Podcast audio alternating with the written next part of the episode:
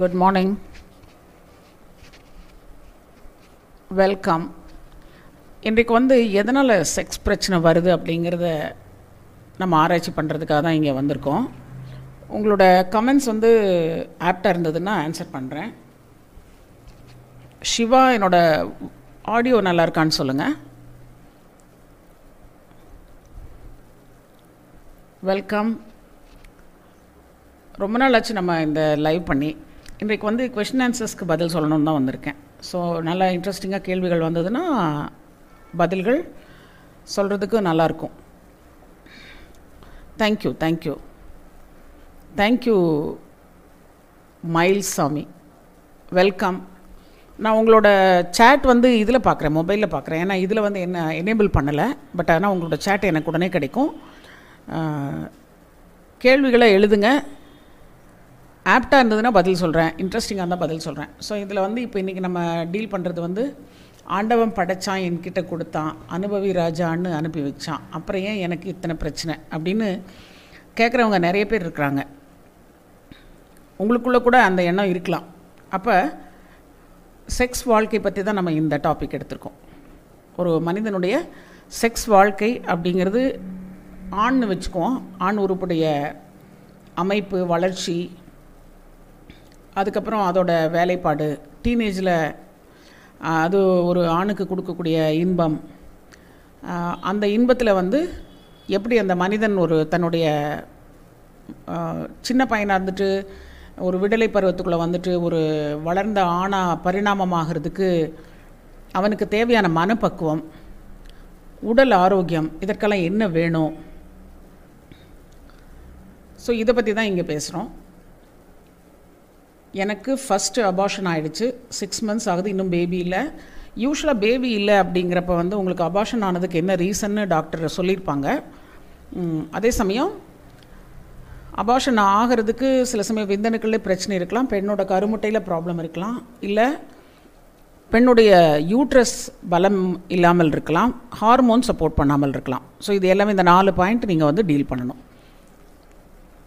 அதற்கு வந்து ஆணுடைய ஆரோக்கியத்துக்கும் அந்த விந்தணுக்களுடைய ஆரோக்கியத்துக்கும் பெண்ணுடைய கர்ப்பப்பை ஆரோக்கியத்துக்கும் நம்ம செக்ஸில் வந்து ப்ராப்பராக டீல் பண்ணும் பொழுது ஒரு அந்த தம்பதி நல்லா சந்தோஷமாக ஈடுபடுறாங்க, அந்த கிளைமேக்ஸ் வருது. இப்போ இங்கே நான் எழுதியிருக்கிறது என்னன்னு கேட்டிங்கன்னா, ஆண் பெண்ணுடைய உருவ அமைப்பு, அந்த பாடியோட அமைப்பு பார்க்குறீங்க அப்படின்னா, அந்த செக்ஸ் வச்சுக்கிறதுக்கு இந்த பாடி அமைப்பு எப்படி உதவுது, எப்படி அதில் வந்து எப்படி ஈடுபட்டால் அதில் இன்பம் கிடைக்கும். பெண்ணுக்கு இன்பம் அப்படிங்கிறது ஒரு உச்சக்கட்டம், கிளைமேக்ஸ் அப்படிங்கிறத பற்றி கேட்கும்போது நிறைய பேருக்கு தெரியறதில்ல. ஆனால் நீங்கள் செக்ஸ் படம் பார்க்கும் பொழுது அதில் அந்த பெண்ணுக்கு உச்சக்கட்டத்தை அவள் அடையிறத, அதை ரசிக்கிறத காமிப்பாங்க. நிறைய பேர் என்ன நினைக்கிறாங்கன்னா, பெண்ணுக்கும் ஆணுக்கு வர மாதிரி விந்து வருதுன்னு நினைக்கிறாங்க. அப்படி அல்ல. அது அந்த நீர் சுரப்பிகள் வந்து அதிகமாக வேலை செய்யும் பொழுது அவர்களுடைய யோனியிலேருந்து நிறைய தண்ணி வரும். பட் அது வந்து அவர்களுடைய கிளைமேக்ஸ் இல்லை, அது வந்து அவங்க ப்ராசஸில் இருக்காங்க, அதை என்ஜாய் பண்ணிகிட்ருக்காங்கன்னு அர்த்தம். நீங்கள் அந்த அபார்ஷன் ஆனதுக்கப்புறம் நீங்கள் ப்ராப்பராக அதை அனலைஸ் பண்ணணும். என்ன பண்ணுறதுங்கிறது ஒரு வார்த்தையில் நம்ம சொல்லிட முடியாதே.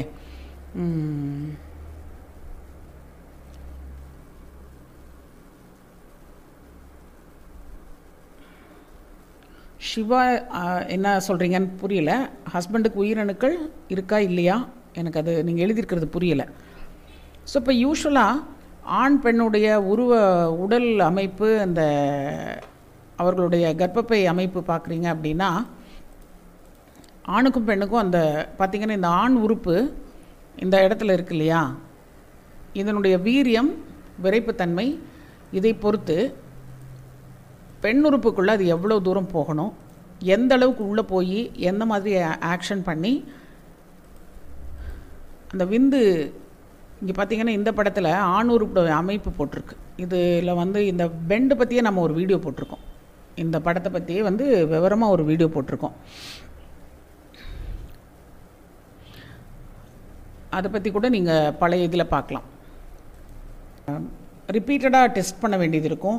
அப்படி ஒரு ஆணுக்கு உயிரணுக்கள் இல்லை அப்படிங்கிற பட்சத்தில் நீங்கள் என்ன பண்ணலான்னா, அவர்களுடைய விதையில், சாதாரணமாக விதையில் வந்து ஒரு தசை எடுத்து டெஸ்ட் பண்ணி பார்ப்பாங்க.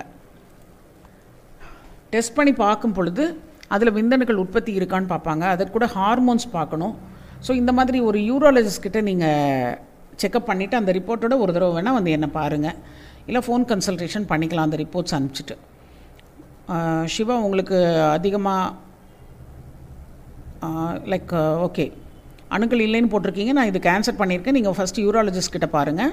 யூராலஜிஸ்ட் உங்களுக்கு கரெக்டாக அந்த இது டெஸ்டிகுலர் பயாப்சிலாம் எடுத்துகிட்டு இந்த ரிப்போர்ட் ஜென்ரேட் பண்ணுவாங்க. அதுக்கப்புறம் ஹார்மோன்ஸ் பார்ப்பாங்க.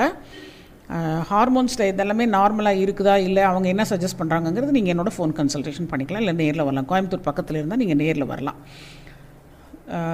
சுஜாதா, எனக்கும் என் மனைவிக்கும் வந்து உடலுறவு உள்ள பிரச்சனை. இப்போது என் மனைவி அவங்க அம்மா வீட்டில் போயிட்டாங்க. அவங்க சொல்வது நான் அவங்களுக்கு செக்ஸ் டார்ச்சர் கொடுக்குறேன் அப்படின்னு சொல்கிறாங்களா? ஓகே, இதனை எப்படி சமாளிப்பது என்று என் மனைவிடம் பேச விட மாட்டேங்கிறாங்க. இப்போ நீங்கள் அதிகமாக செக்ஸ் பண்ணுறீங்களா? அதிகமாக செக்ஸ் பண்ணுற மாதிரி உங்கள் ஒய்ஃப் உணர்றாங்க அப்படிங்கிறத எனக்கு புரியுது. இப்போ சாதாரணமாக ஆணுக்கு அதிகமான செக்ஸ் ஆசை இருக்கும் ஏன்னு கேட்டிங்கன்னா, சுயன்பம் பண்ணுறதுனால ஆணுக்கு அதிகமான ஒரு செக்ஸ் உணர்வு இருக்கும்.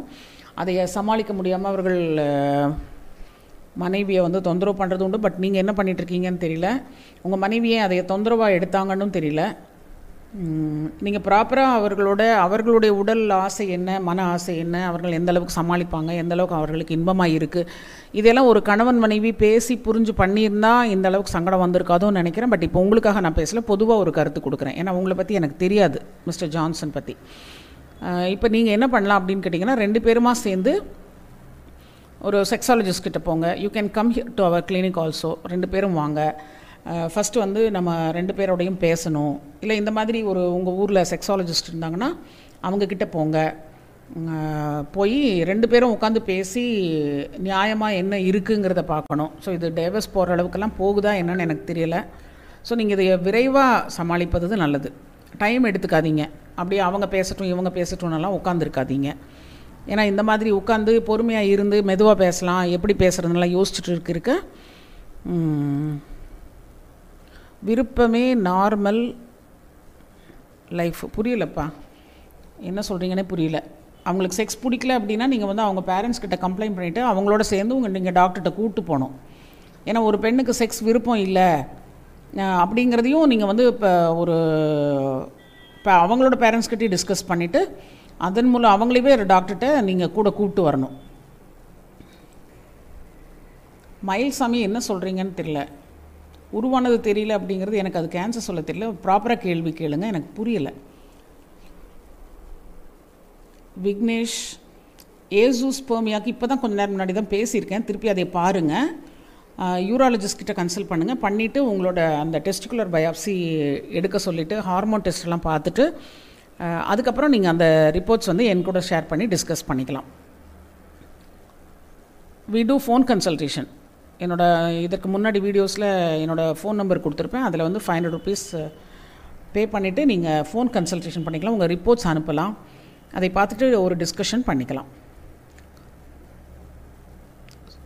ஸோ இப்போ இதில் வந்து ஆணுடைய விரைப்புத்தன்மை அப்படிங்கிறத பார்த்திங்கன்னா, நல்ல விரைப்புத்தன்மை அப்படிங்கிறது பெண் உறுப்புக்குள்ளே அந்த உறுப்பை கொண்டு போகிறதுக்கு அது உதவும்.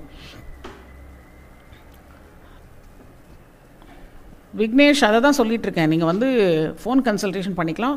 உங்கள் ஊரில் நீங்கள் வந்து கோயம்புத்தூர் பக்கத்தில் இல்லை அப்படின்னா உங்கள் ஊரில் இருக்கிற யூராலஜிஸ்ட் கன்சல்ட் பண்ணி இப்போ நான் சொன்னது மறுபடியும் நீங்கள் இந்த இது லைவ் முடிஞ்ச உடனே பாருங்கள். மயில்சாமி, நான் வந்து உங்களுக்கு ஆன்சர் பண்ணிட்டேன். உயிரணுக்கள் இருக்குதுன்னு சொல்லியிருக்கேன். பட் உங்களோட கேள்வி என்னன்னு எனக்கு புரியலை. இன்னும் டீட்டெயிலாக அனலைஸ் பண்ணணும்னு நான் சொல்கிறேன். ஒரு அபாஷன் ஆகிடுச்சின்னு சொல்லியிருக்கீங்கன்னு நினைக்கிறேன். திருப்பி எழுதுங்களேன், அதனால் என்ன. செல்வா ஜென்சி, வெல்கம். ஹஸ்பண்டுக்கு ஆண்குறி ஒரு பக்கம் இறங்கியும் ஒரு பக்கம் மேலேயும் இருக்குது. ஆண்குறி அப்படி ஒரு பக்கம் இறங்குறதுக்கு இல்லை. நீங்கள் விதை பற்றி பேசிகிட்ருக்கிறீங்கன்னு நினைக்கிறேன். அந்த விதைகள் பற்றின பிரச்சனை ஒரு பெருசாக இருக்காது. உங்களுக்கு விந்தணுக்கள் நல்லா இருந்தது அப்படின்னா விதை பற்றி நீங்கள் கவலைப்பட வேண்டிய அவசியம் இல்லை. ஓகே,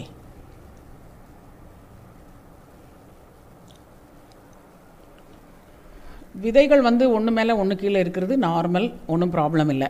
விதைகளில் விந்தணுக்கள் உற்பத்தி ஆகுதாங்கிறது மட்டும் விந்து டெஸ்ட் எடுத்து தெரிஞ்சுக்கோங்க. இது இந்த கே இதெல்லாம் ஆல் மாடி இந்த மாதிரி செக்ஸ் டிவியேஷன் நான் பார்க்குறது இல்லை. Hello Dinesh Rajesh, thirty nine years after forty years can I marry, any problem can come after? No, நீங்கள் எந்த வயசில் வேணாலும் கல்யாணம் பண்ணிக்கலாம். அதுக்காக ரொம்ப லேட்டாக தான் பண்ணணும்னு அவசியம் இல்லை. பட் எப்போ வேணாலும் கல்யாணம் பண்ணிக்கலாம். அது வந்து உங்களுடைய துணைக்காக நீங்கள் பண்ணிக்கிறீங்க. கல்யாணம்ங்கிறது வந்து குழந்தைக்காக அப்படிங்கிறப்ப தான் ஏர்லி ஏஜில் பண்ணுன்னு சொல்கிறோம். லேட்டாக பண்ணிட்டீங்கன்னா நீங்கள் குழந்தை வேணும் அப்படின்னா அதற்கு தேவையான சிகிச்சைகளை உடனே ஆரம்பிக்கணும். கல்யாணம் லேட்டாக பண்ணிவிட்டு இயற்கையாக ஆகும்னு நினச்சிட்டு இருக்கக்கூடாது. Okay, so wish all the best for every one.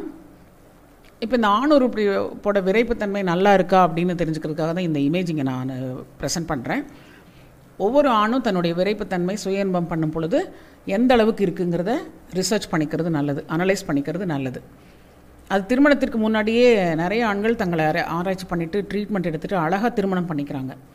ஆனால் திருமணம் ஆன பின்ன செக்ஸ் பண்ண முடியல அப்படிங்கிறது வந்து நிறைய பேர் பாதிக்கப்பட்டு கணவன் மனைவி இங்கே வரும் பொழுது அந்த டிஸ்கஷனில் உட்கார்றதுக்கே தயங்குறாங்க. ஸோ இதெல்லாம் வந்து நீங்களாக தான் உங்களை உங்களை அப்கிரேட் பண்ணிக்கணும். ஆண்களுக்கு தான் இந்த பிரச்சனையான்னு கேட்டிங்கன்னா ஆண்கள் தான் பற்றி இப்போ பேசிகிட்ருக்கோம். பெண்கள் பற்றி பெண்கள் அவர்களை பற்றி இன்னொரு வீடியோ போடுவோம்.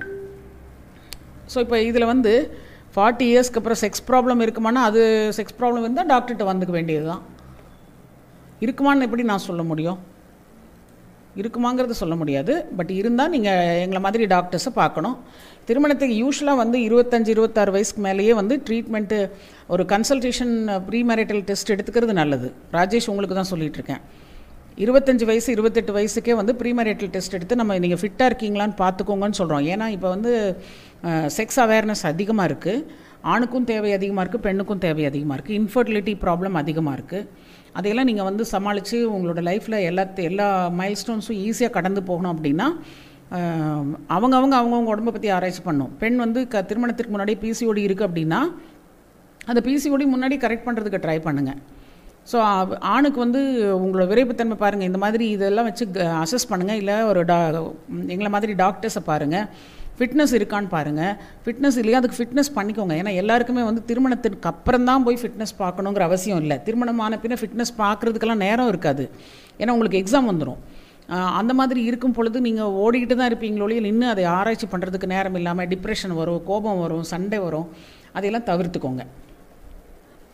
ரெகுலர் பீரியட் பற்றி ஏமா அதுதான் யூட்ரஸை பற்றி சொல்லிகிட்டு இருக்கேன். எல்லாமே நார்மலாக இருக்கணும்னு சொல்கிறேன். என்ன பிரச்சனைங்கிறது நீங்கள் டயக்னோஸ் பண்ணுங்கள். தயவுசெய்து யூட்ரஸ் பற்றிலாம் இங்கே கேள்வி கேட்காதீங்க. ஏன்னா இது வந்து செக்ஸ் கவுன்சிலிங்கான discussion. Drinking coffee six to seven times okay. Sugar problem இருக்குமா? நாற்பது வயசில் நிறைய பேருக்கு சுகர் ப்ராப்ளம் வந்துடுது. அதெல்லாம் போய் டெஸ்ட் பண்ணுங்கள். ஒரு மாஸ்டர் செக்அப் பண்ணுங்கள். ஃபிட்னஸ் பார்த்துக்கோங்க. ஏன்னா எழு நாற்பதுக்கு மேலே தான் நீங்கள் வந்து லைஃபே வந்து செட்டில் ஆக போகிறீங்க. அப்போ வந்து நீங்கள் ஆரோக்கியமாக இருக்கணுமா வேண்டாமா? ஸோ இதெல்லாம் நீ அவங்கவுங்க யோசிக்கணும். ஒரு ஆணோ பெண்ணோ வந்து ஏஜ் லேட்டாக லேட்டாக உங்களுக்கு ஆரோக்கியம் வந்து இளமையில் எப்போவுமே ஆரோக்கியமாக தான் இருப்பீங்க. ஆனால் அப்போ நீங்கள் லைஃப் செட்டில் பண்ணிக்கிறது இல்லை. அப்போ அது நடக்கலை அது நடக்கலை அப்படிங்கிறப்போ நீங்கள் உங்களுக்கு கல்யாணம் ஆகிறதுக்கு வரும்பொழுது நீங்கள் ஃபிட்னஸ் மெயின்டைன் பண்ணி தான் ஆகணும். ஏன்னா அதுக்கப்புறம் நிறைய காரணங்கள் சொல்லிகிட்டு இருந்தால் யாரும் கேட்க போகிறதில்ல. அதனால் ஐயோ பாவம்னு சொல்லி சொல்லுவாங்களா? கணவன் மனைவின்னு வந்துச்சுன்னா ஒருத்தருக்கு ஒருத்தர் நீங்கள் தான் உங்களோட அந்யோன்யத்தை பார்த்துக்கணும். அப்போ நீங்கள் ஃபிட்டாக இருக்கணும். ஆணும் பெண்ணும் ஃபிட்டாக இருக்கணும். செக்ஸில் ஈடுபாடு இருக்கணும். பெண்ணுக்குமே தான் சொல்லிகிட்ருக்கேன். ஏன்னா நிறைய பெண்கள் செக்ஸில் ஆசை இல்லைன்னு சொல்கிறாங்க. அது எவ்வளோ பர்சன்டேஜ்னு சொல்ல முடியாது. பட் நம்ம ப்ராப்ளம் இருக்கிற பேஷண்ட்ஸ் தான் பார்த்துட்ருக்கோம். ஸோ இந்த மாதிரி உங்களுடைய ஆரோக்கியத்தை தக்க வச்சுக்கோங்க. இது வந்து உங்களுக்கு ரொம்ப அவசியமான ஒரு இன்ஸ்ட்ரக்ஷனாக இருக்குது. ஸோ இதோடு நான் இந்த லைவ் ப்ரோக்ராம் முடிக்கிறேன். This is actually I am very happy to be with you. So திருப்பியும் இதே மாதிரி இந்த மாதிரி இன்னொரு லைவில் உங்களை பார்க்குறேன். Wish you all the best. Welcome to the live session. நான் டாக்டர் கோமதி சின்னசுவாமி, கோயம்புத்தூர் செக்ஸாலஜி சென்டர்லேருந்து பேசுகிறேன். ஸோ நம்ம இன்றைக்கி பேச இருக்கிற தலைப்பு குட் மார்னிங் பாஷா, வணக்கம். இன்றைக்கி இந்த செக்ஸ் தெரப்பி அப்படிங்கிறது என்ன அப்படிங்கிறத பேசலான்னு நினைக்கிறேன். ஏன்னா செக்ஸில் ப்ராப்ளம் அப்படின்ன உடனே நேரடியாக நமக்கு நினைவுக்கு வர்ற விஷயம் மாத்திரை, ட்ரீட்மெண்ட், இன்ஜெக்ஷன், இது தான் யோசிக்கிறோம். ஆனால் ஃபாரின் கண்ட்ரீஸ்லலாம் என்ன பண்ணுறாங்கன்னு பாருங்கள்.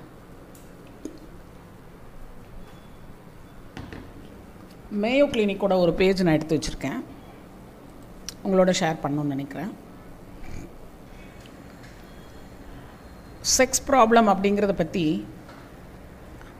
எதற்காக நீங்கள் நல்லா தெரிஞ்சுக்கணும். இது மேயோ கிளினிக் டாட் ஆர்க்லேருந்து ஒரு பேஜ் எடுத்திருக்கேன். செக்ஸில் ப்ராப்ளம் வருது அப்படின்னா அதற்கு என்ன பண்ணணும் அப்படின்னு ஒரு கண்ணோட்டம் உங்களோட உங்களுக்கு கொடுக்கணும்னு நினைக்கிறேன். செக்ஸ் தெரப்பி அப்படிங்கிறது என்னென்னா, செக்ஸில் ப்ராப்ளம் இருக்கிறவங்களுக்கு எப்படி ஃபிசியோதெரப்பி அப்படின்னா என்ன, நம்ம ஜாயின்ஸில் மசில்ஸில் பெயின் இருந்தால் அதற்கு நம்ம ஆர்த்தோ டாக்டர் நமக்கு ஒரு எக்ஸசைஸ் ரெக்கமெண்ட் பண்ணுவார். உதாரணமாக பயிற்சிகள் பண்ணணும், அந்த பர்டிகுலராக அடிப்பட்ட மசில்ஸு இல்லை காயம்பட்ட மசில்ஸ் இல்லைன்னா வலிக்கிற மசில்ஸ்க்கு பயிற்சிகள் எடுத்துக்கணும். அது மாதிரி இங்கே செக்ஸ் தெரப்பி அப்படிங்கிற ஒரு வார்த்தை இருக்குது. அதை பற்றி நம்மள பல பேர் கேள்விப்பட்டிருக்க மாட்டோம், ஏன்னா தமிழ் இது ரொம்ப அதிசயமான வார்த்தை. செக்ஸ் தெரப்பி அப்படிங்கிறது இது வந்து ஒரு specialised form of psychotherapy. அப்படின்னா மைண்டுக்கும் பாடிக்கும் ஒரு கனெக்ஷன் கொண்ட ஒரு விஷயம் இந்த செக்ஸ்.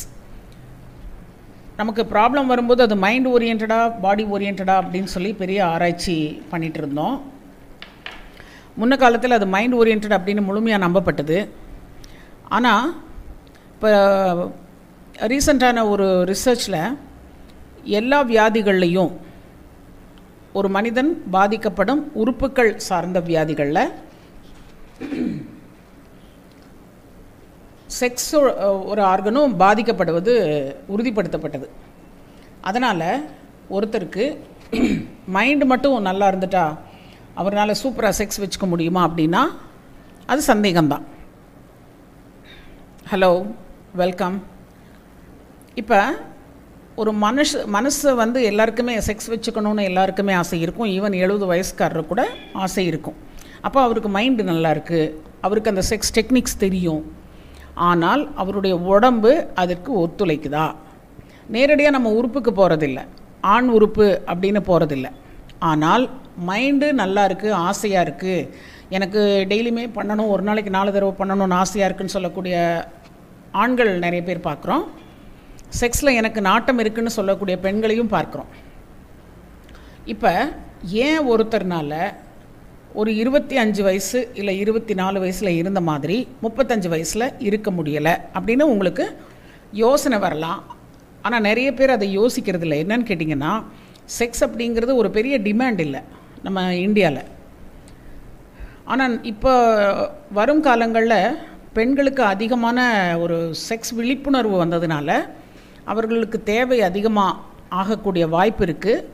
அதனால் ஆண்கள் தங்களுடைய ஃபிட்னஸை காப்பாற்றிக்க வேண்டியது நல்லதோ அப்படின்னு நாம் யோசிக்க வேண்டியது இருக்குது. ஏன்னா முன்னே செக்ஸ் ப்ராப்ளம் இருந்தது அப்படின்னா அதை இக்னோர் பண்ணிடுவாங்க, அந்த செக்ஸ் லைஃப் இல்லாமலும் வாழ்ந்துருவாங்க. ஏன்னா ஆணுக்கு முடியலை அப்படின்னா பெண்ணுக்கும் அது தேவையில்லாத ஒரு விஷயமா இருக்கும்.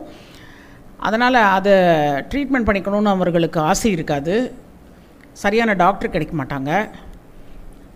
அப்போ இப்போ இந்த வயக்ரா அப்படிங்கிற ஒரு பதினஞ்சு வருஷம் இருக்கும் முன்னாடி வயக்ரா வந்து மார்க்கெட்டில் வந்தது.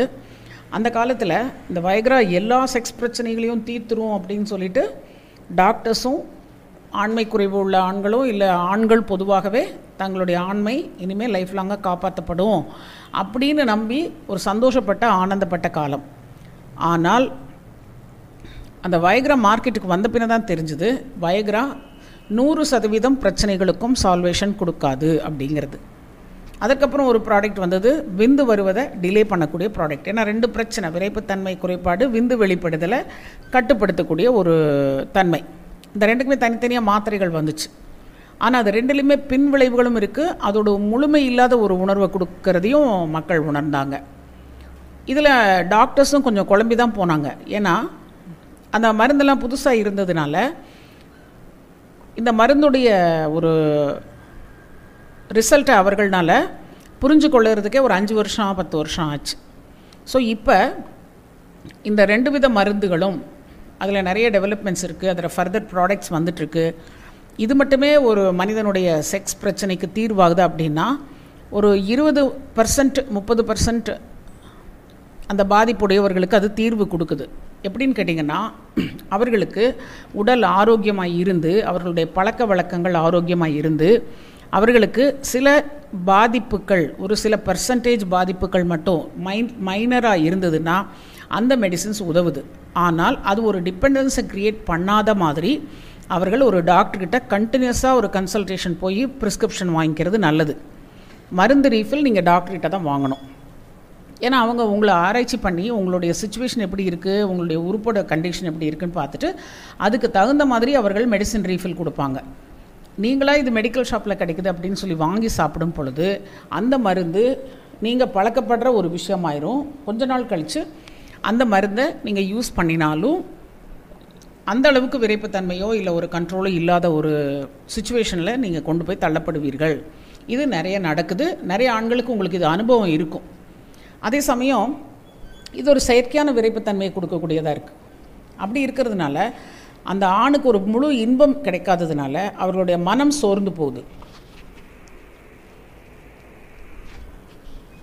அடுத்தது இந்த மாத்திரை போடும்போது சில தலைவலி இந்த மாதிரி பிரச்சனைகள் வர்றதுனால ஆண் அதை விரும்பி பண்ணுறதுக்கு தயங்குறாங்க. ஸோ இப்போ இதுக்கு முழுமையான தீர்வு என்ன அப்படின்னு கேட்டிங்கன்னா, செக்ஸ் தெரப்பி அப்படிங்கிறது ஒன்று. இந்த விஷயத்தில் என்னென்னலாம் டீல் பண்ணுறாங்க, நம்ம கிளினிக்கில் இந்த மாதிரியான ஒரு செக்ஸ் தெரப்பி கொடுத்துட்ருக்கோம், மருந்துகள் கொடுக்குறோம், சில டானிக்ஸ், ஆங்கில மருந்து, தேவையான அளவுக்கு உடலுக்கு ஒரு ஆரோக்கியம் கொடுக்கக்கூடிய மருந்துகள் நம்ம கிளினிக்கில் கொடுத்துட்ருக்கோம். Sex therapy can help you resolve various sexual issues from concerns about sexual functioning to difficulties in sexual relationship. ஒரு ஆணுக்கு பெண்ணுக்கும் அவர்களுடைய இயலாமை எந்த அளவுக்கு இருக்குது அப்படிங்கிறத அவர்கள் புரிஞ்சு கொள்ளணும். அதற்கு அவர்களுக்கு ஒரு எக்ஸ்பர்ட் ஒப்பீனியன் தேவைப்படுது. அந்த பிரச்சனையை கேட்க கேட்டு புரிஞ்சுக்கக்கூடியவங்க இந்த sexologist, sex therapist, sex consultants, இவங்க அவர்களுக்கு இந்த செக்ஸ் பற்றின நாலேஜ் முழுமையாக இருக்கும். அவர்கள் ஒரு மனிதனுடைய பிரச்சனையை, ஒரு கப்பலுடைய பிரச்சனையை ஆராய்ச்சி பண்ணி அவர்களுக்கு அட்வைஸ் கொடுக்கக்கூடிய ஒரு ட்ரைனிங் எடுத்திருப்பாங்க. இவர்கள்கிட்ட பீரியாடிக்காக போகும் பொழுது உங்களுக்கு இந்த செக்ஸ் பிரச்சனையிலிருந்து மெதுவாக மெதுவாக ஒரு தீர்வு கிடைக்கிறதுக்கான வாய்ப்பு, பெர்மனண்ட்டான ரிசல்ட்ஸ் கிடைக்கிறதுக்கான சான்சஸ் அதிகமாக இருக்குது. இதில் சில மருந்துகளும் கையாளப்படுது. வெறும் மருந்து மட்டுமில்லை. இது என்னென்ன இருக்குதுன்னு பார்க்கலாம். கன்சர்ன்ஸ் எதுக்கெல்லாம் through sex therapy you may focus on issues such as. எதெல்லாம் பார்த்து நீங்கள் கவனிச்சிக்கலாம். ஒரு டாக்டர் உங்களுக்காக இல்லை ஒரு தெரப்பிஸ்ட் உங்களுக்காக எப்படி ஹெல்ப் பண்ண முடியும். Concerns about sexual dis desire or arousal. இப்போ உங்களுடைய செக்ஸ் அரோசல் ஆகிறது அப்படின்னா காம உணர்வு தூண்டுதல் குறைபாடுகள் இருந்தாலும் சரி, இல்லை அந்த ஆசை அதில் வந்து அதிகமோ குறைவோ அதை பற்றி நீங்கள் இந்த செக்ஸ் தெரப்பியில் ட்ரீட்மெண்ட் எடுத்துக்கலாம். Concerns about sexual interest or sexual orientation. இப்போ இதில் வந்து என்னென்னு கேட்டிங்கன்னா, சிலருக்கு ஒரு ஆணுக்கு பெண் மேலே நாட்டம் இல்லாமல் ஆண் மேலே நாட்டம் வரலாம். சில சமயம் பெண்ணுக்கு பெண் மேலே நாட்டம் வரலாம், ஆண் மேலே நாட்டம் வராமல் இருக்கலாம். அடுத்தது impulsive or compulsive sexual behaviour. இது எங்கே வருது அப்படின்னு பார்த்தீங்கன்னா, இம்பல்சிவ் அப்படின்னா ஒரு பெண்ணை பார்த்தவொன்னோ இல்லை ஒரு பெண்ணுடைய ஃபோட்டோ பார்த்தவொன்னோ, ஒரு காமனரை தூண்டக்கூடிய ஒரு மனிதனுடைய ஃபோட்டோ பார்த்தவொன்னோ, இல்லை அந்த சுச்சுவேஷனில் இருக்கும் பொழுதோ, அப்படிப்பட்ட சூழ்நிலையில் இருக்கும் பொழுதோ அந்த ஒரு மனிதன், ஒரு ஆண் ஒரு பெண் யாராக இருந்தாலும் அவர்கள் இயல்பாக நடந்துக்க முடியாமல் அவர்களுக்கு ஒரு செக்ஸ் தூண்டுதல் உண்டாவது. இப்போ கூட்டத்தில் இருக்கும்போது இல்லை பஸ்ஸில் போகும்பொழுது ஒரு செக்ஸ் காம உணர்வு உண்டாவது. அதுக்கப்புறம் ஒரு காம உணர்வு தூண்டக்கூடிய ஒரு சீன் பார்க்கும் பொழுது ஒரு தனிமையில் போய் சுயன்பம் பண்ணிக்கிறது, இதெல்லாம் இம்பல்சிவ் ஆர் கம்பல்சிவ் செக்ஷுவல் பிஹேவியர்னு சொல்கிறோம். அப்புறம் எரெக்டைல் ஃபங்க்ஷனிங் கன்சர்ன்ஸ். இப்போது நான் என்னுடைய விரைப்புத்தன்மை கரெக்டாக இருக்கா, எனக்கு பதினெட்டு வயசில் இருந்த மாதிரி இப்போ எனக்கு இருபத்தி ரெண்டு வயசு அப்போ இல்லை, இதில் என்னுடைய உறுப்பு கொஞ்சம் சுருங்கின மாதிரி இருக்குது, விரைப்புத்தன்மை முழுமையாக வராத மாதிரி இருக்குது, ராக் ஹார்ட் எரெக்ஷன் இல்லை, அதே மாதிரி என்னுடைய எரெக்ஷன் வரும்போது அந்த விந்து வரும்போது ஃபுல் ப்ளஷர் இல்லை. செக்ஸ் பண்ணும்போது விந்து வர்றதுக்கு முன்னாடி கொஞ்சம் அந்த விரைப்புத்தன்மை குறையிற மாதிரி இருக்குது, ஃபுல் ப்ளோன் எரெக்ஷன் இல்லாத மாதிரி இருக்குது. இதெல்லாமே வந்து எரெக்டைல் ஃபங்க்ஷனிங் கன்சர்ன்ஸ். அடுத்தது ejaculatory ejaculating early premature ejaculation அப்படின்னா என்னென்னா விந்து சீக்கிரம் வந்துடுறது, விந்து முந்துதல். இப்போ இங்கே ஒருத்தர் கேட்டிருக்காரு, I have forty six age, sex penis enlargement slow, sex please details. ஏன் அதை பற்றி தான் பேசிக்கிட்டு இருக்கோம், நீங்கள் ஃபாலோ பண்ணுங்கள். இப்போ விந்து முந்துதல் அப்படிங்கிற ஒரு பிரச்சனைக்கு எதனால் உங்களுக்கு விந்து முந்துது அப்படிங்கிறத நம்ம ஆராய்ச்சி பண்ணுறதுக்கு உங்ககிட்ட உங்களுடைய டேட்டாஸ் நமக்கு எலிசிட் பண்ண வேண்டியது இருக்குது. உங்களோட பேசி ஆணு எப்போவுமே ஒரு கப்பிளில் ப்ராப்ளம் அப்படின்னா ரெண்டு பேரும் ட்ரீட்மெண்ட்டுக்கு வருவது நல்லது. பெண் ஒத்துழைக்கலை இல்லை வரமாட்டாங்க அப்படின்னா நாங்கள் ஆணை தனியாக ட்ரீட்மெண்ட் கொடுக்குறோம். ஆனால் அது ஒரு லிமிட் வரைக்கும் நம்ம எங்களுக்கு அந்த ரிசல்ட்டை கொடுக்க முடியும். குழந்தை வேணும் அப்படிங்கிறப்ப ரெண்டு பேருமே ட்ரீட்மெண்ட்டுக்கு வர்றது நல்லது, வரணும். ஏன்னா ரெண்டு பேரையுமே பார்க்கணும், விந்து கரெக்டாக விழுகுதா, வேண்டிய இடத்துக்கு போய் சேருதா, இந்த மாதிரியான கன்சர்ன்ஸ் எல்லாம் நம்ம பார்க்க வேண்டியது இருக்குது. அதுக்கடுத்தது டிஃபிகல்ட்டி வித் செக்ஷுவல் அரோசல். இங்கேயும் கன்சர்ன் அபவுட் போட்டிருக்காங்க, இது வந்து அதே டேட்டா தான். Troubles reaching orgasm. ஆர்காசம் வந்து அப்படின்னா அந்த உச்சக்கட்டம் அடைவதில் சி சிரமமாக இருக்குது, வர்றதில்லை. இது பெண்ணுக்கு பெயின்ஃபுல் இன்டர்கோர்ஸ், வலியோடு இருக்கக்கூடிய உடல் உறவு, இந்த மாதிரி விஷயங்களுக்கு நீங்கள் வெறும் மாத்திரை மட்டும் இல்லாமல் செக்ஸ் தெரப்பி அப்படிங்கிற சிகிச்சைக்குள்ளே வருவது முழு ஒரு நிரந்தர சிகிச்சை தீர்வு கொடுக்கும். அடுத்தது பெண்ணுக்கு வந்து பெயின்ஃபுல் இன்டர்கோர்ஸ். ஈவன் ஆணுக்கு கூட செக்ஸ் வைக்கும்போது வலி இருக்குது, உறுப்போட நுனியில் அந்த தோல் வந்து கிராக் ஆகிடுது, செக்ஸ் முடித்தோடனே ஒரு இன்ஃபெக்ஷன் ஆன மாதிரி இருக்குது, புண்ணாகுது, ஆனால் அது ஒரு நாளில் ஆறிடுது. அதே அசால்ட்டாக விட்டுருவாங்க, நாளாக நாளாக அந்த இடத்துல வந்து அந்த கிராக் ஆகிறது நாளடைவில் அது ஆறி ஆறி அந்த இடத்துல தழும்பு மாதிரி ஃபார்ம் ஆகும். சின்ன சின்ன இதுதான்னாலும் நாளடைவில் அந்த முன்தோளுடைய ஃப்ளெக்சிபிலிட்டி குறைஞ்சி போயிடும். அதுக்கப்புறம் அது பெரிய காயங்களாக வர்றதுக்கான வாய்ப்பு இருக்குது. ஸோ இந்த மாதிரி இது ஆரம்பத்துலேயே நீங்கள் கரெக்ட் பண்ணிக்கணும், பார்க்கணும் எதனால் இந்த மாதிரி புண்ணாகுது, எதனால் வலிக்குது அப்படின்னு ஆணும் பார்க்கணும், பெண்ணும் பார்க்கணும். சில சமயம் பெண்கள் இந்த வலியினால் செக்ஸ்க்கு அலோவ் பண்ணுறதில்லை. ஸோ இதெல்லாம் வந்து முறையாக நீங்கள் செக்ஸ் தெரப்பி மூலம் சரி பண்ணிக்கக்கூடிய issues.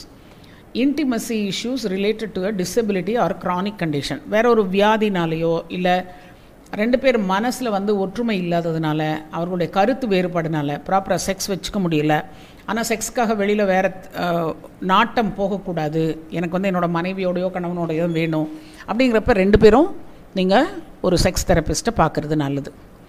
Concerns regarding past unwanted sexual experiences. இப்போ இதற்கு முன்னாடி வேறு ஒரு நபரோடு செய்த செக்ஸில் உண்டான ஒரு காயம் இல்லை அனுபவம், அதை பற்றின மனசில் இருக்கக்கூடிய ஒரு வடு, அதை நீங்கள் யார்கிட்டையும் ஷேர் பண்ண வேண்டாம். நேரடியாக ஒரு எங்களை மாதிரியான செக்ஸாலஜிஸ்ட்கிட்ட வந்து பேசும் பொழுது இதை வெளிப்படுத்துவதற்கு உங்களுக்கு எங்கள் நம்ம தனியாக நான் இந்த மாதிரி உங்களோட பேசணும் அப்படிங்கிறது நீங்கள் சொல்லி அதற்கான சிகிச்சை எடுத்துக்கலாம். ஸோ இந்த மாதிரியான இதில் நம்ம என்னென்ன பண்ணுறோம் அப்படின்னு பார்த்திங்கன்னா, உங்களுடைய ப்ராப்ளத்தை நம்ம டீட்டெயிலாக அனலைஸ் பண்ணுறோம். உங்களுடைய உடல் ஆரோக்கியத்தில் இருக்கக்கூடிய இஷ்யூஸ் வந்து நம்ம தெரிஞ்சுக்க நினைக்கிறோம். We create a list of issues, உங்கள்கிட்ட இருந்து டேட்டாஸ் எடுக்கிறோம், அதுக்கு தகுந்த மாதிரி ட்ரீட்மெண்ட் பிளான் பண்ணுறோம். தெரப்பீஸ் இருக்குது, இங்கே பாடியில் இருக்கக்கூடிய அந்த ஒரு டிஸ்டர்பன்ஸஸ் கரெக்ட் பண்ணுறதுக்கான ஃபிசிக்கல் தெரப்பீஸ் கொடுக்குறோம். அதுக்கப்புறம் கணவன் மனைவி எப்படி ஒரு ஃபோர் பிளேயில் ஈடுபடுறது, எந்த மாதிரி அவர்களுடைய அந்த இன்பத்தை வந்து கண்ட்ரோல் பண்ணுறது, எந்த இடத்துல ஒரு ஆண் தன்னுடைய பெண்ணுடைய உணர்வுகளை புரிஞ்சு எப்படி நடக்கிறது, ஒரு பெண் ஆணுக்கு எப்படி துணையாக இருப்பது, இந்த மாதிரி விஷயங்களை எல்லாம் நம்ம டிஸ்கஸ் பண்ணுறோம். ஸோ இதெல்லாம் தான் நம்ம கிளினிக்கில் நம்ம கொடுக்குற செக்ஸ் தெரப்பி மொடாலிட்டிஸ். அதே மாதிரி ஒரு ஆணுக்கு நல்ல விரைப்புத்தன்மை இருக்குது, ஆனால் அவரால் பெண்ணுடைய உறுப்புக்குள்ளே செலுத்த முடியலை, குப்புறப்படுத்த செய்யும்போது அந்த விரைப்பு போயிடுது. சில சமயம் உறுப்பு உள்ளே போகுது, ஆனால் முழுசாக போகிறதில்ல, அப்படியே முழுசாக உள்ளே போனாலும் விந்து வர்றதில்லை. இந்த விந்து வரும்போது உறுப்பு விந்து வருவதற்கு முன்னாடியே சுருங்கிடுது. இந்த அதனால் விந்து பா பாதி இல்லை முக்கால்வாசி வெளியில் வந்துடுது. இந்த மாதிரி இஷ்யூஸ் எல்லாமே நம்ம இந்த மாதிரியான சிகிச்சை மூலம் தான் கரெக்ட் பண்ண முடியும். ஸோ இதில் மெடிசின்ஸ் இருக்குது, இங்கிலீஷ் மெடிசின்ஸ் இருக்குது, சில டானிக்ஸ் அண்ட் ரீஜுவனேட்டர்ஸ் கொடுக்குறோம், தெரப்பி மெயினாக கொடுக்குறோம், செக்ஸ் கவுன்சிலிங் மெயினாக இருக்குது, exercise, food advice, sex muscle strengthening exercise, இதெல்லாமே உங்களுக்கு டிஸ்கஷனில் வர்ற விஷயங்கள். ஸோ செக்ஸ் தெரப்பியை பற்றி நான் இப்போ உங்களோட பகிர்ந்துகிட்ட விஷயம் உங்களுக்கு முழுமையாக புரியும்னு நினைக்கிறேன். ஆணும் பெண்ணும் சேர்ந்து வர வேண்டிய இடத்துல சேர்ந்து வந்து இந்த சிகிச்சைகள் எடுத்துக்கலாம். இது நிரந்தர தீர்வை கொடுக்கும், மாத்திரையை மட்டும் நம்பி இருக்காமல் ஒரு பெர்மனண்ட் ரிசல்ட்டுக்கான ஒரு மெத்தடாலஜியாக நம்ம இதை யூஸ் பண்ணிகிட்ருக்கோம். எப்போ எல்லா வருட எல்லா இந்த நம்ம கிளினிக் ஆரம்பிச்சதுலேருந்து இந்த மாதிரியான ட்ரீட்மெண்ட் தான் நம்ம கொடுத்துட்ருக்கோம். ஸோ இதை நீங்கள் புரிஞ்சுக்கணும்னு நினச்சேன் நான், அதனால் இன்றைக்கி இந்த விஷயம் உங்களோட டிஸ்கஸ் பண்ணிக்கிறேன். Okay, wish you all the best. Hello, நான் டாக்டர் கோமதி சின்னசுவாமி, கோயம்புத்தூர் செக்ஸாலஜி சென்டர்லேருந்து பேசுகிறேன். இன்றைக்கு இந்த லைவ் செஷனில் நம்ம பார்க்க இருக்க போகிற தலைப்பு வந்து happy sex after thirty five. Sex திருப்தியாக இருக்க தம்பதிகள் தெரிந்து கொள்ள வேண்டிய ரகசியங்கள் அப்படிங்கிற ஒரு ஹெட்லைனில் நம்ம பேச போகிறோம். இது வரைக்கும் நம்ம சேனல் சப்ஸ்கிரைப் பண்ணாதவங்க சப்ஸ்கிரைப் பண்ணிக்கோங்க. இப்போ நீங்கள் எல்லாருமே சப்ஸ்கிரைப் பண்ணியிருக்கீங்க, அதனால தான் உடனே உங்களால் இங்கே வர முடியுது. நம்ம கிளினிக்கோட அட்ரஸ் மேப் இங்கே நான் கொடுக்குறேன். ஏன்னா அட்ரஸ் நிறைய பேருக்கு எப்படி எடுக்கிறதுன்னு தெரியலை. நம்ம கிளினிக் கோயம்புத்தூரில் இருக்குது, north Coimbatore, the north Coimbatore railway station. இது ஒரு சின்ன ஸ்டேஷன் தான். இங்கே வந்து நம்ம மெயின் ஸ்டேஷனுக்கு போகிறதுக்கு முன்னாடி எல்லா ட்ரெயினுமே நிற்கும், பட் சில சமயம் நிற்காமல் போகலாம்.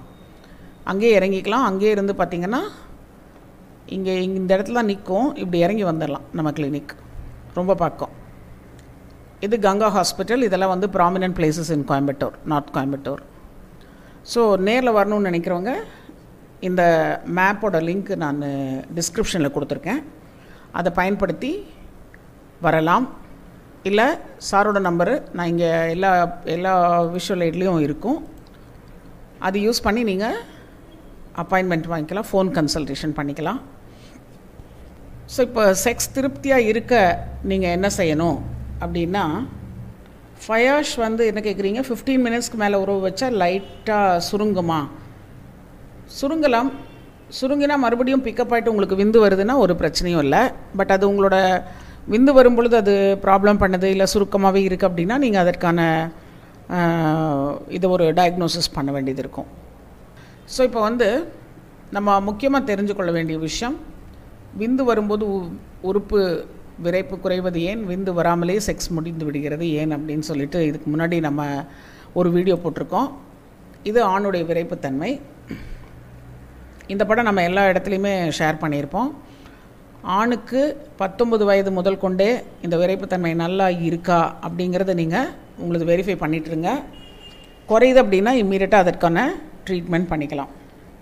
அருள்குமரன், உங்களுக்கு முப்பத்தொம்பது வயசு, கல்யாணம் ஆயிடுச்சா, நாற்பது பர்சன்ட் எரெக்ஷன், அதில் வந்து செக்ஸ் எப்படி இருக்குது, எரெக்ஷன் ஹார்டாக இருக்கா, அப்படி செக்ஸ் பண்ணும் பொழுது உங்களுக்கு எவ்வளோ நம்பர் ஆஃப் ஸ்ட்ரோக்ஸ், யூஸ்வலாக நான் இதெல்லாம் நம்ம கிளினிக்கில் கேட்குற கேள்விகள், நம்பர் ஆஃப் ஸ்ட்ரோக்ஸ் எப்படி இருக்குது, எவ்வளோ இருக்குது, ஒரு இருபது முப்பது இருக்கா இல்லை நூறு இரநூறு இருக்கா, இந்த ஃபார்ட்டி பர்சன்ட் எரெக்ஷனில் உங்களுடைய உறுப்பு பெண் உறுப்புக்குள்ளே முழுசும் போகுதா, ஸோ இந்த கேள்விகளுக்கெல்லாம் நீங்கள் பதில் சொல்ல வேண்டியது இருக்கும். பிசிஓடி அப்படிங்கிறது வந்து பார்த்திங்கன்னா அது ஒரு ஹார்மோனல் இம்பேலன்ஸ், அந்த அதனால் வந்த ஒரு காம்பினேஷன் ஆஃப் சிம்டம்ஸ் பாடியில் இருக்கும். இதுக்கு மாதக்கணக்கில் நல்லா பண்ண முடியும் அப்படிங்கிறதுல யாருனாலையும் சொல்ல முடியாது. அதே மாதிரி ஒரு டைப் ஆஃப் ட்ரீட்மெண்ட்டும் அது நல்லா ஒன்று மட்டும் போதும் அப்படின்னு சொல்ல முடியாது. அது லைஃப் ஸ்டைல் மேனேஜ்மெண்ட் தேவை. உங்களோட வாழ்க்கை முறையை நீங்கள் கொஞ்சம் ஆரோக்கியப்படுத்த வேண்டியது இருக்கும். அதுக்கு தகுந்த மாதிரி நீங்கள் டாக்டர்ஸை பார்க்க வேண்டியது இருக்கும். நம்ம லைஃப் ஸ்டைல் மேனேஜ்மெண்ட் பண்ணி கொடுக்குற டாக்டர்ஸ், மற்றபடி ஹார்மோன்ஸ் வந்து நாங்கள் கொடுத்து உங்களுக்கு ட்ரீட்மெண்ட் பண்ணுறதில்ல. ஸோ இந்த விஷயம் புரிஞ்சுக்கோங்க. நீங்கள் இப்போ இங்கே வந்து இதுக்கு அடுத்த பேஜ் வந்து பார்த்திங்கன்னா நான் போன வீடியோவில் ரொம்ப டீட்டெயிலாக டிஸ்கஸ் பண்ணியிருக்கேன். அதனால் இப்போ இதை வந்து இப்போ டச் பண்ணுவேனான்னு தெரியல. பட் இந்த வீடியோ பற்றி இந்த இமேஜ் நான் உங்களோட டிஸ்கஸ் பண்ண போகிறேன். ஓகே, நேரில் வாங்க, ஜூலை வரும்போது வாங்க, நேரில் வாங்க. இப்போ இது டைமிங் இஸ் எவ்ரி திங். இது வந்து ஆல்ரெடி மேரேஜ் ஆனவங்களுக்கு, குழந்தை இருக்கிறவங்களுக்குன்னு வச்சுக்கலாம், குழந்தை இல்லாதவங்களுக்குன்னு வச்சுக்கலாம். இந்த இமேஜ் யூஸ் பண்ணிக்கலாம். நீங்கள் நல்ல ஒரு செக்ஸ், ஆனந்தமான செக்ஸ் அப்படிங்கிறதுக்கு சம்டைம்ஸ் டைமிங் தான் இம்பார்ட்டன்ட்டு நீங்கள் போட்டிருக்கு. Sometimes a problem with the sexual responses between couple has more to do with timing than any physiological or psychological problem. இப்போ சாதாரணமாக ஆணுக்கும் பெண்ணுக்கும் அந்த செக்ஸ் சைக்கிள் அப்படின்னு சொல்லுவோம். செக்ஸ் பண்ணுறப்ப போகிறப்ப ஒரு மூடு, அப்புறம் உள்ளே நடக்கிற விஷயங்கள், அந்த செக்ஸ் முடிகிற தருவாயில் ஆணுக்கு விந்து வருது, பெண்ணுக்கு என்ன ஆகுது? இந்த கேள்வி நிறைய பேருக்கு, இந்த கேள்வி கேட்டாலே ஒன்றும் புரியாமல் தான் முழிக்கிறாங்க. நிறைய கப்புள் விவரமானவங்க கூட எனக்கு இன்பமாக இருக்குது, எனக்கு மயக்கம் வர மாதிரி இருக்குது, எனக்கு தூக்கம் வர மாதிரி இருக்குது, டயர்ட் ஆயிடுது, போதும்னு தோணுது, சூப்பராக இருக்குது, இந்த மாதிரி சொல்கிறக்கூடிய கப்புள் தான் பார்த்துருக்கோம். ஒரு சிலர் அவங்களுடைய அந்த உச்சக்கட்டத்தை பற்றி ரொம்ப அருமையாக டீட்டெயில் பண்ணுறதையும் பார்த்துருக்கோம். ஸோ அவர்கள் அதை எங்கேயோ கற்றுக்கிட்டு இருக்காங்க, அதற்கான டிஸ்கிரிப்ஷன் வீடியோஸ் பார்த்துருப்பாங்க, அதை நல்லா புரிஞ்சுக்கிட்டு அவர்கள் அதைய ரிசர்ச்சும் பண்ணி பார்த்துருக்காங்க, தன்னுடைய உடம்புலையும் அதை கொண்டு வந்து பார்த்துருக்காங்கங்கிறத உண்மை. இப்போ நான் ஒரு டிஸ்க்ளைமர் ஒன்று போட்டு சொல்கிறேங்க. என்னென்னு கேட்டிங்கன்னா, செக்ஸில் இன்பம் நல்லா இருக்கணும், இன்னும் நல்லா அனுபவிக்கணும், இதில் என்னென்ன ரகசியங்கள் இருக்குதுன்னு தெரிஞ்சுக்கணும், நாம் எந்த லெவலில் இருக்கோன்னு தெரிஞ்சுக்கணும் அப்படின்னு நினைக்கிற கப்புளுக்கு மட்டும்தான் இந்த வீடியோ. மற்றபடி செக்ஸை பற்றின சீரியஸ் எண்ணங்கள் இல்லாமல் அதெல்லாம் நான் நல்லா தான் பண்ணிகிட்ருக்கேன், இதில் ஒரு ஆராய்ச்சி எனக்கு மண்ணும் தேவையில்லைன்னு நினைக்கிறவங்களுக்கு இந்த வீடியோ இல்லை. அதனால் தேவையாக அவசியமாக ஃபீல் பண்ணுறவங்க இனி கண்டினியூ பண்ணுங்கள், கடைசி முறை வரைக்கும் வீடியோ பாருங்கள். இப்போ இந்த ரீசெண்டாக போட்ட ஒரு வாரத்தில் போட்ட லைவ் எல்லாமே நிறைய டீட்டெயில்டு இன்ஸ்ட்ரக்ஷன்ஸ் கொடுத்துருக்கோம், டிஸ்கஷன்ஸ் பண்ணியிருக்கோம். Stroke more than fifteen to twenty, but before ejaculation penis become small அப்படின்னா நீங்கள் வந்து ட்ரீட்மெண்ட்டுக்கு வரணும்ப்பா. ஏன்னு கேட்டிங்கன்னா, உங்களுக்கு ஃபிஃப்டீன் டு டுவெண்ட்டி ஸ்ட்ரோக்ஸே வந்து ரொம்ப அதிகமான உணர்வை, ஒரு வேலையாக உங்கள் உறுப்பு உணருதுன்னு நினைக்கிறேன். சாரி, நான் இங்கே வந்து எந்த ஒரு டயக்னோசிஸும் பண்ண முடியாது. நான் வந்து இதில் வந்து ஒரு பொதுவான கருத்து உங்களுக்கு சொல்லிகிட்ருக்கேன். நீங்களும் வந்து இங்கே பார்ட்டிசிபேட் பண்ணுறீங்க, அதுக்காக உங்களுக்கு நான் நன்றி சொல்லிக்கணும். ஏன்னா உங்கள் டைமெல்லாம் விட்டு இங்கே வந்து உட்காந்துருக்கீங்க. அதுக்காக இப்போ கேள்வி கேட்குறவங்களுக்கு நான் உடனே பதில் சொல்கிறேன். ஏன்னா உங்களுக்கு உங்களுக்கு வந்ததுக்கான ஒரு பலன் கிடைக்கணும் இல்லையா, ஒரு இன்ஃபர்மேஷன் உங்களுக்கு கொடுக்கணுங்கிறது நான் ஆன்சர் சொல்லிகிட்ருக்கேன். பட் ட்ரீட்மெண்ட் இங்கே நான் கட்டாயம் சொல்ல போகிறதில்ல. நம்ம வந்து ஒரு செக்ஸ் நடவடிக்கை பற்றின சயின்ஸ் நம்ம வந்து டிஸ்கஸ் பண்ண போகிறோம். அதை பற்றி நீங்கள் கேட்குறதா இருந்ததுன்னா கேட்கலாம். சம்டைம்ஸ் இங்கே வந்து டைமிங் இஸ் எவ்ரி திங் அப்படின்னு போட்டிருக்காங்க. என்ன அப்படி என்ன பெரிய டைமிங்? செக்ஸ் வேணும்னு ஒரு புருஷன் பொண்டாட்டி கதவை சாத்திட்டு உள்ளே வந்தால் அதுவே பெரிய விஷயம் தானே அப்படிங்கிற லெவலில் தான் இப்போ நம்ம ஒரு கல்ச்சர் இருக்குது. இது வந்து கல்யாணமாகி ரெண்டு வருஷம் ஆனதுக்கப்புறம் நடக்கிற விஷயங்களை பேசிகிட்ருக்கோம். ஈவன் கல்யாணமாகி உடனே கூட ஒரு கணவன் மனைவிக்குள்ளே அந்யோன்யம் இல்லாமல் அவர்கள் அந்த செக்ஸை முறையாக ரசிக்காமல் இருக்கிறாங்க அப்படிங்கிறது இப்போ நம்மக்கிட்ட வர பேஷண்ட்ஸ் வச்சு சொல்கிறேன். நான் இந்த மாதிரி என்ன மாதிரியான செக்ஸ் டாக்டர்ஸ் நிறைய பேர் இருக்கிறாங்க. எல்லாருமே இந்த மாதிரி ஒரு கப்பில் பார்த்துருப்பாங்க. செக்ஸ்னால் என்னன்னே தெரியாத படித்த பெண்கள் இருக்காங்க, விந்துன்னே என்னன்னு தெரியாத படித்த ஆண்கள் இருக்காங்க, கைப்பழக்கம் பண்ணால் தப்பு அப்படின்னு சொல்லிட்டு அது கற்றுக்காமே விட்டவங்களும் இருக்காங்க, கைப்பழக்கம் பண்ணுவதற்கான உந்துதல் வந்தும் அதுக்கு வந்து ஒரு ஈல்டாகாமல் அவர்களுடைய அந்த கைப்பழக்கத்தை அப்படியே கம்ப்ளீட்டாக பழகாமையும், இல்லை பழகியிருந்தால் சா ஸ்டாப் பண்ணிட்டும் அந்த உறுப்பும் விதையும் பாதிக்கப்பட்ட நிலையில் ஆண்கள் இருக்காங்க. அதே சமயம் கைப்பழக்கம் பண்ணுவது தவறு இல்லை. ஓ, ஸ்க்ரீனில் பிக்சர் கிளியராக இல்லையா? ஓகே, இது வந்து ஆக்சுவலாக ஒரு இமேஜு, பட் இப்போ இது தெளிவாக இருக்கான்னு சொல்லுங்கள். இந்த இமேஜ் பற்றி தெரிஞ்சால் போதும் உங்களுக்கு. இப்போதைக்கு இந்த இமேஜ் தான் நான் படித்து காமிக்க போகிறேன்.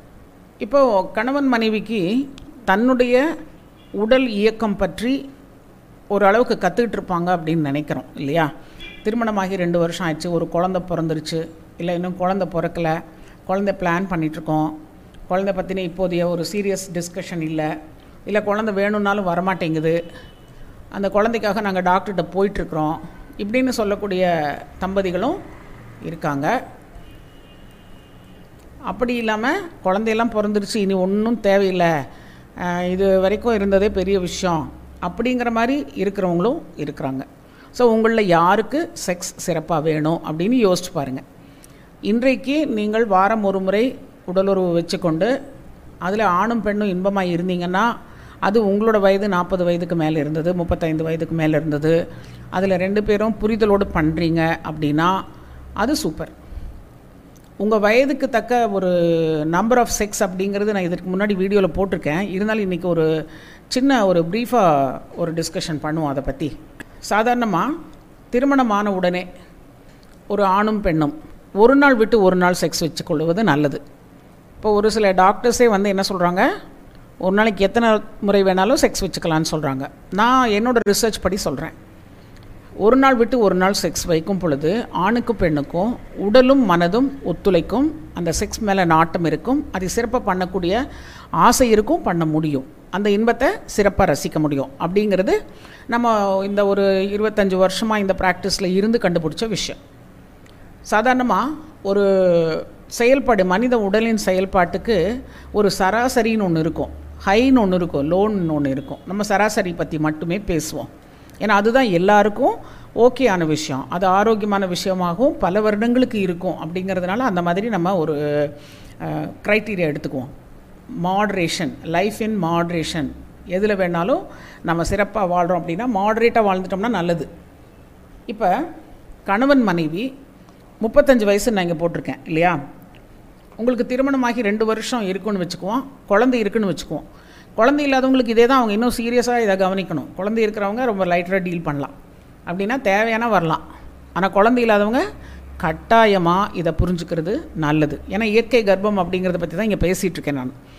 இயற்கையாக கர்ப்பம் தரிக்கணும் அப்படின்னா ஆணும் பெண்ணும் அழகான தாம்பத்தியம் பண்ணணும், ஆக்கப்பூர்வமான இனிமையான தாக்க தாம்பத்தியம் பண்ணணும். தாம்பத்தியம் அப்படிங்கிறதே வந்து திருமணமாகி ஒரு ரெண்டு மாதம் கூட இருக்கிறது இல்லை. அப்படின்னா ஒரு கோல் இல்லாத செக்ஸ் அப்படின்னு ஒன்று வேணும், இனிமைக்காக மட்டும் செக்ஸ் வேணும். அப்படிங்கிறதெல்லாம் எப்போ நடக்குதுன்னு உங்கள் நீங்கள் ஒரு டைம்லைன் எடுத்து பாருங்கள். உங்கள் கல்யாணமான நாள்லேருந்து எவ்வளவு வருஷம் கோல், எவ்வளோ மாதம் கோல் இல்லாத செக்ஸ் வச்சிங்க, அதில் ஆணும் பெண்ணும் இன்பம் அடைந்தீர்களா, அடைஞ்சிருந்தால் அந்த இன்பம் இன்றைக்கி இருக்கா அப்படிங்கிறத பாருங்கள். அப்படி இல்லைன்னா நீங்கள் இதை மறுபரிசீலனை செய்ய வேண்டிய விஷயம். இப்போ நம்ம இந்த இமேஜுக்கு வரோம். இந்த டைமிங் முக்கியம் அப்படின்னு போட்டிருந்தாங்க இல்லையா இந்த பேஜில். இப்போ இதில் வந்து இங்கே டிசையர் ஆர் அப்பிடைட், இங்கேயும் டிசையர் ஆர் அப்பிடைட். இப்போ ஆணுக்கு டிசையர் அப்படிங்கிறது ஒரு ரெண்டு நாள் மூணு நாள் ஆயிடுச்சுன்னு வைவோம். ஒரு முப்பத்தைந்து வயது ஆணுக்கு ஒரு நா மூணு நாள் பொறுத்துக்கலாம். நான் ஒரு சராசரி சொல்கிறேன்னு சொல்லிட்டேன், எல்லாமே சராசரியாக தான் பேசுகிறேன். என்ன டாக்டர் இப்படிலாம் சொல்கிறீங்க, நான்லாம் வந்து ஒரு நாள் விட்டு ஒரு நாள் செக்ஸ் வைக்கிறேன், டெய்லி ரெண்டு தடவை செய்கிறேன், அவங்க வந்து நல்லா பண்ணுறவங்க விட்டுடலாம். ஒரு சிலர் சொல்லுவாங்க பதினஞ்சு நாளைக்கு ஒருக்கா பண்ணுறாங்க, அவங்க வந்து கம்மியாக பண்ணுறவங்க, அவங்களே விட்டுடலாம். சராசரியாக எப்படி இருக்கும்னு நம்ம பேசுவோம். முப்பத்தைந்து வயது உள்ள ஆணுக்கு நாலு நாள், மூணாவது நாள் முடித்து நாலாவது நாள் அவங்க காலையில் எழுந்திரிக்கும் போதே அவருக்கு விடிக்காலை விரைப்பு சூப்பராக இருக்கும். ஏன்னா அவருக்கு வந்து அந்த செக்ஸ் எனர்ஜிங்கிறது அதிகமாக பாடியில் இருக்கும், செக்ஸ் ஆசை, காம உணர்வு அது அதிகமாக இருக்கும். அந்த அதிகமாக இருக்கிறதுனால அந்த ஆண் அன்றைய நாளில் ஒரு நாலஞ்சு தடவை மினிமமாக தன்னுடைய பொண்டாட்டியை நினச்சிக்குவார். வேலை செய்கிற இடத்துல கூட இன்றைக்கி கொஞ்சம் செக் செக்ஸ் செய்கிறதுக்கான சூழ்நிலை உருவாக்கி ஆகணும் அப்படின்னு அந்த ஆணுக்கு அன்றைக்கி காலையிலேருந்து கூட இந்த ஒரு அப்பிடைட் இருக்கலாம். ஆனால் அந்த அப்பிடைட்டை நம்ம கொஞ்சம் குறைஞ்சபட்ச டைம்னு வச்சுக்கிட்டு வீட்டுக்கு வந்து குளிச்சுட்டு சாப்பிட்ட உடனே வந்து தன்னுடைய மனைவியை செக்ஸுக்கு அழைக்கக்கூடிய கணவன் நிறைய பேர் இருக்கிறாங்க. அது அப்பிடைட் ஸ்டார்டிங்னு வச்சுக்குவோமே. இங்கே பெண்ணுக்கு இந்த அப்பிடைட் ஸ்டார்டிங் என்னன்னு கேட்டிங்கன்னா, இது சாதாரணமாக ஆணுக்கு செக்ஸுக்கு ஒரு மணி நேரம் முன்னாடி இருந்து ஆரம்பிக்குதுன்னு வச்சுக்கோம், பெண்ணுக்கு செக்ஸ் ஆரம்பித்து, செக்ஸ் அப்படிங்கிறது ஃபோர்ப்ளே ஆரம்பித்து ஒரு பதினஞ்சு நிமிஷம் கழிச்சு தான் இந்த ஸ்டேஜ் ஆரம்பிக்குது. அப்போ அங்கேயே ஒரு கேப் ஆயிடுதா, இதை ஓவர்லேப் பண்ணி பார்த்தா ஆணுக்கு இங்கே ஆரம்பிக்குதுன்னா பெண்ணுக்கு எங்கே ஆரம்பிக்குது, இங்கே ஆரம்பிக்குது, இந்த இடத்துல ஆரம்பிக்கும்னு வச்சுக்குவோம்.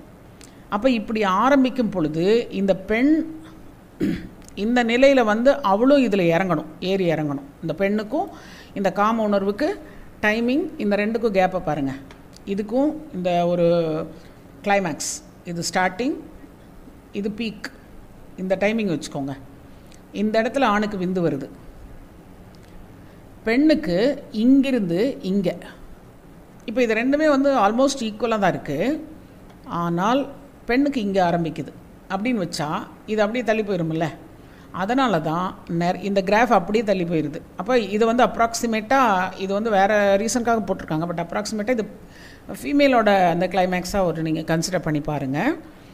ஃபீமேலுக்கு ஒரு சில நிமிஷங்கள் கழிச்சு தான் அந்த கிளைமேக்ஸ்க்கான ஒரு பீக்கு ரீச் ஆகுறாங்க. இது எல்லா கப்புள்லேயும் ரீச் ஆகுறாங்களான்னா இல்லை. ஏன்னு கேட்டிங்கன்னா நிறைய ஆண்களுக்கு தன்னுடைய மனைவிக்கு எது எப்போ தேவை அப்படிங்கிறத கற்றுக்கிறதுக்கு தெரியலை, இல்லை நேரம் இல்லை, இல்லை சூழ்நிலையில் ரெண்டு பேருக்கும் சண்டை, செக்ஸ் தனக்கு வேணுங்கிறப்ப தன் மனைவி செய்யலைங்கிற இது மாதிரி பல காரணங்கள்னால அந்த கப்புள் ரிலேஷன்ஷிப் டெவலப் ஆகலை, அந்த டைமிங் செட் ஆகலை. அப்போ இந்த இடத்துல ஒரு ஆண் தயாராக இருக்காங்க. ஒரு ஆண் வந்து இந்த இடத்துல அவர் இப்போ நீங்கள் வந்து உங்களோட பெட்ரூம் கதவை சாத்திட்டு உங்கள் ரூம்குள்ளே வரீங்க, அந்த இடத்துல உங்களுக்கு ஒரு சூப்பர் விரைப்புத்தன்மை வந்துடும். இது நார்மல். ஒரு சில ஆண்களுக்கு முன் விளையாட்டு செய்கிற டைமில் தான் விரைப்புத்தன்மையே வருதுன்னு சொல்கிறாங்க. அப்படின்னா அவங்க கிராஃப் எங்கேருந்து ஆரம்பிக்குது? இப்படி வந்து இங்கே ஆரம்பிக்கும். இது அப்நார்மல், இது ஒரு தளர்ச்சிக்கு உதாரணமாக மாறுது. செக்ஸ் செய்வதற்கு ப பெட்ரூமை கதவை சாத்திட்டு உள்ளே வரும் பொழுதே ஒரு ஆணுக்கு விரைப்பு நல்லா இருக்குது, அதுக்கப்புறம் அவர் அதை கொஞ்சம் ஆசுவாசப்படுத்திட்டு ஃபோர் பிளேயில் ஈடுபடணும், ஈடுபட்டு அந்த ஸ்டேஜஸ் ஆஃப் எக்ஸைட்மெண்ட் இருக்கு இல்லையா, இங்கே டிசையர், இது எக்ஸைட்மெண்ட், இங்கே ஒரு பிளாட்டூன்னு இருக்கும், இதில் பிளாட்டூ காமிக்கலை, தென் கம்ஸ் தி கிளைமேக்ஸ். நிறைய ஆண்களுக்கு இந்த பிளாட்டூங்கிற ஸ்டேஜ் இல்லை, இங்கே பாருங்கள் இதுதான் பிளாட்டூ, இப்படி வரணும் ஒரு சமநிலையில் கொஞ்சம் நேரம் ட்ராவல் பண்ணுறது. இப்போ நீங்கள் இங்கேருந்து நேராக ஊட்டி போக முடியுமா? குன்னூரில் போய் கொஞ்சம் நேரம் சமநிலையில் இருந்துட்டு அதுக்கப்புறம் ஊட்டி போகலாம், அதில் கொஞ்சம் என்ஜாய்மெண்ட் இருக்குது. அதை விட்டுட்டு ஒரே அப்படியே ஸ்டீப்பாக ஏறிக்கிட்டே இருந்ததுன்னா பாடி தாங்காது. அதனால் இந்த இடத்துல ஒரு பிளாட்டூங்கிற சமநிலை நீங்கள் கொண்டு வரணும். இந்த சமநிலை ஒவ்வொரு கப்புளுக்குள்ளேயும் வரணும். அப்படின்னா ரெண்டு பேருக்கும் புரிதல் உண்டாகி இந்த டிசையர் ஆசை, இந்த ஆசை பெண்ணுக்கு இருக்கான்னு கேட்டிங்கன்னா நிறைய அப்படின்னா நம்ம சராசரியான ஒரு ஆவரேஜ் நம்பர் ஆஃப் டேஸில் ஆவரேஜ் நம்பர் ஆஃப் உமன் ஒரு ஃபிஃப்டி பர்சன்ட் ஆஃப் த உமனுக்கு இருக்கான்னா ஃபிஃப்டி பர்சன்ட் ஆஃப் த உமனுக்கு இருக்கலாம், பட் மீதி ஃபிஃப்டி பர்சன்ட்டுக்கு இல்லையே. உங்கள் மனைவி அந்த ஃபிஃப்டி பர்சன்ட்டில் விழுந்துட்டாங்கன்னா நீங்கள் இதை நல்லா புரிஞ்சுக்க வேண்டிய அவசியம் இருக்கும். ஸோ உங்கள் ஒய்ஃப்கிட்ட நீங்கள் முன்னாடியே சொல்லிடுறீங்க, இன்றைக்கி நம்ம செக்ஸ் பண்ணுற நேரம், இந்த நேரத்தில் நீ ரெடியாக இருக்கணும் அப்படின்னு சொல்லியிருக்கீங்கன்னு வச்சுக்கோங்க. அந்த பெண்ணுக்கு அன்றைக்கி உங்கள் மேலே கோபம் இருக்கலாம், இல்லை வீட்டில் வந்து குழந்தையில பிரச்சனை, இல்லை இன்லாஸ் கூட பிரச்சனை, அவளுக்கு உடம்புக்கு டயர்ட்னஸ்ஸு, வேலை அதிகம், இந்த காரணங்கள்னால அவர் ரெடியாக இல்லை. அப்படின்னா இந்த இது இங்கே ஆரம்பிக்காது, இந்த இடத்துல ஆரம்பிக்காது, அது இங்கே போயிடும். இந்த மாதிரி போகும் பொழுது நினச்சி பாருங்கள், அவங்களுக்கு பீக் அர அவங்க அட்டைன் பண்ண போகிறதில்ல. இப்போ இந்த இதுதான் பீக் அட்டைன் பண்ணாத ஒரு நிலை. பட் இதில் வந்து வேணும்னு நினச்சி பண்ணுற பெண்ணுக்கு தான் இந்த ஒரு கிராஃப் ஃபார்ம் ஆகும். இங்கே பாருங்கள் இந்த கோடு கூட விட்டு விட்டு போட்டிருக்குல்ல, இது வேண்டான்னு நினைக்கிற பெண்ணுக்கு இது எதுவுமே நடக்காது. அந்த பெண் இப்படி ஃப்ளாட் லைனாக இருப்பாள், இப்படி தான் இருப்பாள். அவளுக்கு லியூப்ரிகேஷன் பற்றி போன வீடியோவில் பேச வந்துட்டு நான் பேசவே அது லியூப்ரிகேஷன்கிற வார்த்தையை பற்றி பேசலை, பட் அதற்கு உள்ளே இருந்த எல்லாத்தையுமே பேசியிருக்கேன். ஸோ லியூப்ரிகேஷன் பற்றி இன்றைக்கி பேசுவோம். இந்த லியூப்ரிகேஷன் அப்படிங்கிறது என்னன்னு கேட்டிங்கன்னா, ஒரு பெண்ணுக்கு காம உணர்வு வரும் பொழுது அவளுக்கு செக்ஸ் வேணும்னு நினைக்கிறப்ப, எனக்கு இன்றைக்கி செக்ஸ் இன்பம் வேணும் அப்படின்னு இந்த டிசையர் வரும் பொழுது அந்த பெண்ணுடைய யோனி குழாயில் அந்த திசுக்களில், அந்த வெஜைனா திசுக்களில் ஒரு வியர்வை மாதிரி திரவம் வர ஆரம்பிக்கும். அந்த labia minora, labia majora, labia மெஜோராவில் அவர் அந்த வெஜைனாவை சுற்றி இருக்கிற ரெண்டு லிப்ஸ் மாதிரி இருக்கும், அதில் ரெண்டு கிளாண்ட்ஸ் இருக்குது, right side left side, Bartholin கிளாண்ட்னு பேர் அதுக்கு.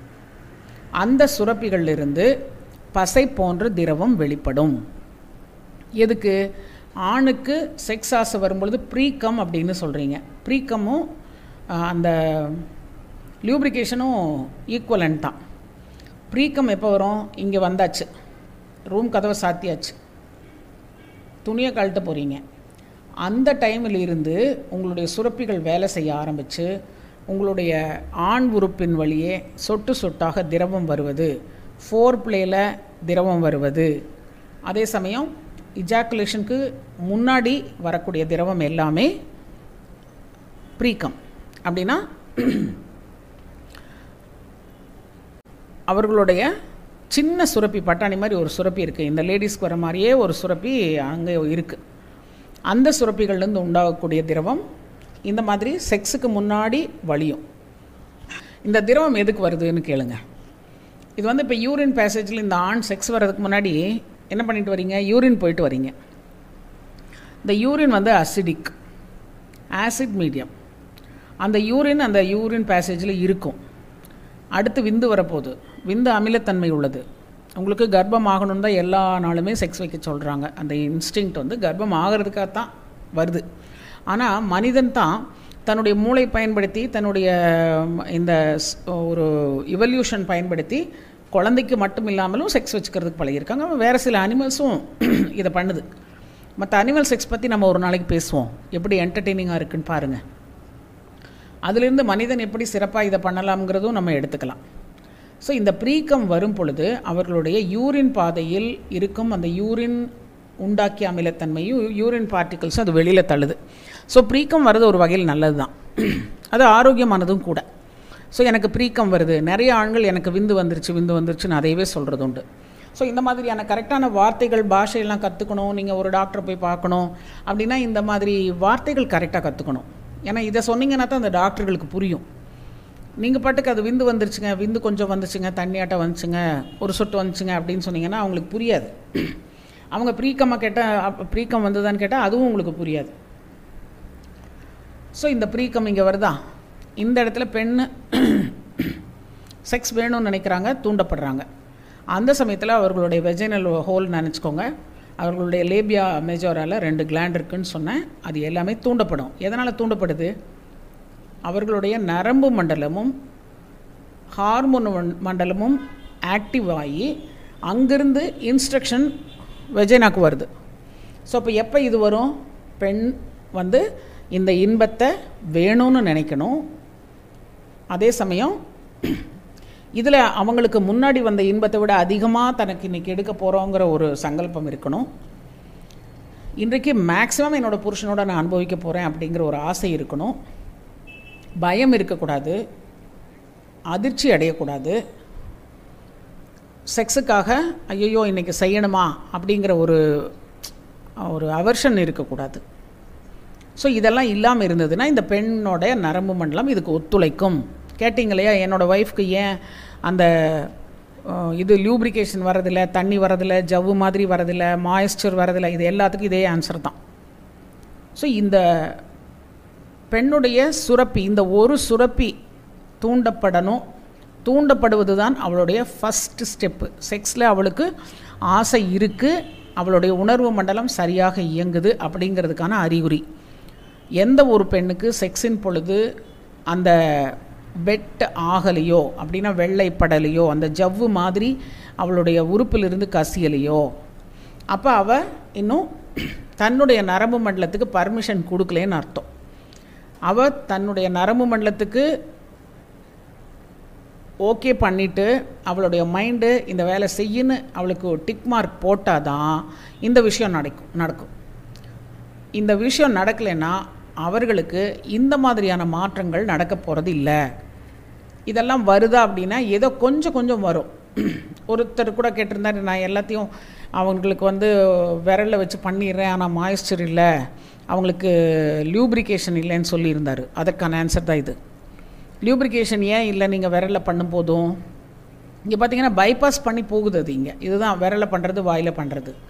ட்ரையாக ஒரு லேடி இருக்காங்க அப்படிங்கிறப்ப, அவங்க அரவுஸ் ஆகாதப்ப, ஒரு ஆண் தனக்கு தெரிந்த காமசூத்ராவை வச்சுக்கிட்டு ஃப்ரெண்ட்ஸ் சொன்னாங்க, இல்லை நம்ம வந்து இந்த ப்ளூ ஃபிலிமில் பார்க்குறது, பானோகிராஃபி மூவியில் பார்க்குறது, சிறப்பான செக்ஸ் பண்ணக்கூடிய அனுபவம் உள்ள ஒரு ஆண் சொல்கிறது, இந்த மாதிரி விஷயங்களை வச்சுக்கிட்டு அவர்கள் ஓரல் செக்ஸும் ஃபிங்கரிங்கும் பண்ண ஆரம்பிச்சிடுறாங்க.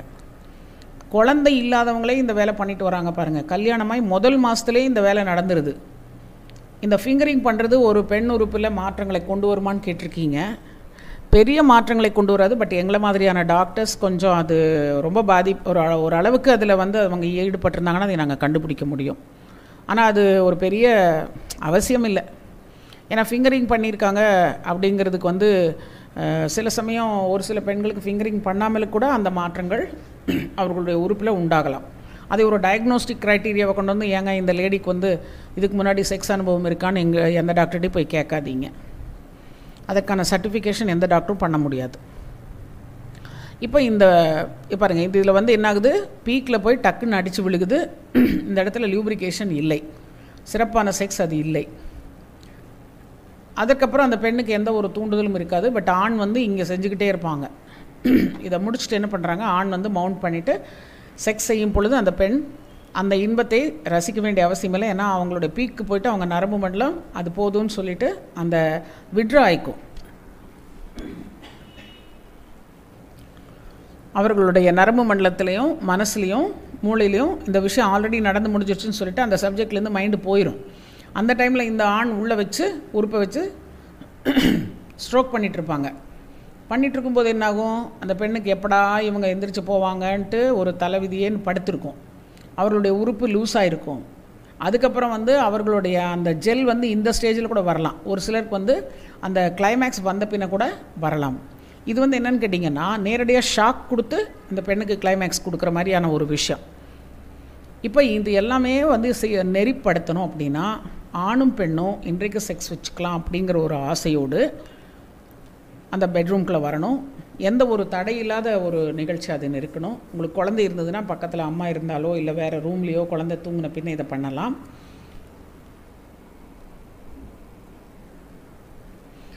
குழந்தை எந்திரிச்சிட்டா என்ன பண்ணுறதுன்னு சொல்லிவிட்டு ஆணுக்கும் பெண்ணுக்கும் இந்த விஷயம் டைம் டைம் கோரிலேஷன்லாம் இல்லாமல் தான் நடந்துகிட்ருக்கு. இந்த உண்மை நீங்கள் ஒத்துக்கிறீங்க தானே? ஸோ இதையெல்லாம் எப்படி ஓவர் கம் பண்ணுறது, நீங்கள் ரெண்டு பேரும் உட்காந்து யோ பாருங்கள், யோசனை பண்ணுங்கள். குழந்தைய வந்து நல்லா நிம்மதியாக தூங்க வைக்கிறதுக்கு பழகுங்க. உங்களுடைய செக்ஸ் லைஃப் சிறப்பாக இதில் அமையும். ஸோ இப்போ இது பெண்ணுக்கு கிளைமேக்ஸ், பெண்ணுக்கு வந்து இந்த ஒயிட் டிஸ்சார்ஜ் வருது, அந்த கிளாண்ட்லேருந்து சுரப்பிலேருந்து சுரப்பி நீர் வருது. அதற்கப்புறம் அந்த சுரப்பி நீர் வந்ததுக்கப்புறம் அந்த பெண் எக்ஸைட் ஆகுறாங்க. இங்கே டிசையர்லேருந்து எக்ஸைட் ஆகுறாங்க. எக்ஸைட் ஆன பின்ன அவர்களுடைய clitoris, labia minora, labia majora உள்ளே அந்த லேபியா அதுக்குள்ளேயும் வந்து அந்த வெஜைனல் ஓப்பனிங் சுற்றிலும் ஜி ஸ்பாட், அந்த வெஜைனா ஓப்பனிங் சுற்றிலும் இருக்கிற அந்த அரவுஸ் ஆகக்கூடிய திசுக்கள், இது எல்லாமே பெருசாக ஆரம்பிக்கும். ரத்தத்தை எடுத்து எப்படி ஒரு ஆண் உறுப்பு பெருசாகுது, அது வெளியில் தெரியுது, இது வெளியில் தெரியல. ஆனால் இந்த உணர்வு அனுபவித்த பெண்ணுக்கு தெரியும், எனக்கு அந்த ஸ்டேஜ் வருது. அப்போ அவளுடைய யோனிக்குழாய் சுற்றிலும் இருக்கிற அந்த திசுக்கள் வீங்க ஆரம்பிக்கும், பெருசாக ஆரம்பிக்கும். அப்போ அந்த யோனிக்குழாயோட ஓப்பனிங் வந்து கொஞ்சம் தெரிகிற மாதிரி ஆகும். அதை சுற்றிலும் இருக்கிற திசுக்கள் வந்து குண்டாகும்போது அந்த ஹோல் பெருசாகும் இல்லையா, அந்த மாதிரி அது பெருசாகும். அப்போ ஆண் உறுப்பு நேரடியாக அந்த இடத்துக்குள்ளே போகிறது ஈஸியாக இருக்கும். மசில்ஸ் மட்டும்தான் உள்ளே டைட்டாக இருக்கும். புது கல்யாணம் ஆன தம்பதி கவனிச்சுக்கோங்க, பெண்ணுடைய மசில்ஸ் ரொம்ப டைட்டாக இருக்கும். அவளுக்கு இது வரைக்கும் செக்ஸ் நடக்கலை, ஆண் உறுப்பு உள்ளே போகலை, இல்லை ஃபிங்கரிங் இது வரைக்கும் பண்ணப்படலை, அவளுக்கு அந்த பயம் இருக்குது அப்படின்னாலோ, இதெல்லாம் ஒவ்வொன்றும் தனித்தனியாக நான் கேஸ் சொல்லிகிட்ருக்கேன், ஒருத்திக்கே இல்லை. அவர்களுடைய அந்த மசில்ஸ் வந்து டைட்டாக இருக்கும். எங்கே இருக்கும், அந்த யோனிக்குழாயுடைய ஓட்டைக்கு உள்பகுதியில் ஒரு ஒரு இன்ச் அரை இன்ச்சில் இருக்கும். அந்த மசில்ஸ் செம்ம டைட்டாக இருக்கும். அது விரி இது வரைக்கும் விரியல இல்லையா. ஸோ அது விரிந்து கொடுப்பதற்கு கட்டாயமாக ஆண் உறுப்பு விரைப்புத்தன்மை நல்லா இருந்தால் தான் அதை அதை பியர்ஸ் பண்ணிவிட்டு போக முடியும். இப்போது ஒரு சில பெண்களுக்கு அந்த இது மசில்ஸ் டைட்டாக இருக்குது, ஆனால் அவருடைய ஹைமனும் டைட்டாக இருக்கிறது உண்டு. இது வந்து ரொம்ப ரேரு. எல்லாருமே என்ன நினைக்கிறாங்க, என்னோடய யோனிக்குழாய் டைட்டு, என்னால் செய்ய முடியல அப்படின்னு சொல்லிட்டு நிறைய பெண்கள் இந்த செக்ஸுக்கு வந்து அலோவ் பண்ணாமல் தள்ளி தள்ளி விட்டுறாங்க. இதனால் கல்யாணம் ஆகிட்டு குழந்த மூணு வருஷம் நாலு வருஷம் நான் இதை திருப்பி திருப்பி சொல்லிகிட்ருக்கேன், எனக்கும் பிடிக்கல. இது காரணம் என்னன்னு கேட்டிங்கன்னா, பெண்கள் நம்புகிறாங்க, நான் இன்னும் கன்னித்தன்மையோடு இருக்கேன், எனக்கு வந்து இன்னும் துறக்கலை, ரெண்டாவது எனக்கு வந்து முடியாது, எனக்கு ஏதோ பெரிய வியாதி இருக்குது, என்னோடய ஃபார்மேஷன் சரியில்லை, உறுப்பு ரொம்ப சின்னது, அப்படியெல்லாம் கிடையாது. ஏன்னா யோனிக்குழாயுடைய ஆரம்பத்தில் இருக்கிற ஒரு ஒரு இன்ச்சுக்குள்ளே ஒன்றரை இன்ச்சுக்குள்ளே இருக்கிற ஏரியா தான் டைட்டு, மற்றது எல்லாமே உள்ளே லூஸாக தான் இருக்கும். அந்த ஏரியாவை ஒரு ஆணுடைய உறுப்பு கடந்து போயிருச்சுன்னா அதற்கப்புறம் ஈஸியாக உள்ளே போயிடும். ஸோ இந்த விஷயம் தெரியாமல் பல வருடங்கள் ஆண் மோதி மோதி திரும்பி கஜினி முகமது மாதிரி படையெடுத்துட்ருக்கீங்க. ஆனால் அதில் ஒரு பிரயோஜனம் இல்லை. ஆனால் ஒரு ஆண் பார்த்தேன் நான், இந்த ரொம்ப திறக்கவே முடியாத உறுப்பு இல்லையா, அப்போ நீங்கள் சொல்கிறது எல்லாருக்குமே திறந்துருமானா இல்லை, ரொம்ப ரேராக நாங்கள் பிரச்சனையுடைய ஒரு கன்னி திரையும் பார்த்துருக்கோம். ரொம்ப டைட்டாக அப்படியே அந்த இது மாதிரி நீங்கள் மசிலோட நார் பார்த்துருப்பீங்களே, மட்டன் வாங்கி சாப்பிடும்போது அந்த நார் மாதிரி இருக்கும், அது மாதிரி இருக்கிற ஹைமன் பார்த்துருக்கோம். திறக்கவே திறக்காது, அதுக்கு வந்து சர்ஜரி பண்ணி தான். என்னோடய அனுபவத்தில் இந்த இருபத்தஞ்சி வருஷத்தில் ஒரு மூணு நாலு லேடிஸ் தான் நாம் வந்து இந்த சர்ஜரி காமிச்சிருக்கோம். ஒரு மூணு நாலு லேடிஸ் வந்து அதை திறந்து கொடுக்கறதுக்கு, அவங்க மசிலுக்கு திறக்கிறதுக்கு இந்த பொண்ணுங்களுக்கு வந்து பயத்தில் தெம்பில்லைங்கிறதுனால அவர்களுக்கு டாக்டர்ஸு மயக்கம் கொடுத்து திறந்துருக்காங்க. இவ்வளோ தான், பத்து பேருக்குள்ளே தான் இந்த ட்ரீட்மெண்ட் தேவைப்பட்டிருக்கு நம்ம பார்த்த பெண்களில்.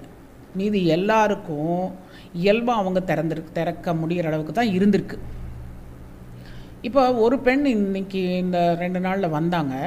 அவர்களுடைய அந்த யோனிக்குழாய் பார்க்குறப்ப அவர்களுடைய இடுப்பெலும்பு கொஞ்சம் வடிவம் மாறி கீழே வரைக்கும் அந்த யோனிக்குழாயில் பாதி வரைக்கும் இறங்கி நிற்கிது. இந்த ஆண் எவ்ரி டைம் உள்ளே வைக்கும் போதும் அந்த அவருடைய உறுப்பு அந்த போனில் முட்டி முட்டி வெளியில் வருது. அந்த பெண்ணுக்கும் அந்த முட்டுறதுனால அவளுக்கு வலி. இது வந்து கல்யாணமாகி ஒன்றரை வருஷம் ஆயிடுச்சு. உங்கள் ரெண்டு பேருக்குமே ஏஜ் வந்து தேர்ட்டி இருக்கும்னு நினைக்கிறேன். ஸோ அப்போ அவசரமாக வந்து இப்போ இந்த பெண்ணுக்கு என்ன சொல்லியிருக்கேன்னா, கைனகாலஜிஸ்ட்டை போய் டிஸ்கஸ் பண்ணிவிட்டு இதுக்கு என்ன பண்ணலாம், அந்த எலும்பை பற்றி நீங்கள் அங்கே ரிசர்ச் பண்ணிக்கோங்க, இந்த ஆணுக்கு வேறு பொசிஷன் வந்து மாற்றி கொடுத்து அவருக்கு உள்ளே போகுமாங்கிறதுக்கு அட்வைஸ் பண்ணுறதுக்கு நம்ம முற்பட்டிருக்கோம். ஸோ இந்த மாதிரியான ரேர் கேஸஸும் நாங்கள் பார்க்குறோம். ஓகே, இது எதுக்கு வந்தது? இங்கே excitement and plateau stage. Then plateau வருது. இங்கே பிளாட்டோ என்ன சொன்னேன் நான், செக்ஸை நீண்ட நேரம் செய்ய வேண்டிய விருப்பம் இருக்கக்கூடிய தம்பதி நிறைய ரகசியங்கள் உங்களுக்குள்ளே பகிர்ந்துக்கணும், கற்றுக்கணும், அதையே ப்ராக்டிஸ் பண்ணணும், மாஸ்டரி பண்ணணும். பண்ணிட்டீங்கன்னா நீண்ட நேரம் செக்ஸ் உங்களுக்கு முடியும். வேணும்னா முடியும், வேணும்னா மட்டும் முடியாது. அதே அது வந்து it's a learned process. So இப்போ இந்த பிளாட்டோ ஸ்டேஜ் கொண்டு வரணும் அப்படிங்கிறதுக்கு வந்து இந்த தம்பதிகள் தங்களுடைய அந்த உச்சக்கட்டம் வராமல் தவிர்த்துக்க பழகணும். அப்படின்னா உச்சக்கட்டம் வரக்கூடிய இடங்கள் எங்கெல்லாம் தொட்டால் உச்சக்கட்டம் வரும், இதை நீங்கள் தெரிஞ்சுக்கணும். ஆணுக்கு முக்கியமாக அவர்களுடைய அந்த நுனி பகுதியில், அந்த உறுப்புடைய நுனி ஜாயின் ஆகிற இடத்துல தூண்டுதல் ஆச்சுன்னு சொன்னால் விந்து வந்துடும். அதே மாதிரி நீங்கள் எங்கெல்லாம் பெண் தொட்டா, பெண்ணை எப்படியெல்லாம் நீங்கள் தொட்டா, அவர் சில சமயம் நிப்பிளில் கிஸ் பண்ணுவாங்க, அந்த சமயத்தில் இவங்க உள்ளே வச்சு மூமெண்ட் பண்ணும்பொழுது இவர்களுக்கு அந்த பெண்ணுடைய யோனிக்குள்ளாய் ரொம்ப சுருங்கி விரியறதுனால, ஒரு நிப்பிள் ஸ்டிமுலேஷன் பண்ணிவிட்டு உறுப்பு ஆண் உறுப்பு உள்ளே இருக்கும் பொழுது நீங்கள் நிப்பிள் ஸ்டிமுலேஷன் பண்ணி பாருங்கள். ஃபிங்கரிங்கில் ஃபிங்கர்லேயோ இல்லை கிஸ்ஸிங்லேயோ நீங்கள் நிப்பில் ஸ்டிமுலேட் பண்ணி பாருங்கள். அந்த நேரத்தில் பெண்ணுடைய யோனிக்குள்ளாய் டைட்டாகி லூஸ் ஆகும். இந்த டைட்னஸில் நிறைய ஆண்களுக்கு விந்து வரும். இதை ஓவர் கம் பண்ணுறதுக்குன்னு சில டெக்னிக்ஸ் நீங்கள் பழக வேண்டியது இருக்கும். அதுக்கு அந்த ஆணுக்கு நீண்ட நேரம் அப்படின்னா, இப்போ இந்த ஃபோர் பிளே அப்படிங்கிறது பார்த்திங்கன்னா, இது வரைக்கும் ஃபோர் பிளேன்னு வச்சுக்குவோம், இங்கே இதுலேருந்து இது வரைக்கும் ஃபோர் பிளேன்னு வச்சுக்குவோம். இது வந்து ஒரு ten to fifteen minutes okay. ஒரு சிலர் வந்து ஒரு மணி நேரம் அரை மணி நேரம் ஃபோர் பிளே பண்ணுறீங்கன்னு சொல்கிறீங்க. அந்த டைமில் உங்களோட உறுப்பு எப்படி வேலை செய்யக்கூடிய திறமையை காப்பாற்றி வச்சுருக்கோம் அப்படின்னு நீங்களே யோசனை பண்ணிக்கோங்க. உங்களுக்கு அந்தளவுக்கு ஃபிட்னஸ் இருக்குது இல்லை, அதுக்கப்புறம் நான் சூப்பராக செக்ஸ் பண்ணுறேன்னா நீங்கள் உங்களுக்கு ஒரு சல்யூட், கண்டினியூ பண்ணுங்கள். உங்கள் ஒய்ஃப்க்கும் அழகாக செக்ஸு நீங்கள் வந்து ஃபோர் பிள்ளையிலேயே அவங்களுக்கு கிளைமேக்ஸ் கொடுக்காம உங்கள் உறுப்பை வச்சே செ கிளைமேக்ஸ் கொடுத்துட்ருக்கீங்கன்னா ரியலி அ செகண்ட் சல்யூட். இது நீங்கள் லைஃப் லாங் கண்டினியூ பண்ணிக்கலாம். ஆனால் அப்படி இல்லாமல் நீண்ட நேரம் ஃபோர் பிள்ளையில் ஈடுபட்டு பெண்ணுக்கு இந்த ஃபோர் பிளே டைம்லேயே இந்த மாதிரி ஒரு கிளைமேக்ஸை கொடுத்துட்டு அதற்கப்புறம் அவர்கள் வந்து ஓஞ்சு போய் அந்த வெஜைனா லூஸ் ஆன பின்ன நீங்கள் உள்ளே விட்டு செய்கிறீங்க அப்படின்னா இது நீண்ட நாட்களுக்கு இனிமையான விஷயமாக இருக்க போகிறது இல்லை அப்படிங்கிற ஒரு சந்தேகம் எனக்கு இருக்குது. ஏன்னு கேட்டிங்கன்னா, பெண்கள் எப்போவுமே இந்த ஓரல் செக்ஸ்க்கும் ஃபிங்கரிங்க்கும் விருப்பப்பட மாட்டாங்க. ஆனால் வேறு வழி இல்லாதனால அவங்க ஒத்துக்கிட்டு இருக்கலாம்.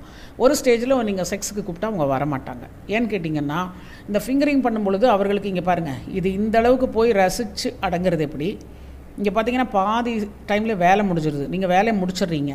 நிறைய பேருக்கு இல்லாடிக்கு தான் திருமணமாகி ஒரு மாதத்துக்குள்ளே இந்த வேலை பண்ணுற ஆண்கள் நான் பார்த்துருக்கேன். எங்கடா பழகுன இதையன்னு கேட்டோம். ஏன்னா இந்த நல்ல விஷயத்தை கற்றுக்கிறது நீங்கள் உண்மையாலுமே காமசூத்திரா படிச்சிருக்கீங்க, ஆனால் காமசூத்திராவை எதிராக படிச்சிருக்கீங்க. காமசூத்திராவில் எந்த ஒரு விஷயத்தையுமே செக்ஸை நீண்ட நேரம் பண்ணுறதுக்கு தான் பழகுறாங்க, ஆனால் நீங்கள் ஷார்ட் டைம் பண்ணுறதுக்கு பழகுறீங்க. நம்ம இப்போ இருக்கிற காலகட்டத்தில் பசங்க என்ன பண்ணிகிட்ருக்காங்கன்னா, எவ்வளவு சீக்கிரம் பெண்ணுக்கு பண்ண வேண்டியதை பண்ணிவிட்டு நான் என் வேலை முடிக்கிறேன் அப்படிங்கிற ஒரு ஸ்டேட்டஸில் தான் இருக்கிறாங்க. இதையெல்லாம் நீங்கள் பழக வேண்டாம்.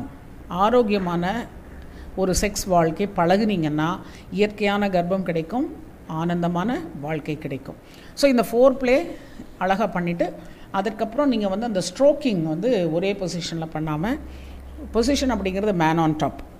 ஸோ இந்த வார்த்தையெல்லாம் நீங்கள் பழகணும், கரெக்டாக பழகணும். மேன் ஆன் டாப் பொசிஷனில் குழந்தை ஆகணும்னா கட்டாயமாக மேன் ஆன் டாப்பில் தான் பண்ணணும். பொண்ணு மெத்தை வாங்கிக்கோங்க, மெத்தியில் பண்ணுங்கள். பாயில் படுத்து பண்ண முடியாது, கஷ்டம்.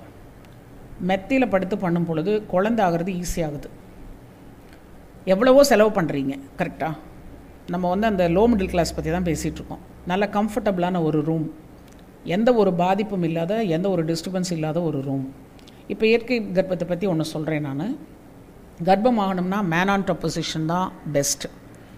நிறைய ஆண்களுக்கு பெண் கீழே படுத்திருக்கும் பொழுது மேலே படுத்து பண்ணுற அளவுக்கு விரைப்புத்தன்மை சப்போர்ட் பண்ணலை அப்படிங்கிற உண்மை நிறைய பேஷண்ட்ஸ்க்கு இப்போ நம்ம பார்க்குறோம்.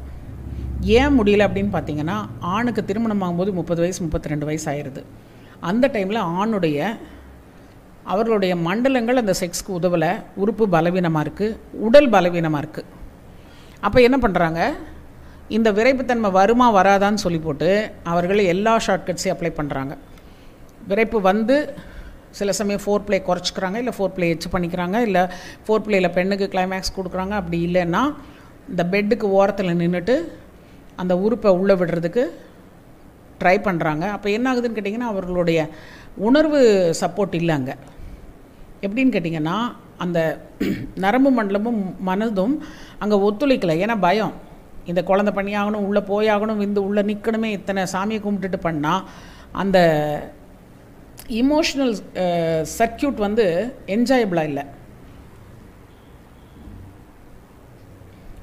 அது ஒரு கோல் ஓரியன்டாக, ரெஸ்பான்சிபிலிட்டி ஓரியன்டாக, ஜட்ஜ்மெண்டல் ஓரியன்டாக இருக்குது. ஸோ அந்த சமயத்தில் என்ன ஆயிடுதுன்னு கேட்டிங்கன்னா, அந்த சமயத்தில் ஆணுக்கு விரைப்புத்தன்மை குறைஞ்சி போயிடுது. குறையும் பொழுது அவர்கள் அந்த விரைப்புத்தன்மையை குறைஞ்சிருச்சுன்னு சொல்லாமல், எப்படியாவது ஓவர் கம் பண்ணி செஞ்சிட மாட்டோமா அப்படின்னு ஒரு பெரிய வீர, ஒரு என்ன சொல்கிறது, மாயா வீரம் தான் சொல்லணும். அந்த மாதிரி அந்த உறுப்பை உள்ளே திணிக்கிறது, இல்லை இது பெட்டோட ஓரத்தில் நின்றுட்டு பார்த்தீங்கன்னா இதுதான் பெட்டுன்னு வச்சுக்கோங்க, இந்த பொண்ணு இங்கே படுத்திருக்கான்னு வைங்க, அவளோட காலை வந்து இந்த ஆண் வந்து தன்னோட தோள் மேலே வச்சுக்கிறது, இதெல்லாம் நடந்திருக்கு. இதை பற்றி நம்ம நெக்ஸ்ட் டைம் பேசுவோம்.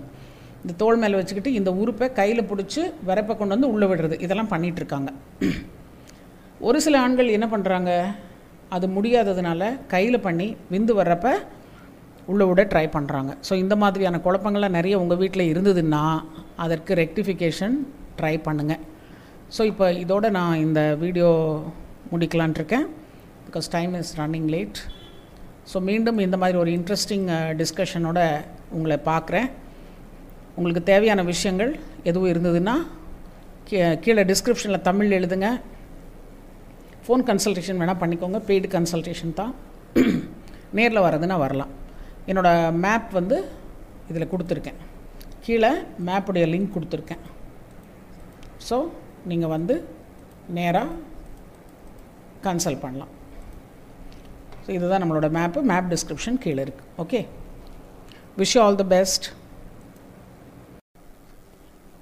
இங்கே பிரபாகரன் அப்படிங்கிறவர் நம்மளுடைய அந்த வீடியோஸ்க்கு வாழ்த்துக்கள் சொல்லியிருக்காரு. Good afternoon fresh and fresh. இப்போ இந்த சன் செல்வன் அப்படிங்கிறவர், my wife is having point eight in AMH level. Allopathy doctors are saying to go for IUI and IVF. Kindly advise.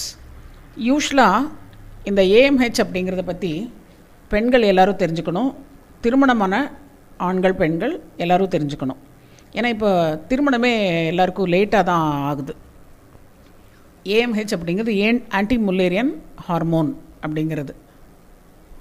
இது என்ன பண்ணுதுன்னு கேட்டிங்கன்னா, பெண்ணுடைய கருமுட்டை உருவாவதை இது நிர்ணயிக்குது. ரொம்ப டீட்டெயில்ஸ் வேண்டாம். இது நார்மலாக ஒன்று ஒன்றுக்கும் ரெண்டுக்கும் நடுவில் இருந்தால் நார்மல்னு சொல்கிறாங்க. த்ரீ ஃபோருக்கு மேலே இருந்ததுன்னா அது பாலிசிஸ்டிக் ஓவேரியன் டிசீஸ் அப்படின்னு சொல்கிறாங்க. ஏன்னா நிறைய கருமுட்டை இருந்ததுன்னா அது அந்த ஏஎம்ஹெச் லெவல் அதிகமாக இருக்குன்னு அர்த்தம். அப்படி அப்போ பாயிண்ட் எயிட் அப்படிங்கிறது ஒன்றுக்கு கம்மியாக போகும் பொழுது உங்களோட ஒய்ஃபோட ஏஜ் என்னன்னு தெரியல. இந்த ஒன்றுக்கு மட்டும் இப்போ ஆன்சர் பண்ணிட்டு அப்புறம் உங்களோட கமெண்ட்ஸ்க்கு வந்து நீங்கள் கேள்வி போட்டிங்கன்னா அது கேன்சல் பண்ணுறேன். ஏன்னா இது ரொம்ப இம்பார்ட்டண்ட்டுங்கனால இந்த கேள்வி இதிலேருந்து எடுத்திருக்கேன். ஒன்றுக்கு கம்மியாக இருந்தது அப்படின்னா, உங்கள் மனைவியோட வயது முப்பதுக்கு மேலே இருந்தது அப்படின்னா, இதற்கு இதை நேச்சுரலாக இம்ப்ரூவ் பண்ண முடியுமா அப்படிங்கிறது உறுதியாக சொல்ல முடியாது. ஆனால் உங்களுடைய உடல் ஆரோக்கியத்தையும் மன ஆரோக்கியத்தையும் ஹார்மோன் மண்டல ஆரோக்கியத்தையும் இம்ப்ரூவ் பண்ணும் பொழுது இது இது இம்ப்ரூவ் ஆகிறதுக்கு வாய்ப்பு இருக்குது. ஆனால் அது நம்ம டெஸ்ட் எடுத்து பார்த்து இதெல்லாம் சோதனை பண்ணுறதுக்கு எந்த ஒரு பெண்ணும் தொடர்ச்சியெல்லாம் ட்ரீட்மெண்ட்டுக்கு வர்றதில்லை.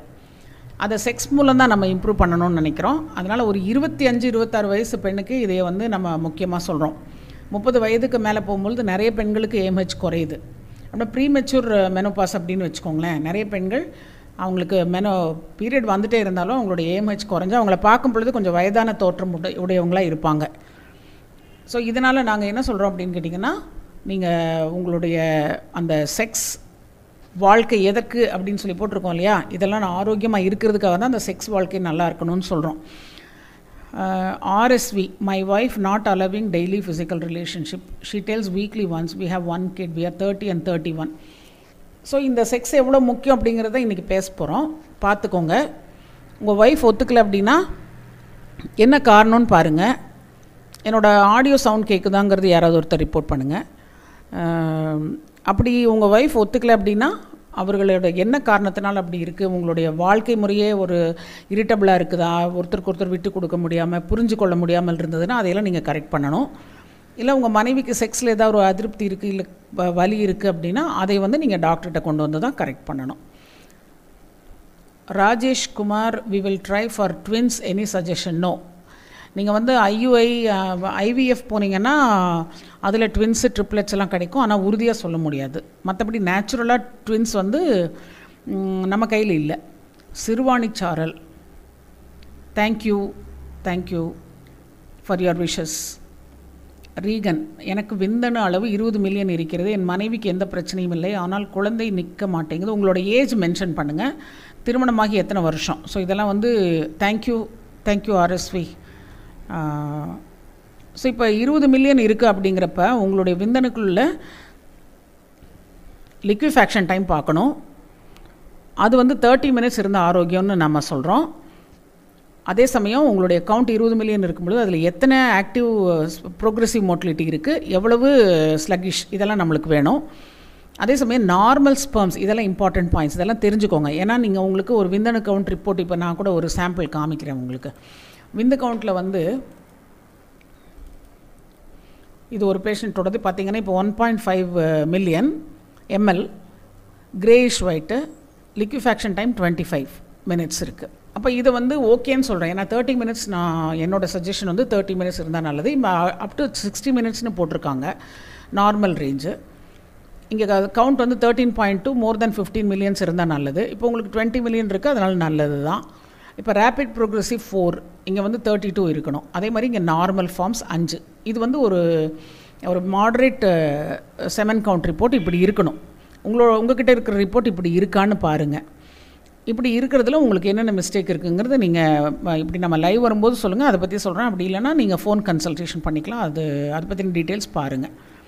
இரண்டு நாள் தள்ளி போயிருக்கு, அது உறுதியாக சொல்ல முடியாதுமா. நீங்கள் ஒரு த்ரீ டேஸ் கழித்து யூரின் டெஸ்ட் எடுத்து பாருங்கள், டாக்டர்கிட்ட கன்சல்ட் பண்ணுங்கள். மை விழி, ஐ யூ ஐ பெயின்ஃபுல்லாக இருக்குமா? ஐ யூ ஐ பெயின்ஃபுல்லாக இருக்காது. ஏன் ஐ யூ ஐக்கு போகிறீங்க? ஐ யூ ஐ அப்படிங்கிறது இன்ட்ரா யூட்ரைன் இன்செமினேஷன். அதற்கு உங்களுடைய செக்ஸ் பிரச்சனையாக இருந்தது அப்படின்னா, விந்து கரெக்டாக நிற்கலை அப்படின்னா ஐ யூ ஐ போகிறீங்க. ஐ யூ ஐ வேணுமாங்கிறத நீங்கள் சீர்தூக்கி பார்க்கலாம். உங்களோட செக்ஸ் வந்து ப்ராப்பராக இருக்கான்னு பார்க்கலாம். விந்தணுக்கள் குறைவாக இருந்தால் வாஷ் பண்ணி ஐ யூ ஐ பண்ணுவாங்க. இதெல்லாம் பெயின்ஃபுல்லாக இருக்காது, கொஞ்சமாக பெயின் இருக்கும், பட் பேரபிள் தான். She is telling simply that their friends are doing like that, so we also like. இப்போ நீங்கள் காண்டம் யூஸ் பண்ண மாட்டேங்கிறாங்க அப்படின்னா, இப்போ உங்களுக்கு செக்ஸ் வே வந்து குறைவாக இருந்தால் பரவாயில்லைன்னா நீங்கள் இதையெல்லாம் சமாளிச்சுட்டு இருக்கலாம். இல்லை உங்களுக்கு ஒரு ஆவரேஜாக வாரத்துக்கு ரெண்டு முறை செக்ஸில் மூணு முறை வேணும் அப்படின்னா, வாரத்துக்கு ரெண்டு முறை உங்களோட ஏஜுக்கு முப்பது வயசாக இருந்ததுன்னா வேணும். அதை நீங்கள் அவர்களுக்கு புரிகிற மாதிரி சொல்லுங்கள். மற்றபடி என்ன சொல்ல முடியும் நம்ம? நீங்கள் உங்கள் ஒய்ஃபை நீங்கள் எப்படி சமாளிக்கிறீங்கிறது தான் முக்கியம். ஓகே, தேர்ட்டி ஃபோர் இயர்ஸில் உங்களுக்கு எத்தனை நாளைக்கு ஒருக்க வாரத்துக்கு ரெண்டு செக்ஸ் ஆகுது நல்லதுன்னு சொல்கிறோம், இல்லை வாரத்துக்கு ஒன்றாவது.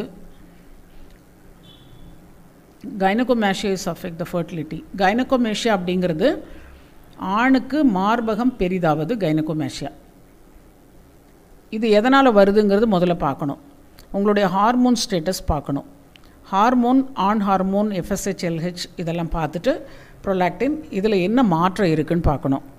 அதுக்கப்புறம் உங்களுடைய கைனகோமேஷியா உங்களுடைய விந்தணுக்கள்லேயும் ஏதாவது பாதிப்பு இருக்கான்னு பார்க்கணும். விந்தணுக்களில் குறைபாடு இருக்குது அப்படின்னா உங்களுக்கு ஃபெர்டிலிட்டியில் ப்ராப்ளம். மற்றபடி கைனகோமேஷியானால் ஆசச் ப்ராப்ளம் இல்லை. ஆனால் அது வருவதே எதனால் ஒருத்தருக்கு மார்பகம் ஒரு ஆணுக்கு பெருசாகுது அப்படின்னு பார்த்திங்கன்னா அவர்களுடைய ஹார்மோனல் இம்பேலன்ஸ். ஸோ இதற்கெல்லாம் நீங்கள் கன்சல்டேஷன் பண்ணிக்கலாம். இங்கே வரதுனால வரலாம், இல்லை டாக்டர்கிட்ட கன்சல்ட் பண்ணிக்கலாம். ஃபோன் கன்சல்டேஷன் நீங்கள் இதுக்கு முன்னாடி வீடியோஸில் பாருங்கள், போட்டிருக்கேன்.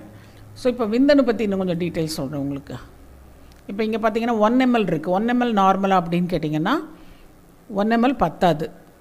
ஆனால் ரிப்பீட்டடாக ஒன் எம்எல் வந்ததுன்னா அதற்கான ட்ரீட்மெண்ட் நீங்கள் பண்ண வேண்டியது இருக்கும். லிக்விஃபேக்ஷன் டைம் பார்த்திங்கன்னா இங்கே மோர் தேன் சிக்ஸ்டி இருக்குது, சிக்ஸ்டி மினிட்ஸ் இருக்குது. இது வந்து கெட்டியான விந்தணு. கெட்டியான விந்தணு ஆரோக்கியமாக அப்படின்னு கேட்டாங்க கேட்டிங்கன்னா இப்போ இந்த பேஷண்ட் இங்கே நம்மக்கிட்ட வந்ததுலேருந்தே தெரியுதா அவருக்கு குழந்தையாகலைன்னு. அப்போ ஆரோக்கியம் இல்லைன்னு தான் அர்த்தமாகுது. லிக்விஃபேக்ஷன் டைம் அதிகமாக இருந்ததுன்னா, இல்லை ரொம்ப குறைவாக இருந்ததுன்னா, அது வந்து உங்களுடைய அந்த விந்து பெண்ணுறுப்புக்குள்ளே போய் அங்கே கொஞ்சம் நேரம் நின்று அது நீர்த்து போகணும், கெட்டியாகும். அதுக்கப்புறம் அது நீர்த்து அந்த விந்தணுக்கள் அங்கேருந்து கழுந்து ஓடும், ஓடி போய் அந்த முட்டையை தேடும். அந்த வேலை லேட் ஆகுதுன்னு அர்த்தம். நீர்த்து போயிருந்ததுன்னா அதற்கு ஆரோக்கியமான ஒரு மீடியா இல்லை. அந்த விந்தணுக்கள் நீந்தி போவதற்கோ இல்லை வாழ்வதற்கான மீடியா, அது இருக்கிற அந்த தண்ணி போர்ஷன் இருக்கு இல்லையா, அது ஆரோக்கியமாக இல்லைன்னு அர்த்தம். இப்போ அந்த மாதிரி இருக்கிறதுனால நிறைய இதில் வந்து இன்ஃபர்டிலிட்டிக்கு இந்த லிக்விஃபேக்ஷன் டைமே ஒரு காரணமாகுது. இதே பாருங்கள். அதுக்கப்புறம் டோட்டல் ஸ்பெர்ம் கவுண்ட் இவருக்கு நல்லா இருக்குன்னு வருது, ஆனால் இங்கே ரேபிட் ப்ரோக்ரெசிவ் கம்மியாக இருக்குது. நார்மல் ஸ்பெர்ம்ஸ் வந்து நாலு இருந்தால் பரவாயில்ல, ஆனால் இவருக்கு எட்டு இருக்குது. ஆனாலும் இன்ஃபர்டிலிட்டிக்கு ரீசன் இங்கே வந்து லிக்விஃபேக்ஷன் டைம் அதிகமாக இருக்குது, ஆக்டிவ் மோட்டிலிட்டி கம்மியாக இருக்குது. இங்கே பஸ்ஸெல்ஸ் அப்படிங்கிற ஒரு ஃபேக்டர் இருக்குது பாருங்கள், அதை பற்றி தான் கேட்டிருக்கீங்க மைவிலி.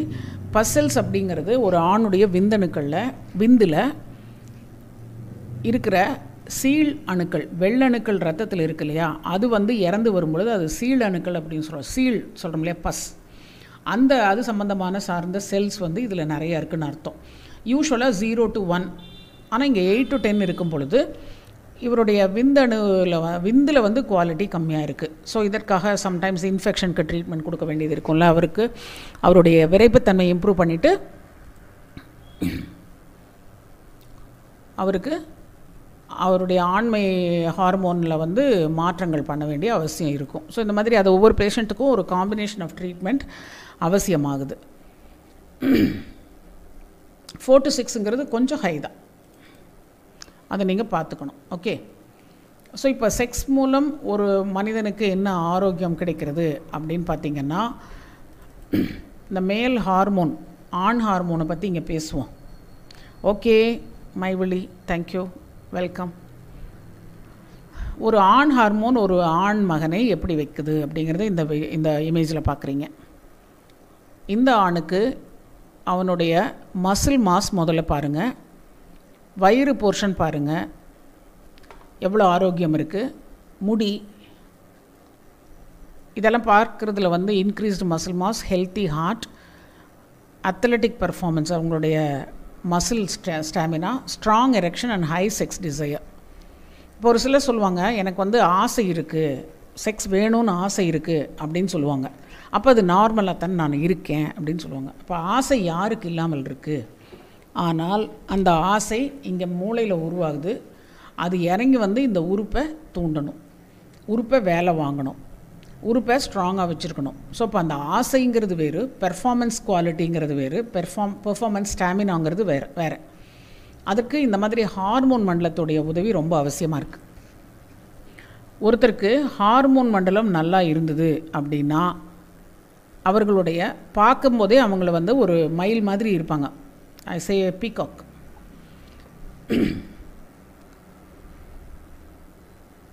தேர்ட்டி ஒன் இயர்ஸில் வந்து அதிகமான செக்ஸ் உணர்வு இருக்கிறது ஆர்எஸ்வி, இட் இஸ் நார்மல். அதிகங்கிறது நீங்கள் எத்தனை நாளைக்கு ஒருக்காங்கிறது, உங்களோட பர்ஃபார்மன்ஸ் எவ்வளோ அழகாக இருக்குது. நீங்கள் வந்து ஒரு சிட்டுக்குருவி மாதிரி கம்மியாக பண்ணிவிட்டு ஷார்ட் டைம் பண்ணிவிட்டு அதில் வந்து எனக்கு அது அடிக்கடி பண்ணணும்னு ஆசைப்படுறது ஒரு அப்நார்மல்னு வச்சுக்குவோம். எல்லாமே பர்ஃபார்மன்ஸுங்கிறது ஒரு செக்ஸ் ஆசை அப்படிங்கிறது. நீங்கள் ஒரு ஆரோக்கியமான நீண்ட உங்களுடைய பெண் துணையை சாட்டிஸ்ஃபை பண்ணக்கூடிய அளவுக்கு உங்களுடைய செக்ஸ் கெப்பாசிட்டி இருக்கிறது நார்மல். அது உங்களுடைய ஆசை இப்போ ரெண்டு நாளைக்கு ஒருக்கா மூணு நாளைக்கு ஒருக்கா அந்த மாதிரி இருந்ததுன்னா நார்மல். ஒரே நாளைக்கு மூணு தடவை பண்ணணும்னு நினைக்கிறது அப்நார்மல். ஏன்னா அது நீண்ட நாளைக்கு அப்படி பண்ண முடியாது, அதனால் சொல்கிறேன் நான்.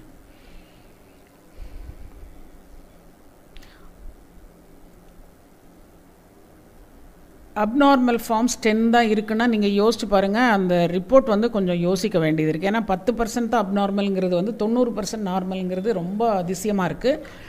ரிப்போர்ட்டிங் சிஸ்டத்தில் வந்து சில சமயம் இன்னும் குவாலிட்டி லேபில் நீங்கள் கொடுக்க வேண்டியது இருக்கலாம். யா சிவசங்கரி, நீங்கள் உங்களுக்கு கவுன்சிலிங் வேணும்னா இதில் வேணும் அப்படின்னா நீங்கள் இப்போ உங்களுடைய பிரச்சனை தெளிவாக ஷார்ட்டாக புரிகிற மாதிரி எழுதுங்க. என்னால் முடிஞ்ச அளவுக்கு இங்கே சொல்கிறேன். அப்படி இல்லைனா ஃபோன் கன்சல்டேஷன் பண்ணலாம், இல்லை நேரில் வரலாம். ஃபோன் கன்சல்டேஷன் வந்து ஃபைவ் ஹண்ட்ரட் ருபீஸ் கூகுள் பேயில் என்னோடய நம்பர் இதுக்கு முந்தின வீடியோஸில் நான் போட்டிருக்கேன். அதில் பே பண்ணிவிட்டு நீங்கள் வாட்ஸ்அப்பில் உங்களுடைய கொஷின்ஸ் எழுதிட்டு ரிப்போர்ட்ஸ் இருந்தால் போட்டுட்டு என்னை கூப்பிடலாம். So will do phone consultation. விந்து வந்து வெளியில் போகிறதுனால ப்ராப்ளமானு கேட்டிருக்காங்க ஒருத்தர். ஆமாம், விந்து வெளியில் போச்சுன்னா குழந்தையாகிறதுல ப்ராப்ளம் ஆகும்.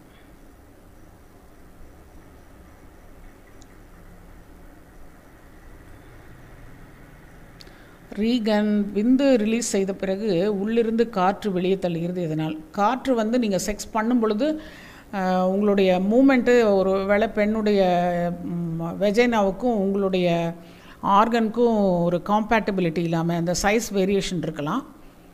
அதனால் கொஞ்சம் காற்று உள்ளே ஏறலாம். அந்த காற்று உள்ளே ஏறும் பொழுது வெஜைனால் அந்த காற்று நின்றுட்டுருக்கலாம், அது வெளியேறலாம். அப்போ விந்து அது கூட சேர்ந்து வெளியேறலாம். ஸோ அது இப்போ இந்த விந்தணுக்கள் ரிலீஸ் பற்றி பேசுவோம்.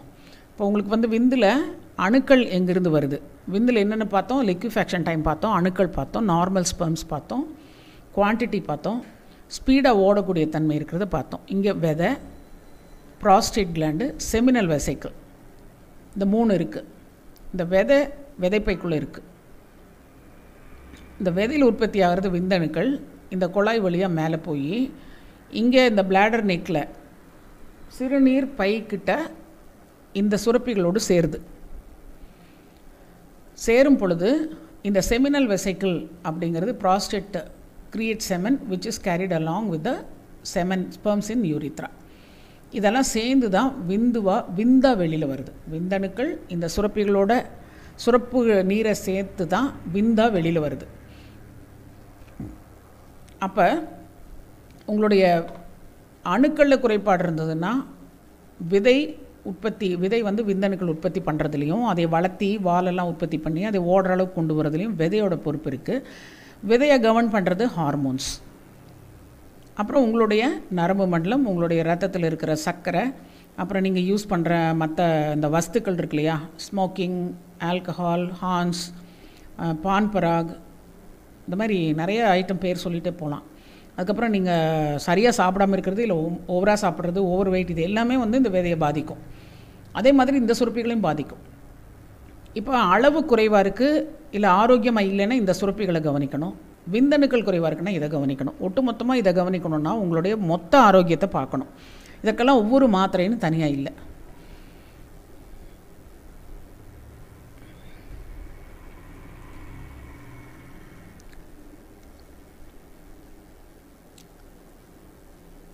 Sashidharan, but I do lot of masturbation everyday. இது சஷிதரன், நீங்கள் என்னோடய பழைய வீடியோஸ் பாருங்கள். ஏன்னா அதிக கைப்பழக்கத்தினால என்ன பாதிப்பு வரும்னு முன்னாடி போட்டிருக்கோம், அதை பாருங்கள்.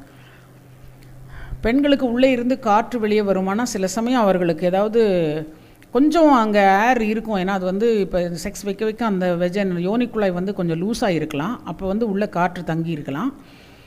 அந்த காற்று வந்து கொஞ்சம் வெளியில் வரலாம். அது ஒரு பெரிய தப்பு இல்லை. பட் நிறையா வந்தது விந்தோட வருதுன்னா நீங்கள் டாக்டர்கிட்ட கன்சல்ட் பண்ணணும். ஃபார்ட்டி த்ரீ முருகன், ஆணுடைய ஆண் உறுப்பில் முன்தோல் இறங்காமல் இருக்குது. நீங்கள் எத்தனை வயசு, நாற்பத்தி மூணு வயசு வரைக்கும் இதை பார்க்க வேண்டியதில்லை. பதிமூணு பதினாலு வயதிலேயே முன்தோல் திறக்குதா அப்படிங்கிறத பார்க்கணும். அது திறக்கலைன்னா நீங்கள் டாக்டர்கிட்ட கன்சல்ட் பண்ணணும். Nineteen million nineteen million okay தான். இச்சிங் இருக்குது செக்ஸ்க்கு அப்புறம் அப்படின்னா நீங்கள் இன்ஃபெக்ஷன் இருக்கான்னு பார்க்கணும்.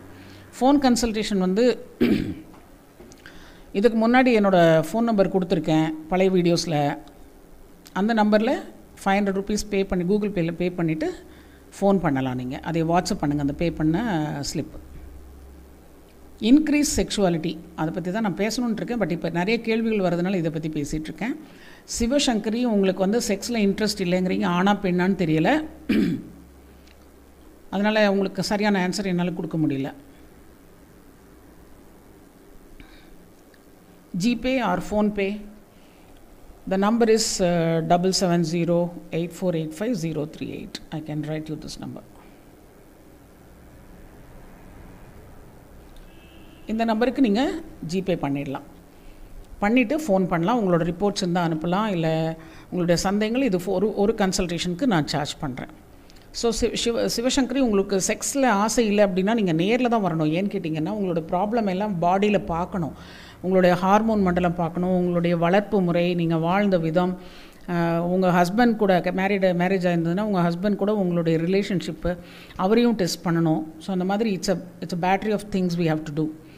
So Dinesh, thank you. Okay, welcome. I suffer a lot mental upset problem maybe due to menstruation. So Sasidharan, நீங்கள் ஆனா பெண்ணா என்ன எழுதுறீங்கன்னு தெரியல, தமிழ் எழுதுனா நல்லது. Seven million count and head motile problem இருக்குது. செவன் மில்லியன் கம்மி தாம்மா. நீங்கள் ட்ரீட்மெண்ட்டுக்கு போக வேண்டியது இருக்கும். இது வந்து இயற்கையாக வைத்தியம் பண்ணலான்னாலாம் நீங்கள் வெயிட் பண்ணிகிட்ருக்காதீங்க. ஏன்னா செவன் மில்லியன் அப்படிங்கிறது இங்கே பாருங்கள், இந்த படம் காமிச்சிருக்கேன் பாருங்கள், இந்த படத்தில் இது வந்து மோர் தேன் ஃபிஃப்டீன் மில்லியன், இது லெஸ் தேன் ஃபிஃப்டீன் மில்லியன். இந்தளவுக்கு விந்தணுக்கள் இந்தளவுக்கு விந்தணுக்கள் இருக்கிறவங்களுக்கே வந்து க கன்சீவ் ஆகிறதுல சிரமமாக இருக்குது. அப்போ இந்தளவுக்கு இருந்தால் குறைவாக இருந்ததுன்னா நீங்கள் டாக்டரோட ஹெல்ப் வச்சு சீக்கிரமாக குழந்தை பண்ணுறதை பாருங்கள். சசிதரன், ஓகே, உங்களுக்கு மாஸ்டர்பேஷன் அதிகமாக பண்ணுறீங்க, அதுக்கு மேலே நான் மறந்துட்டேன் என்னென்னு. ஏன்னா மெசேஜ் போயிட்டே இருக்கா. I can't get back to you. AMH one point four six conceive ஆக முடியும். ஆனால் உங்களோட மற்ற ஃபேக்டர், கருமுட்டையெல்லாம் கரெக்டாக இருக்கா, உங்கள் வெயிட் கரெக்டாக இருக்கா, செக்ஸ் ப்ராப்பராக வைக்கிறீங்களா, பீரியடிக்காக வைக்கிறீங்களா, உங்களோட உங்களுக்கு அந்த உணர்வுகளோடு வைக்கிறீங்களா, இதெல்லாம் வந்து நீங்கள் கவனிச்சுக்கோங்க. என்னோடய பழைய வீடியோஸ் பாருங்கள். அதில் ஒவ்வொரு ஆணும் பெண்ணும் எப்படி செக்ஸ் வச்சா குழந்தை ஆகுது. என்னோடய வீடியோஸ் பார்த்தே நிறைய பேர் எங்கிட்ட வராமையே கன்சீவ் ஆகிருக்கேன்னு சொல்கிறாங்க. ஃபோன் பண்ணி சொல்கிறாங்க, ஃப்ரெண்ட்ஸ்கிட்ட ரெஃபர் பண்ணி நீங்கள் போய் இங்கே பாருங்கன்னு சொல்கிறாங்க. ஸோ எல்லாருமே நேரில் வரணும்னு அவசியம் இல்லை. என்னோடய பழைய வீடியோஸ் கொஞ்சம் பாருங்கள். பார்க்கும் பொழுது உங்களுக்கு அதில் புரியும். அதில் எதாவது சந்தேகமாக இருக்குதுன்னா ஃபோன் கன்சல்டேஷனில் கேளுங்க, உங்களை பற்றி கேளுங்க. அதுவும் இல்லை அதில் மற்ற வீடியோஸில் தேடுங்க, நிறைய வீடியோஸ் இருக்குது. சிவா, குழந்தை பெற்றுக்கிறதுக்கு லெசிபியனா? லெசிபியன்னா என்னப்பா? லெசிபியன்னா என்னன்னு உங்களுக்கு தெரியுமா? ஸோ இப்போ வந்து விந்தணுக்களை பற்றி பார்ப்போம். அந்த லெசிபியன் பற்றி இன்னும் கொஞ்சம் எழுதுங்க, பதில் சொல்கிறேன். இந்த விரைப்புத்தன்மை பற்றி இப்போ பேசுவோமா? நீங்கள் ஆணாக இருந்தால் உங்களுக்கு சுயன்பம் பண்ணும் பொழுதும் செக்ஸுக்கு முன்னாடி ஃபோர் பிளேலையும் நீங்கள் நின்றுட்டு இருந்தா எந்த அளவுக்கு உறுப்பு மேலே ரேஸ் ஆகும், அந்த இதை வச்சு தான் நம்ம வந்து உங்களுடைய எரெக்ஷனை கிரேட் பண்ணுறோம்.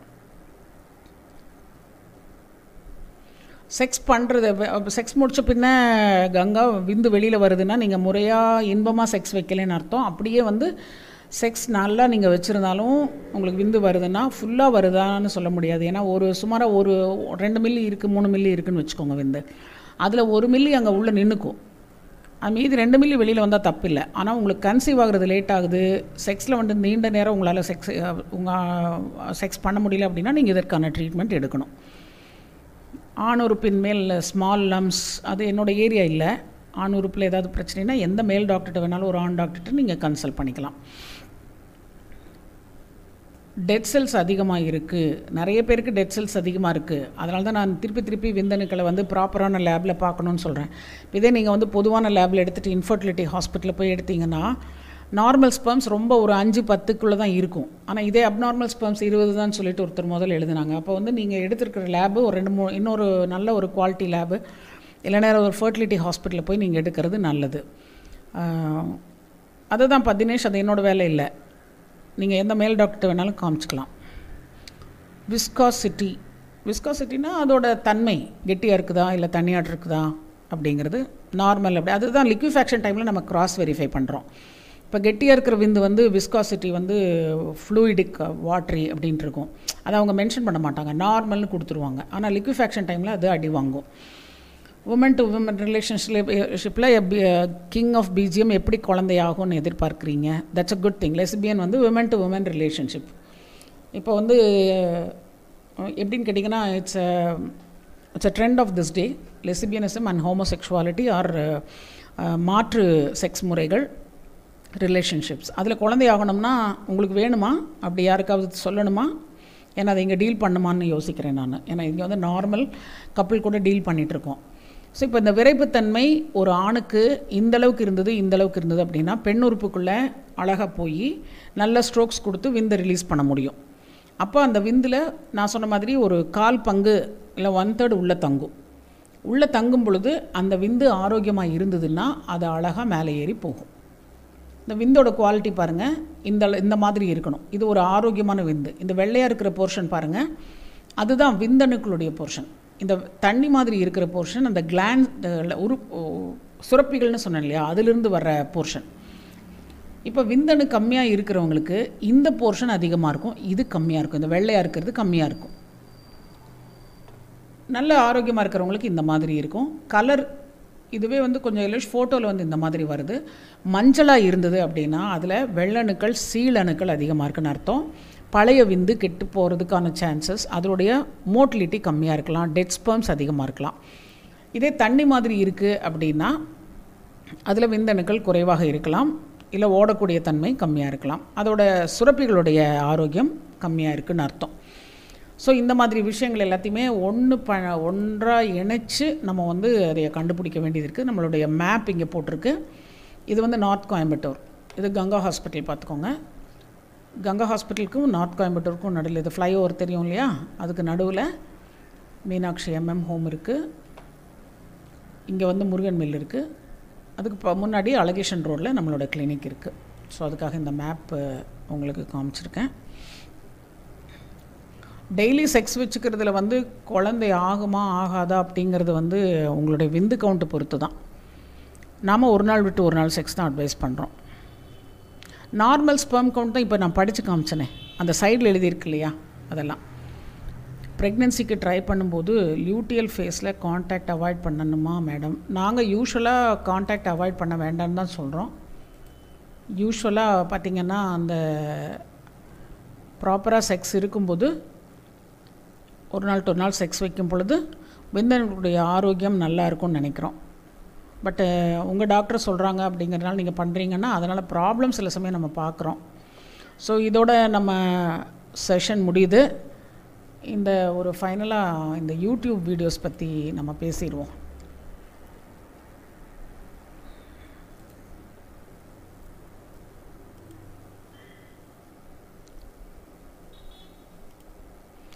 இதில் கமெண்ட் பார்த்திங்கன்னா வீரசூர்யான்னு ஒருத்தர் எழுதியிருக்கிறாரு.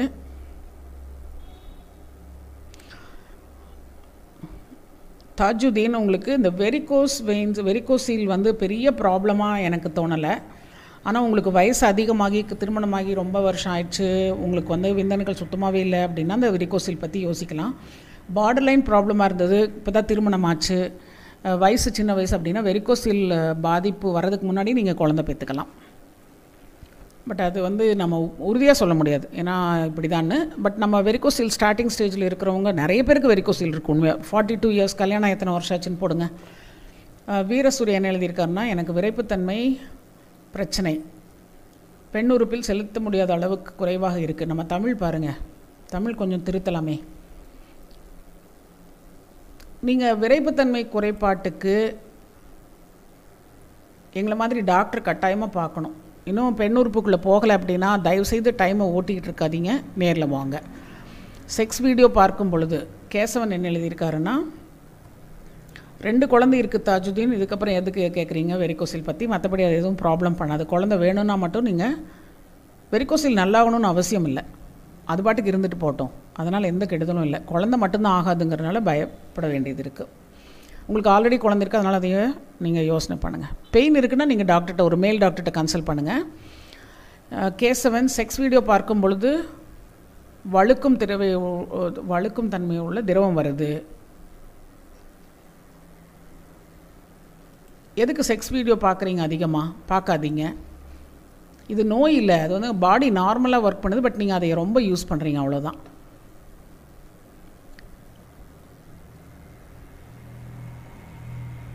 பெண்கள் உச்சக்கட்டம் பற்றி இதுக்கு முன்னாடி நம்ம பேசியிருக்கோம், அதனால் கொஞ்சம் ஜலீல் இதை பாருங்கள், முன்னாடி இருக்கிற வீடியோஸு இல்லைனா அடுத்ததில் போடுறேன், ஏன்னா அது பெரிய சாப்டர். செக்ஸ் லைஃப் பற்றியும் போடுறேன், ஏன்னா I will talk in future. Marriage ஆகி அஞ்சு வருஷம் ஆகுது, பேபி இல்லை, செக்ஸில் இன்ட்ரெஸ்ட் வரமாட்டேங்குது. சிவசங்கரி ஓகே, இங்கே பேசியிருக்காங்கன்னு நினைக்கிறேன், இவங்களுக்கு ஆன்சர் பண்ணியிருக்கோன்னு நினைக்கிறேன். இன்னத்த வீடியோ பாருங்கள். விந்து முந்துதல் காரணமாக குழந்தை பிறப்பு தாமதமாகுது, தடுக்க வழி என்னென்னா நீங்கள் உங்களோட டோட்டல் செக்ஸ் சிஸ்டத்தை அப்கிரேட் பண்ணணும், அப்போ தான் வந்து விந்து முந்துதலை தடுக்க முடியும். KSP, it is been four point five years painful, sex பண்ண முடியலன்னா டாக்டர் பாருங்கள், தயவுசெய்து வெயிட் பண்ணிகிட்ருக்காங்க, அந்த நாலரை வருஷம் என்ன பண்ணிகிட்ருக்கீங்க, கரெக்டான டாக்டரை பாருங்கள்.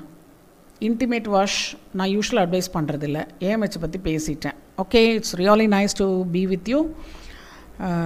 தைராய்டு இருக்குது நான் பேபி தங்குமா, தைராய்டு ப்ராப்ளம் இருந்ததுன்னா தயவு செய்து தைராய்டு கரெக்ட் பண்ணிவிட்டு நீங்கள் பேபிக்கு ட்ரை பண்ணுங்கள். ஏன்னா தைராய்டு ப்ராப்ளத்தோடு நீங்கள் பேபிக்கு ட்ரை பண்ணும்போது குழந்தைக்கும் அந்த பாதிப்பு வருவதற்கான வாய்ப்பு அதிகமாக இருக்குது.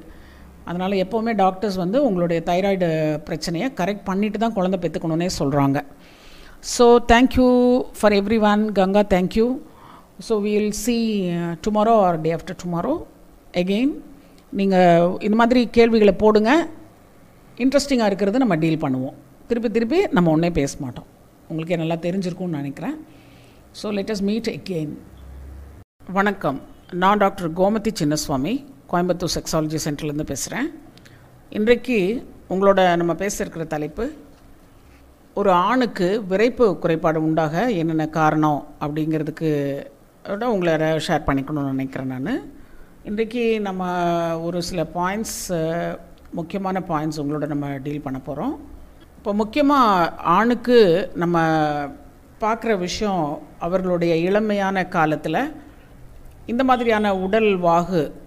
இந்த படத்தில் பார்த்திங்கன்னா வீரியமுள்ள ஒரு ஆண், இவர்களுடைய ஹார்மோன் நல்ல அளவு அளவில் இருந்தது அப்படின்னா எந்த அளவுக்கு அவர்களுடைய மசில் சிஸ்டம் டெவலப்மெண்ட் ஆகிருக்கும், வேறு சிஸ்டங்கள் என்னென்ன அவர்களுக்கு ஆரோக்கியமாக இருக்கும், என்ன ஆரோக்கிய குறைபாடு உடம்பில் பார்க்கும் பொழுது இது நம்மளுக்கு ஹார்மோன் பிரச்சனையாக இருக்குமா அப்படின்னு ஒருத்தருக்கு சந்தேகம் வர்றதுக்கான விஷயங்களை இங்கே சொல்லியிருக்கோம்.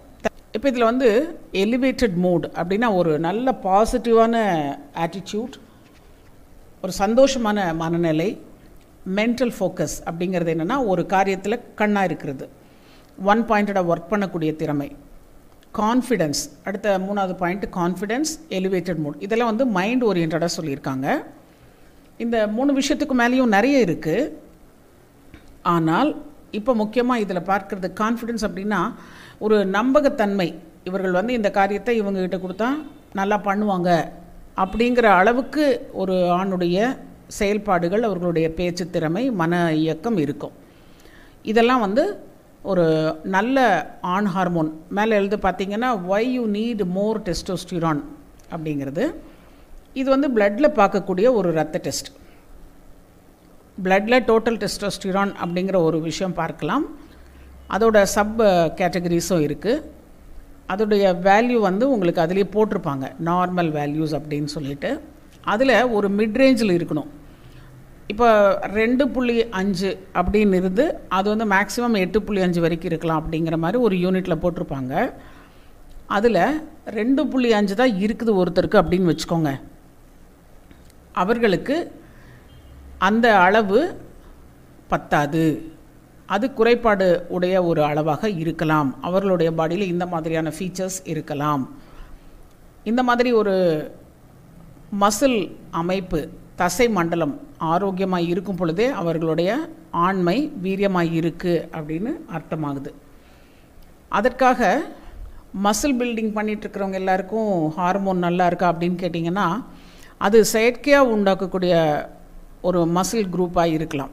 அவர்கள் அந்த தசை அளவு அதிகரிப்பதற்காக மருந்துகள் சாப்பிடலாம், இன்ஜெக்ஷன்ஸ் போட்டுக்கலாம், உணவு ஒரு அவர்களுடைய சிறப்பான தேவையான உணவை அவங்க சாப்பிட்டுட்ருக்கலாம்.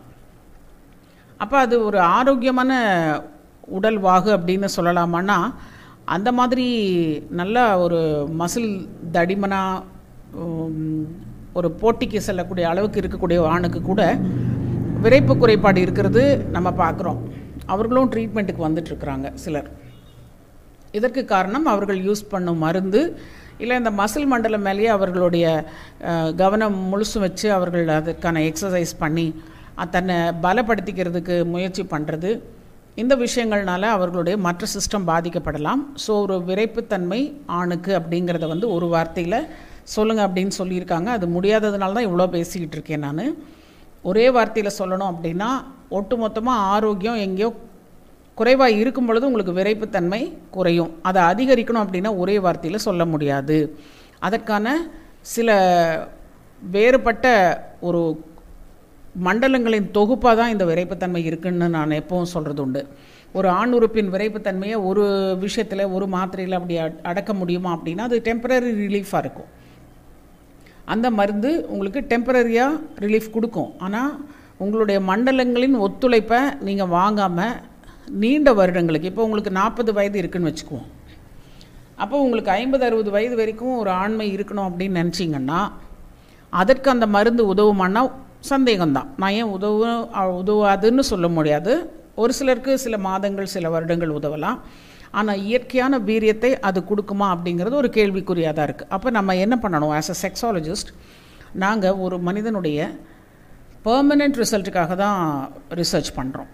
This actually done by each and in individual ஒவ்வொரு செக்ஸாலஜிஸ்ட்டும் அவர்களுக்கு அந்த துறையில் ஒரு ரிசர்ச் இருக்குது. அந்த மாதிரி பார்க்கும் பொழுது ஒரு ஆண் தன்னுடைய வீரியத்தை ஆரோக்கியமாக வச்சுக்கணும் அப்படின்னா அவர்கள் தன்னுடைய உடலின் மண்டலங்கள், நான் நிறைய மண்டலங்கள் பற்றி பேசிகிட்ருக்கேன், நீங்கள் இதுக்கு முன்னாடி வீடியோஸ் பார்த்தீங்கன்னா சில இடங்களில் வந்து முக்கியமான மண்டலங்கள் பற்றி பேசியிருப்பேன். இப்போ இன்றைக்கு சில மண்டலங்கள் பற்றி பேச போகிறேன். ஸோ இப்போ இதில் வந்து இன்க்ரீஸ்டு மசில் மாஸ், இது ஆரோக்கியமாக இருக்கும் பட்சத்தில் அவர்களுக்கு அந்த ஹார்மோன் அழகாக ஒர்க் பண்ணுதுன்னு அர்த்தம். ஹெல்த்தி ஹார்ட், இப்போ நாற்பது வயது உடைய ஒரு ஆண் இன்றைக்கி பார்த்தேன் நான், நாற்பது வயதில் அவருக்கு கொஞ்சம் வயிறு தொப்பை இருக்குது, அதில் மேலே ஒரு ஸ்டார் ஏறி வந்த உடனே கெஸ் வாங்குது. அவர்கள் பேசும்போது கெஸ் வாங்கிட்டே பேசுகிறாரு. சுகர் வந்து அதிகமாக இருக்குது, ஹெச்பிஏஒன்சி அப்படிங்கிறது அதிகமாக இருக்குது. இதில் வந்து அவருக்கு தளர்ச்சி இருக்குது, உறுப்பில் புண்ணு இருக்குது. இத்தனை விஷயங்களும் நாற்பது வயதில் இருக்கிற ஆண்கள் இல்லை முப்பத்தைந்து வயது இருக்கக்கூடிய ஆண்கள் நிறைய பேர் பாதிக்கப்பட்டிருக்காங்க. இதற்கு காரணம் என்ன அப்படின்னு கேட்டிங்கன்னா, ஆண் தன்னுடைய ஆரோக்கியத்தை தக்க வைத்து கொள்வதற்கான சில விஷயங்களை செய்யலையோ அப்படின்னு ஒரு சந்தேகம் வருது.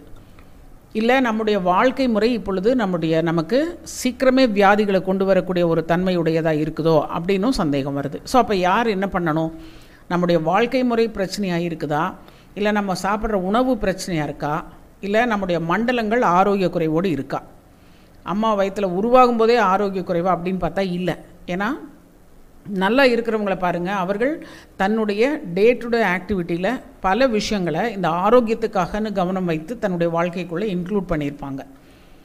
அதை பற்றி நம்ம நிறைய யோசிக்கணும். உதாரணமாக காலையில் எழுந்திரிச்ச உடனே எக்ஸசைஸ், ஆரோக்கியமாக ஒரு சரிவிகித உணவு, இந்த ஒவ்வொரு மண்டலங்களுக்கும் ஆரோக்கியப்படுத்தக்கூடியதான பயிற்சிகள், பழக்க வழக்கங்கள், நல்ல தூக்கம், இதை பற்றி கூட நான் இன்றைக்கி ஒரு இமேஜ் எடுத்து வச்சுருக்கேன்.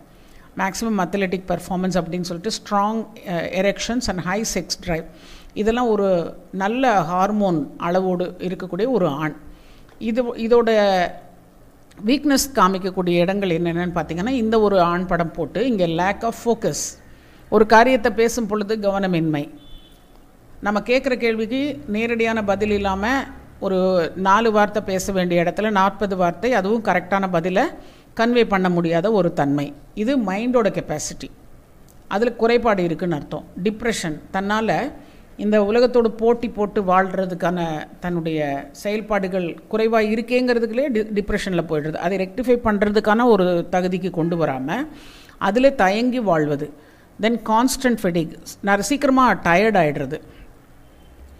மார்பக வளர்ச்சி, ஆணுக்கு மார்பக வளர்ச்சி, டிக்ரீஸ்டு மசில் மாஸ், கைகள் இருக்கிற மசிலும் வயிற்றில் இருக்கிற மசிலும் வீக்காகிறதுனால தொப்பை வந்துடுறது, கை சூம்பி போன மாதிரி ஆகிறது, கால் வந்து ஒல்லியாக தெரிகிறது.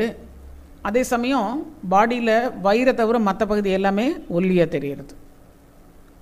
தென் லோ லிபிடோ, செக்ஷுவல் ஆசை வந்து கம்மியாக இருக்கிறது, இல்லை ஆசை நல்லாயிருக்கும் ஆனால் வேலை செய்ய முடியலை, செக்ஸ் பண்ண முடியலை, விரைப்புத்தன்மை கம்மியாக இருக்குது, சீக்கிரம் விந்து வருவது, விரைப்பு வரும் பொழுது உறுப்பு வீரியமாக இல்லாமல் கொஞ்சம் விரைப்புத்தன்மை குறைபாடோடு இருப்பதாக தெரியுது. விரைப்பு நல்லா இருக்கிற மாதிரி இருக்கும் ஆனால் வேலை செய்யும்போது குப்புறப்படுத்த அந்த பெண் உறுப்புக்குள்ளே செலுத்தும் பொழுது அது தளர்ச்சி உண்டாகுது. டெ தென் இதுக்கப்புறம் வந்து அவர்களுடைய ஆக்டிவிட்டியில் அதில் கேமெல்லாம் ஈடு ஈடுபட முடியாத ஒரு நிலைமை, போன் வீக்னஸ் வர்றது. இதெல்லாம் வந்து ஹார்மோன் குறைபாட்டினால் வருது. ஸோ எப்போ உங்களோட பாடியில் நீங்கள் ஒரு இருபது வயசு இருக்கும் பொழுது இந்த மாதிரி இருக்கீங்க, ஒரு இருபத்தி அஞ்சு இருபத்தாறு வரும் பொழுது இந்த மாதிரி பாடி கொஞ்சம் உருண்டு வருது அப்படின்னா, அதோட ஸ்கொயர் போன்ஸ் எல்லாம் தெரியலை, ஃபேஸில் கொஞ்சம் சப்பியாக தெரியுது அப்படின்னா இம்மீடியட்டாக நீங்கள் டாக்டர்கிட்ட கன்சல்ட் பண்ணுறது நல்லது. ஏன்னா அவர்கள் அதற்கு என்ன காரணம் அப்படிங்கிறத கண்டுபிடிக்க வேண்டியது இருக்கும். இப்போ இதில் வந்து எந்தெந்த சிஸ்டம் முக்கியமாக நம்மளுக்கு அந்த விரைப்பு குறைபாட்டுக்கு விரைப்பு குதுவுது அப்படின்னு பார்த்திங்கன்னா, blood flow to the penis, உறுப்புக்கு ரத்த ஓட்டம், விரைப்பு திசு குவாலிட்டி, நரம்பு மண்டலம், ஹார்மோன் மண்டலம், மசில் அந்த muscular system, joints and muscles to help sex positions. ஒரு சிலர் நல்லா தான் இருக்கேன், ஒல்லியாக இருக்கேன், நல்லா ஆரோக்கியமாக இருக்கேன்னு சொல்லுவாங்க, ஆனால் குப்புறப்படுத்தி செய்யும் பொழுது அவர்களால் தண்டால் பண்ண முடியும்னா அஞ்சு தண்டால் கூட பண்ண முடியாத முப்பத்தஞ்சு வயது ஆண் நாங்கள் இங்கே பார்த்துருக்கோம். தென் செக்ஸ் எனர்ஜி சிஸ்டம், செக்ஸை பற்றின ஒரு அந்த புத்துணர்ச்சி இல்லாமை, ஒரு எனர்ஜி சிஸ்டம் இல்லை, வந்து நல்லா ஆப்ரேட் பண்ணல. தென் மைண்ட் ஹெல்த், இது செக்ஸ் எஜுகேஷன் தான் இங்கே வரும். மைண்ட் ஹெல்த்தில் மெமரி ஆஃப் செக்ஸ் வீக்னஸ், சிலர் வந்து தன்னோட வீக்னஸ் இப்படி இருக்கேன்னே கவலைப்பட்டுக்கிட்டு இருப்பாங்க, அதனாலேயும் அவர்களுக்கு விரைப்புத்தன்மை குறையலாம்.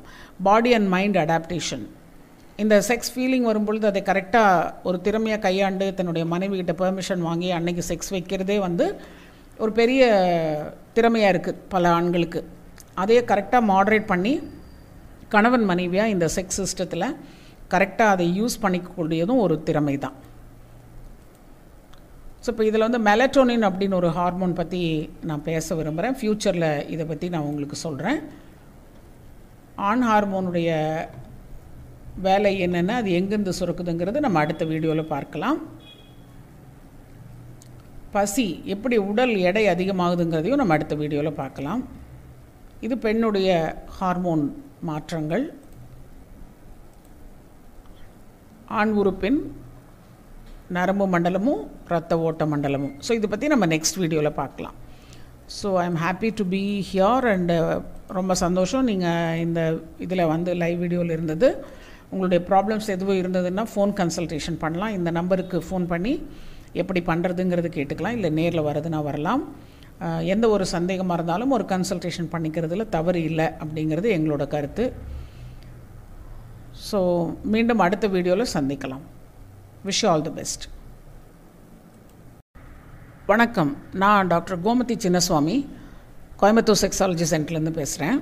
இன்றைக்கு உங்களோட நான் பேசியிருக்கிற தலைப்பு விலங்குகள் கற்றுத்தரும் செக்ஸ் கல்வி. இது ரொம்ப இன்ட்ரெஸ்டிங்கான டாபிக். வீடியோ ஷேர் பண்ணிவிட்டு அதோட டிஸ்கஷன் கொடுக்கலான்ட்டு இருக்கேன். இதில் வந்து பார்த்திங்கன்னா, மனிதன் எல்லா விதத்துலேயுமே இவால்வ் ஆகிட்டோம், நிறைய விஷயங்களை கற்றுக்கிட்டோம், நிறையா விஷயங்கள் நம்ம பண்ணும் பொழுது அதை பார்க்கும் பொழுது நமக்கு அவ்வளோ ஆச்சரியப்படக்கூடிய அளவில் நம்மளுடைய அறிவுத்திறன் வளர்ந்துருக்கு. அதே சமயம் கற்பனை திறன் இருக்குது, நம்மளுடைய வாழ்க்கையில் சாதனைகள் செய்யக்கூடிய சக்தி நமக்கு இருக்குது.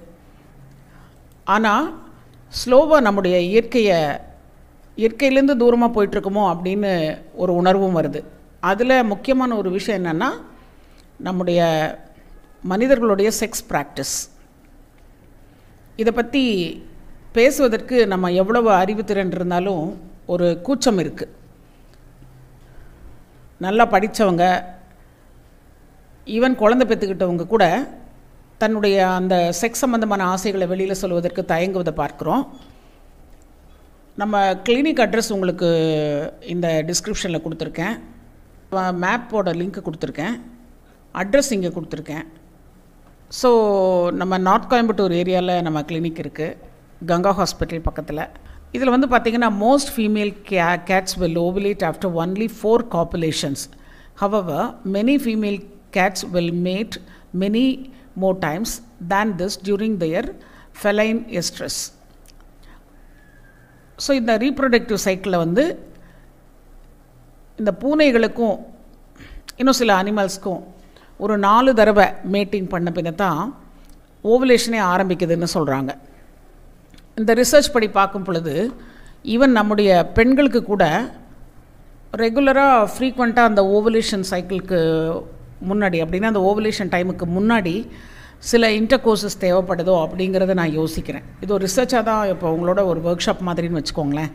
செக்ஸை பற்றி நம்ம ஒரு யோசனை பண்ணுவோம்.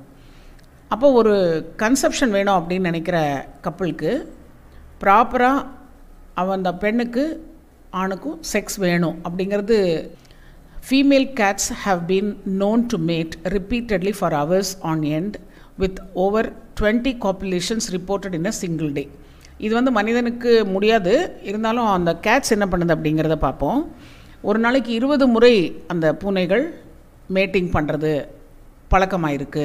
அப்போ தான் அந்த அவ அந்த பூனையுடைய கருமுட்டை நல்லா வளர்ந்து வெடிக்கும் அப்படின்னு சொல்கிறாங்க. இது ஒரே நாளில் அது அந்த காப்புலேஷன் டே அப்படிங்கிறதுல இருபது முறை காப்புலேஷன் பண்ணுது, செக்ஸ் அப்படிங்கிறது மேட்டிங் பண்ணுது அப்படின்னு சொல்கிறாங்க.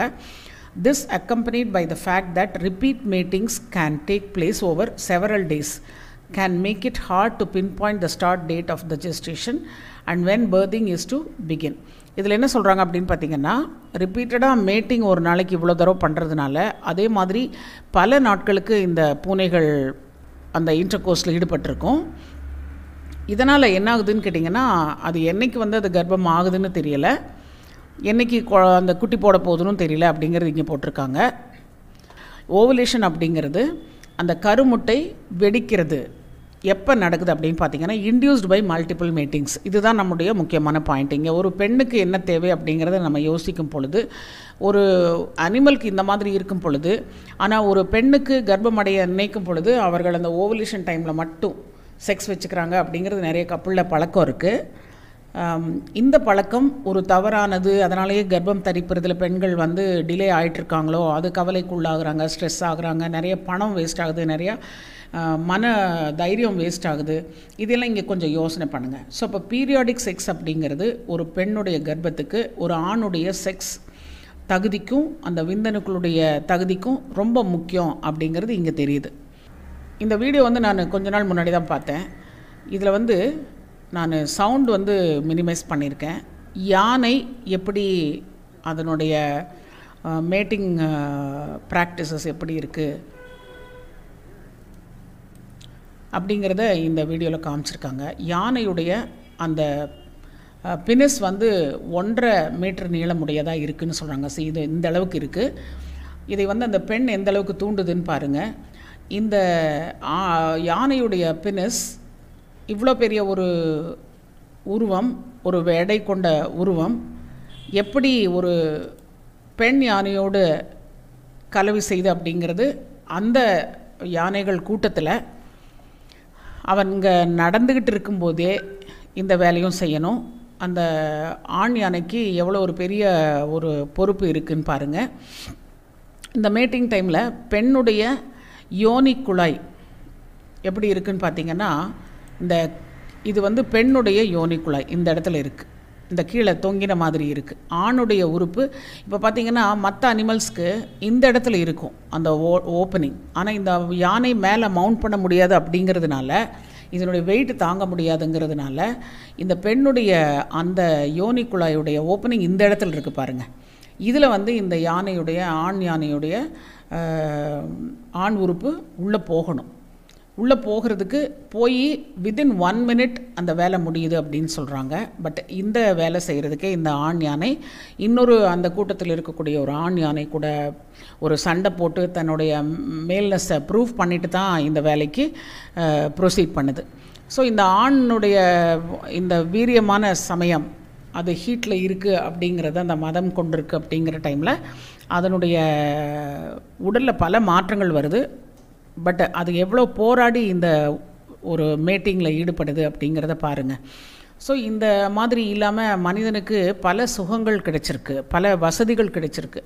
ஆனால் அதையெல்லாம் பயன்படுத்துகிற ஒரு முழு அனுபவம் ஆணுக்கும் பெண்ணுக்கும் கிடைக்காததுக்கு காரணம் நம்முடைய ஈகோ, படிப்பு, வசதி, வாய்ப்புகள் எல்லாமே எதிராக இருக்கும் அப்படின்னு தோணுது. எல்லாத்தையுமே வந்து செயற்கையாக பண்ண ஆரம்பித்த பின்ன இதையும் செயற்கையாக பண்ண நினச்சா அது கொஞ்சம் கஷ்டமான விஷயமாக தான் மாறுது. அதனால தான் கர்ப்பம் வந்து டிலே ஆகுது. இதே பார்த்திங்கன்னா இந்த அனிமல்ஸ் எல்லாமே மேட்டிங் எதுக்கு பண்ணோம்னா குட்டி அது புரோஜனிக்காக தான் பண்ணும், தன்னுடைய வம்சத்தை வளர்த்துறதுக்கு தான் பண்ணும் மோஸ்ட் ஆஃப் த அனிமல்ஸ். ஏன்னா அதை பற்றி நம்ம இந்த வீடியோவோட எண்டில் இருக்குது.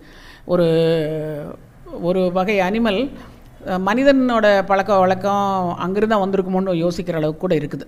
இது வந்து காட்டு எருமையோட ஒரு பிஹேவியர் காமிக்கிறாங்க. இது இந்த பெண்ணுடைய யூரின்லேருந்து அந்த ஸ்மெல், அந்த அதோட அரோமா வச்சு இந்த பெண்ணுக்கு கருமுட்டை ரெடியாக இருக்குது அப்படிங்கிறத உணர்ந்துக்கிட்டு அந்த அனிமல்ஸ் எப்படி செக்ஸுக்கு ப்ரொசீட் பண்ணுறதுங்கிற ப்ரொசீஜர் இங்கே காமிக்கிறாங்க. இங்கே பார்த்திங்கன்னா அதோட யோனிக்குள்ளே இந்த இடத்துல தான் இருக்குது. ஸோ இது வந்து மவுண்ட் பண்ணுறதுக்கு அது ஈஸியாக இருக்கும் அப்படிங்கிறனால அதோடைய உடல் அமைப்பு அந்த மாதிரி இருக்குது. ஸோ இது இயற்கையாக மனிதனுக்கு தேவையான விஷயம் என்னன்னு கேட்டிங்கன்னா இந்த உறவு சமயத்தில் எந்த மாதிரி இயற்கையாக நீங்கள் வாழணும் அப்படிங்கிறது தான் இது காமிக்குது. செயற்கையாக வாழ வாழ எத்தனையோ சென்ட் இருக்குது, எத்தனையோ வகை அலங்காரங்கள் இருக்குது, எத்தனையோ வகை உணவுகள் இருக்குது.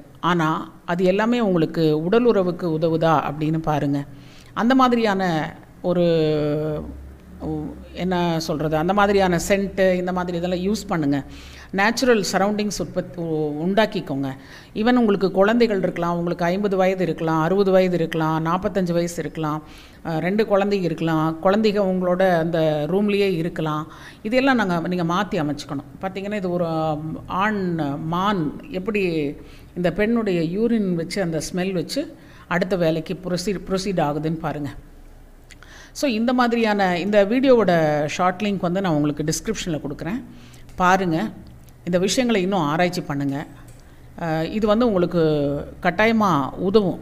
எப்படின்னா ஒரு மனிதனுடைய காம உணர்வை தூண்டுவதற்கு செயற்கையான விஷயங்கள் பயன்படுத்துறது விட ஒரு இயற்கையான முறையில் நீங்கள் இதை உணர்ந்து அனுபவபூர்வமாக ஒரு ஆணும் பெண்ணும் ஒத்துக்கிட்டு நீங்கள் இந்த கலவையில் ஈடுபடுவது உங்களுக்கு ஆரோக்கியம். எதற்காக இந்த செக்ஸை பற்றி இவ்வளோ பேசுகிறோம் அப்படின்னு கேட்டிங்கன்னா கர்ப்பத்துக்காக மட்டுமா அப்படின்னா அப்படி இல்லை.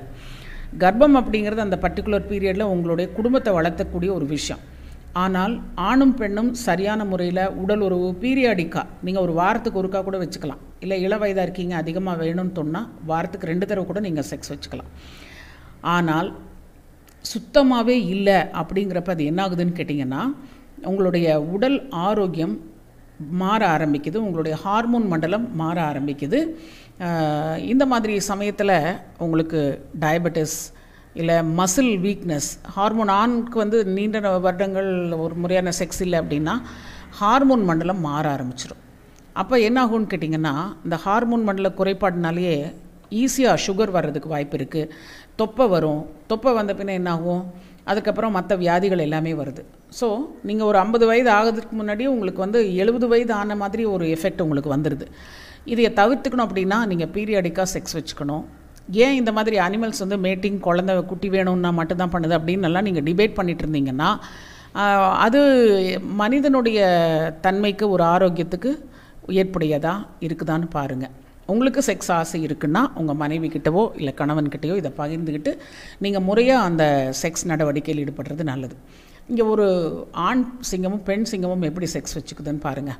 ஒரே நாளில் இருபது முப்பது தடவை செக்ஸ் வச்சுக்குமாம்மா. அதில் அவ்வளவு சலிச்சு போயிடுது ரெண்டுமே. அந்தளவுக்கு செக்ஸ் ஈடுபாடு, அந்த உடல் உறவு உடல் உறவு மேட்டிங்னு வச்சுக்கலாம். இந்த மேட்டிங்கில் ஈடுபட்டு ஈடுபட்டு அந்த பெண் சிங்கத்தோட கருமுட்டை உற்பத்தியில் இந்த ஆண் சிங்கம் உதவுது. இதுலேயே அது தளர்ந்தும் போகுது. பார்த்திங்கன்னா இந்த இடத்துல ஏன் அனிமல்ஸ் கடிச்சுக்குது அப்படிங்கிறத நான் இன்னும் ஒரு யோசனை பண்ணிட்டு தான் இருக்கேன். இந்த பார்த்திங்கன்னா அதோட பிடரி பகுதியில் இந்த அனிமல்ஸ் கடிச்சுக்கிட்டு தான், பெண்ணை கடிச்சுக்கிட்டு தான் அந்த ஆண் மவுண்ட் பண்ணும்.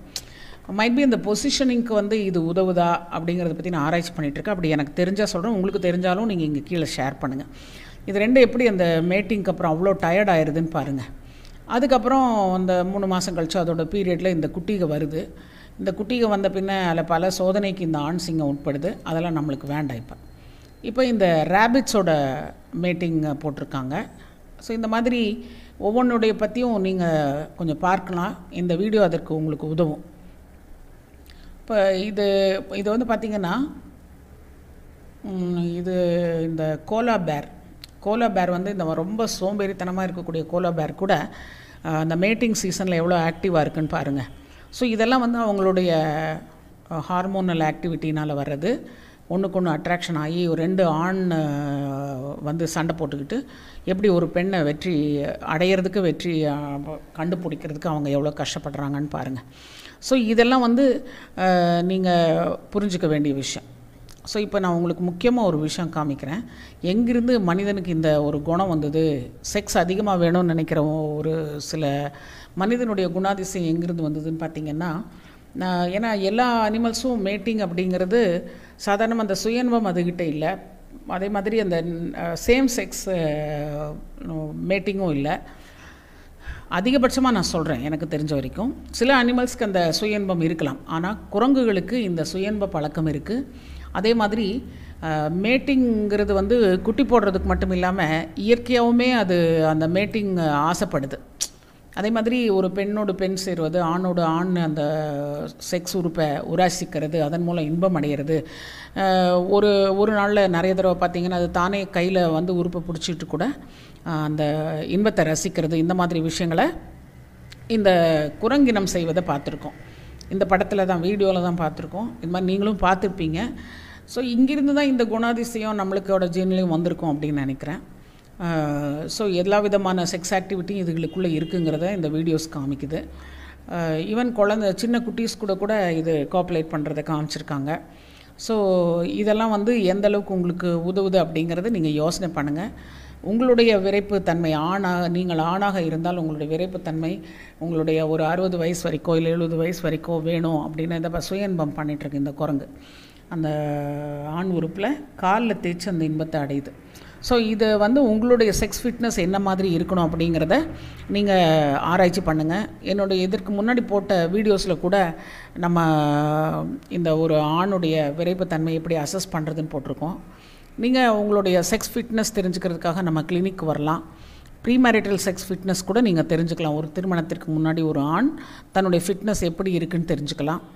ஸோ இதன் மூலம் உங்களுடைய கல்யாணமான பின்ன செக்ஸ் லைஃப்பை ஆனந்தமானதாக மாற்றிக்கலாம். ஸோ இதெல்லாம் வந்து உங்களோட ஷேர் பண்ணணும்னு நினச்சேன். விலங்குகள் கற்றுத்தரும் செக்ஸ் கல்வின்னு சொல்லிட்டு இதுக்கு டாபிக் கொடுத்துருக்கேன். ஸோ உங்களுடைய சந்தேகங்களை இங்கே இந்த டிஸ்கிரிப்ஷன் இல்லை க கமெண்ட்டில் போடுங்க. வேறு ஏதாவது ஷேர் பண்ணணும்னு நினச்சாலும் இங்கே டிஸ்கிரிப்ஷனில் போடுங்க. அதை பற்றி நம்ம நெக்ஸ்ட் வீடியோவில் பேசலாம். ஸோ இது உங்களுக்கு உபயோகமான வீடியோவாக இருந்திருக்கும்னு நினைக்கிறேன். Thank you for being with me இந்த லைவ் செஷன். ஸோ இதோட இந்த லைவ் செஷன் நம்ம முடிச்சுக்கலான்ட்டு இருக்கேன். மீண்டும் ஃப்யூச்சரில் மைட் பி நாளைக்கு கூட இன்னொரு லைவ் செஷனில் உங்களை பார்க்குறேன். Wish you all the best. Hello, good morning, welcome to every one. Doctor Gomathi கோயம்புத்தூர்லேருந்து பேசுகிறேன். தேங்க்யூ ஹயாபூஷா, உங்களோட ஒப்பீனியன் உண்மையாலுமே சிறப்பானது. So we'll start with the life. So சில பழைய தம்ப்நெயில்ஸ் எடுத்து போட்டு தான் நம்ம பேசலான்ட்டு இருக்கோம். நடுவில் கேள்விகள் வந்து சிறப்பான கேள்விகள். இதற்கு முன்னாடி நம்ம பேசாத கேள்விகள் வந்தால் நான் பதில் சொல்லுவேன். கேள்வி கேள்வி வந்து தெளிவாக இங்கிலீஷில் இருந்தாலோ இல்லை தமிழில் இருந்தாலோ நல்லது. ஸோ இப்போ வந்து ஆணுக்கும் பெண்ணுக்கும் திருமணத்திற்கு முன்னாடி டெஸ்டிங் பண்ணணுமா, செக்ஸ் ரீதியான டெஸ்டிங் வேணுமா அப்படிங்கிறது தான் நம்மளுடைய லைவ் டாப்பிக்காக இருக்குது.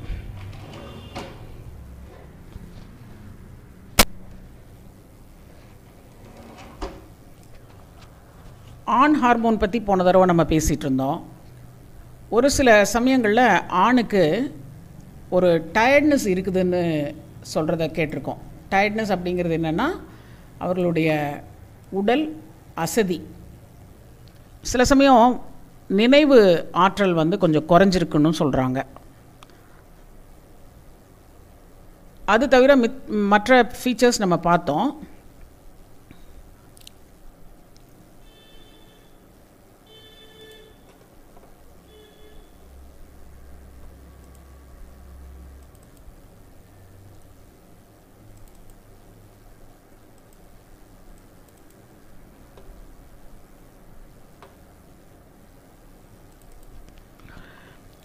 ஆணுடைய உடலில் இந்த ஆண் ஹார்மோன் அப்படிங்கிறது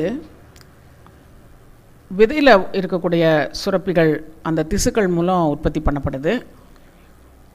அந்த சுரப்பிகள் ஆரோக்கியமாக வேலை செய்யும் பொழுது ஒரு ஆணுடைய உடல் அமைப்பு வலிமை மிக்கதாக, மசில் ஸ்ட்ராங்காக, போன்ஸ் வந்து நல்ல ஒரு ஹெல்த்தி போன்ஸ், அவர்களுடைய வேலை திறமை சிறப்பானதாக இருக்கும். இந்த மாதிரி ஒரு சாதாரண பதினேழு வயசுலேருந்து பதினெட்டு வயசில் பார்த்திங்கன்னா அந்த விடலை பருவத்திலிருந்து ஆண் ஆரோக்கியமாக ஆக ஆரம்பிக்கிறாங்க. அவர்களுடைய உடல் வளருது, போன்ஸ் எல்லாம் நீள நீளம் ஆகுது, ரோம வளர்ச்சி இருக்குது, குரல் உடையுதுன்னு சொல்லுவோம். இந்த மாற்றங்கள் எல்லாமே ஹார்மோன்னால் வர்ற மாற்றங்கள். இந்த டெஸ்டோஸ்டிரோன் பார்த்திங்கன்னா இந்த இடத்துல இருபது வயசில் நம்ம ஒரு சாதாரணமாக ஒரு தௌசண்ட் நானோகிராம் வரைக்கும் ஹையர் குவான்டிட்டி சொல்கிறோம். டூ ஃபிஃப்டி டு தௌசண்ட் அப்படிங்கிறது ஒரு ரேஞ்சில் இருக்குது. இப்போ நைன் ஹண்ட்ரட் நானோகிராம் அப்படிங்கிறது இருபது வயசில் இருக்கக்கூடிய ஒரு ஆணுடைய ஹார்மோன் லெவல், டெஸ்டோஸ்டிரோனுடைய லெவல். அதே முப்பது வயசில் எயிட் ஹண்ட்ரட்னு சொல்கிறோம். பட் இப்போ நம்ம டெஸ்ட்டுகளில் பார்க்கும் பொழுது நீங்களே உங்களுடைய டோட்டல் டெஸ்டோஸ்டிரோன் எடுத்து பார்த்தீங்கன்னா எவ்வளவு இருக்குதுன்னு தெரியும், எவ்வளோ நானோகிராம்னு தெரியும். சில யூனிட்ஸில் வந்து ஃபைவ் பாயிண்ட் டூ அந்த மாதிரி கொடுத்துருப்பாங்க, இல்லை ஃபைவ் டுவெண்ட்டின்னு கொடுத்துருப்பாங்க. ஸோ இந்த மாதிரி விஷயத்தில் நீங்கள் உங்களுடைய ஹார்மோன் லெவல் என்ன, ஆண் ஹார்மோனுடைய லெவல் என்ன அப்படிங்கிறத திருமணத்திற்கு முன்னாடியே பார்த்துக்கிறது நல்லது. ஏன்னு கேட்டிங்கன்னா திருமணம் பல பேருக்கு முப்பது வயது சரௌண்டிங்கில் தான் நடக்குது. முப்பது வயது ஆகும் பொழுது ஆணுடைய ஹார்மோன் லெவல் இயல்பாக இந்த அளவுக்கு இருக்குதுன்னு சொல்கிறாங்க.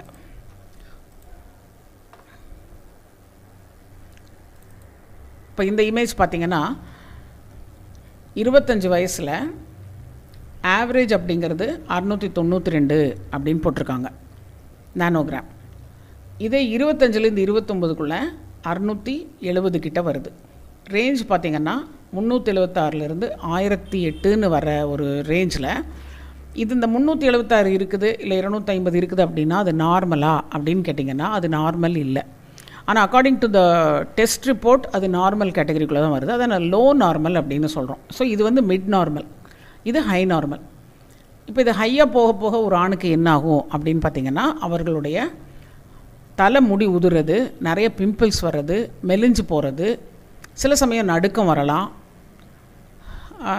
இது மாதிரியான ஒரு பாதிப்பு வரலாம். அவர்கள் ரொம்ப படபடப்பானவர்களாக இருக்கலாம்.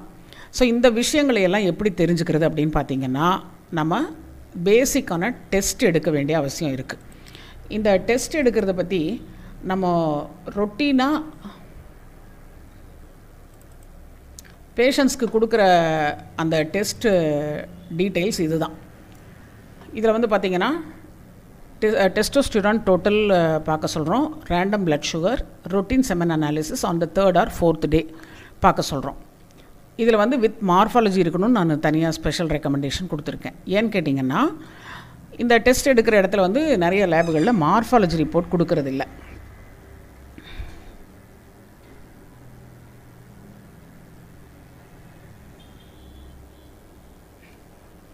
இந்த மார்ஃபாலஜி ரிப்போர்ட் இல்லாததுனால விந்தணுக்களுடைய ஆரோக்கியம் பற்றி நம்ம முடிவு எடுக்க முடியல. சுவிதா, உங்களோட கணவருக்கு ஐந்து நிமிடம் மட்டுமே செக்ஸ் கெப்பாசிட்டி இருக்குது அப்படின்னா விரைவில் விந்து வர வருதா இல்லை ஹார் இது வந்து விரைப்புத்தன்மை குறைவாக இருக்கா அப்படிங்கிறத நம்ம ஆராய்ச்சி பண்ணணும். விரைப்புத்தன்மை குறைவாக இருக்குது அப்படிங்கிறத நம்ம இந்த இமேஜில் பார்க்கலாம். இந்த இமேஜில் விரைப்புத்தன்மையை அசஸ் பண்ணக்கூடிய ஒரு படம் இது.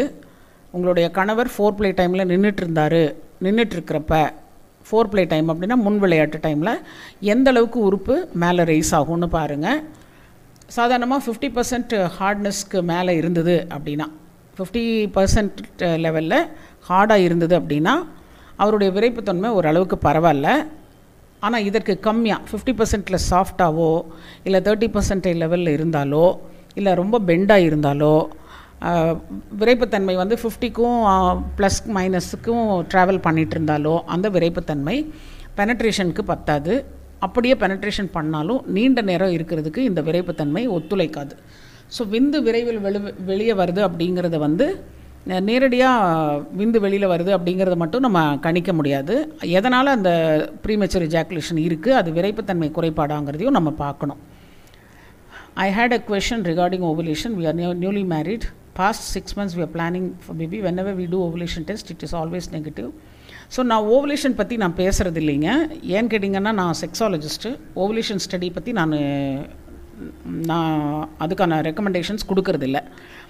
ரெகுலராக வந்து கல்யாணம் ஆன ஒரு பேஷண்ட்டு, நீங்கள் இதுக்கு முன்னாடியான என்னோடய வீடியோஸ் பார்த்துருந்தீங்கன்னா தெரியும், திருமணமாகி ஒன் இயருக்கு நீங்கள் எந்த ஒரு கணக்கும் பார்க்காம செக்ஸ் வச்சிங்கன்னா தான் உங்களுக்கு ப்ரெக்னன்சி ஈஸியாக இருக்கும். அப்படி உங்களுக்கு ப்ரெக்னன்சி அவசரமாக வேணும்னா அதற்கு சம்பந்தமான டாக்டர் இந்த மாதிரி ஒரு செக்ஸ் நீங்கள் கரெக்டாக பண்ணுறீங்களான்னு பார்க்கணும். அதே சமயம் உங்களுடைய ஆணுக்கு வந்து விந்தணுக்கள் நல்லா இருக்கான்னு பார்க்கணும். பெண்ணுக்கு மாதவிடாய் பிரச்சனைகளெல்லாம் எதுவும் இல்லையா அப்படிங்கிறதெல்லாம் பார்க்கணும். மற்றபடி ஓவலேஷன் ஸ்டடி நான் பண்ண வேண்டான்னு தான் சொல்கிறேன்.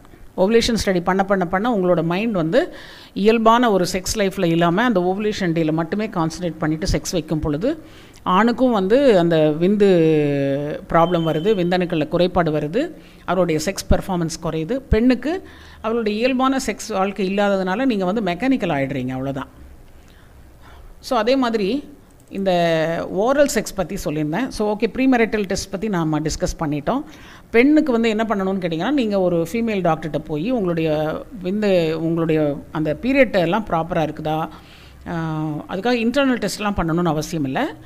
உங்களோட வெயிட் கம்மியாகவோ ரொம்ப அதிகமாக இருந்ததுனால அதையெல்லாம் நீங்கள் க கவனிச்சுக்கணும். அதற்கு பெரிய டெஸ்ட்டெல்லாம் எதுவும் தேவையில்லை. அவர்களுக்கு ப்ராப்ளம் இருந்தால் மட்டுமே நீங்கள் டெஸ்ட்டுக்கு உடன்படலாம். Rajesh, I am thirty eight years old. After forty years can I marriage because so இந்த கேள்விக்கு நான் முன்னாடி லைவில் கூட சொல்லிகிட்ருக்கேன், திருப்பி திருப்பி சொல்கிறேன். நீங்கள் எத்தனை வயசில் வேணாலும் கல்யாணம் பண்ணிக்கோங்க, கல்யாணம் பண்ணிக்கோங்க, அவ்வளோதான். நல்ல காரியம் பண்ணுங்கள், சந்தோஷமாக இருங்க. ஒருவனுக்கு ஒருத்தி அப்படிங்கிற ஒரு ஒரு உடன்பாடு வச்சுக்கிட்டு அழகாக ஆனந்தமாக வாழுங்க. Alex, how to overcome premature ejaculation for men? Do we need uh, to take test? Definitely premature ejaculation ங்கிறது ஒரு பெரிய சப்ஜெக்ட். அது வந்து நீங்கள் பர்சனலாக டாக்டர்கிட்ட வந்து உங்களோட கம்ப்ளைண்ட்ஸ் எல்லாம் நாங்கள் வந்து மல்டி ஃபேசட்டடாக அனலைஸ் பண்ணுறோம். ஃபிசிக்கலாக, மென்டலாக, உங்களுடைய அந்த மாஸ்டர்பேஷனோ இல்லை செக்ஸ் ரீதியான டே இது இதெல்லாம் நம்ம அனலைஸ் பண்ணி டிஸ்கஸ் பண்ணிவிட்டு அதுக்கப்புறம் டெஸ்ட் பண்ணிவிட்டு அதுக்கப்புறம் உங்களோட ப்ராப்ளத்தை டயக்னோஸ் பண்ணுறோம். அதற்கு வந்து ட்ரீட்மெண்ட் கொடுக்குறோம். ஸோ ப்ரீமெச்சூர் எஜாகுலேஷனுக்குன்னு சொல்லிவிட்டு அப்படியே ஒரு மாத்திரை இல்லை, எரெக்ஷன் கூட மாத்திரை இருக்குது, பட் அதுவும் பெர்மனெண்ட் ரிசல்ட் கிடையாது. மேரேஜுக்கு முன்னாடி விந்து டெஸ்ட் எடுக்கலாமா? எடுக்கிறது நல்லதுன்னு தான் சொல்லிகிட்ருக்கேன். திருமணத்திற்கு முன்னாடியான டெஸ்ட்டுன்னு சொல்லிட்டு தான் இந்த விந்து கவுண்ட்டை பற்றியும் நான் இதற்கு முன்னாடியான ஒரு லேப் ரெக்வசிஷனே போட்டிருந்தேன், அதை பாருங்கள்.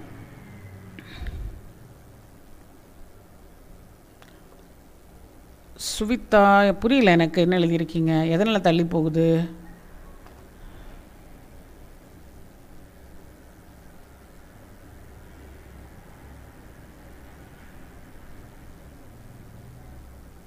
இதனால் தள்ளி போகுதுன்னா ஏன் ட்ரீட்மெண்ட்டுக்கு நீங்கள் முயற்சி பண்ண மாட்டேங்கிறீங்க? நீங்கள் வந்து ஃபர்டிலிட்டி ஹாஸ்பிட்டல்ஸ்க்கே போய்ட்டுருந்தீங்கன்னா அவங்க ஃபர்டிலிட்டி ட்ரீட்மெண்ட் தானே பண்ணுவாங்க.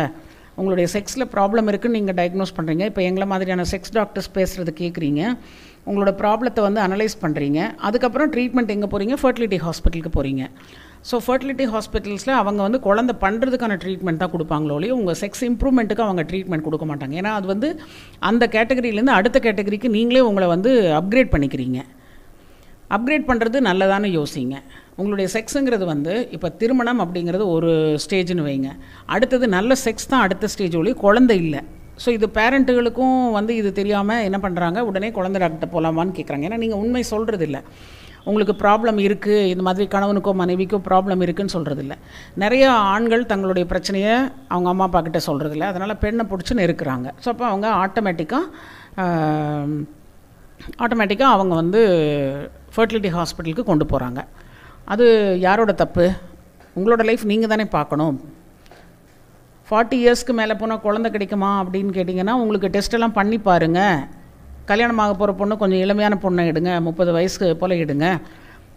திருமணத்திற்கு முன்னாடி டாக்டர்கிட்ட வந்து டெஸ்ட் பண்ணுங்கள், செக்ஸ் பற்றி பேசுங்க, செக்ஸுக்கு ஃபிட்டாக இருக்கீங்களான்னு பாருங்கள், விந்தணுக்களை டெஸ்ட் பண்ணுங்கள்.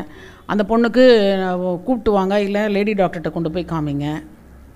You can give a baby to a woman who is fit to get a child. Might be ரொம்ப ஏஜ் ஆக ஆக நீங்கள் வந்து அதுக்காக நிறையா முயற்சி பண்ண வேண்டியது இருக்கும். Good morning Sunil. Yes, I am fine, we are safe, thank you. யா, நாங்கள் ரொம்ப நாளாகவே வந்து ஒர்க் பண்ணிகிட்ருக்கோம், பட் ஆனால் with limited appointments and we maintain the distance. Uh, so we are safe. Thank you, Sunil. Thank you for being with me in the live. Okay, இப்போ வாய்ப்புணர்ச்சி அப்படிங்கிற oral sex பற்றி நம்ம பேசணும். திருமணத்திற்கு முன்னாடியான டெஸ்ட்டை பற்றி இன்னும் கொஞ்சம் பேசுவோமா? ஸோ நரம்பு தளர்ச்சி எதற்கெல்லாம் வந்து நீங்கள் டாக்டர்கிட்ட வரலாம். திருமணத்திற்கு முன்னாடி எல்லா ஆண்களுமே டெஸ்ட்டுக்கு வரணுமா அப்படின்னா இல்லைன்னு நான் சொல்கிறேன். ஏன்னு கேட்டிங்கன்னா எல்லோரும் வந்தால் நாங்கள் எங்களாலேயும் பார்க்க முடியாது, உண்மையாக அதுதான். ஏன்னா இங்கே வந்துட்டுருக்கிறவங்க நம்பரையே வந்து நாங்கள் கரெக்டாக பார்த்து ஒவ்வொருத்தருக்கும் ஒரு ஒன் ஹவர் அந்த மாதிரியெல்லாம் ஆகுது டிஸ்கஷன் பண்ணி, அவங்களோட ப்ராப்ளம் டயக்னோஸ் பண்ணி. வந்தவுடனே ஒரு மாத்திரை எழுதுகிற கிளினிக் இல்லை நம்ம நம்மளோடது. லைஃப் ஸ்டைல் மேனேஜ்மெண்ட் அப்படின்னா உங்களோட லைஃப் ஸ்டைல் நம்ம வந்து கரெக்டாக அனலைஸ் பண்ணிவிட்டு நம்ம அதற்கான ட்ரீட்மெண்ட்டு கொடுக்குறோம். ரெக்கமெண்டேஷன்ஸ் வந்து இன்ஸ்ட்ரக்ஷன்ஸில் இருக்குது. மேரேஜுக்கு முன்னாடி விந்து டெஸ்ட் எடுத்து அணுக்கள் இல்லைன்னா என்ன பண்ணுறது? யூஸ்வலாக மேரேஜுக்கு முன்னாடி விந்து டெஸ்ட் எடுத்து அணுக்கள் இல்லாத ஆண்களையும் நாங்கள் பார்த்துருக்கோம். பட் அது ரொம்ப சிரமமான ஒரு உண்மை தான், அவங்கள்கிட்ட சொல்ல வேண்டியது இருக்குது. அவர்களுடைய உடல் ஆரோக்கியத்தை ஏதாவது இம்ப்ரூவ் பண்ணி பண்ண முடியுமான்னு பார்க்கலாம், இல்லை அதற்கு உண்டான டெஸ்ட்டுகளை நீங்கள் திருமணத்திற்கு முன்னாடியே அவர்கள் பண்ணிக்க சொல்கிறோம். எதற்குமே ரெடியாகத்தானே இருக்கணும். ஏன்னா இதே திருமணத்திற்கு பின்னாடி தெரிஞ்சதுன்னா ஒரு சேஃப் ஜோனில் இருக்கீங்க, கல்யாணம் பண்ணிவிட்டு அப்புறமா வந்திருக்கணும். ஆனால் அப்போவும் வந்து இதே வழி தான். ஆனால் ரொம்ப ரேராக தான் திருமணத்துக்கு முன்னாடி ஆண்களுக்கு இந்த விந்தணுக்கள் குறைபாடு பார்த்துருக்கோம். உறுப்பு சிறியதாக இருக்குது. முப்பது வயதில் நீங்கள் அதற்கான ட்ரீட்மெண்ட்டுக்கு வரலாம். கேள்விகளை இங்கே கேட்கலாம், இல்லை ஃபோன் கன்சல்டேஷன்லேயும் நீங்கள் பேசிக்கலாம். Sunil, it's a paid phone consultation. நீங்கள் இந்த கீழே கொடுத்துருக்கிற ஃபோன் நம்பருக்கு சாருக்கு ஃபோன் பண்ணி என்னோடய நம்பர் வாங்கிட்டு பே பண்ணிவிட்டு நீங்கள் ஃபோன் கன்சல்டேஷன் பண்ணிக்கலாம்.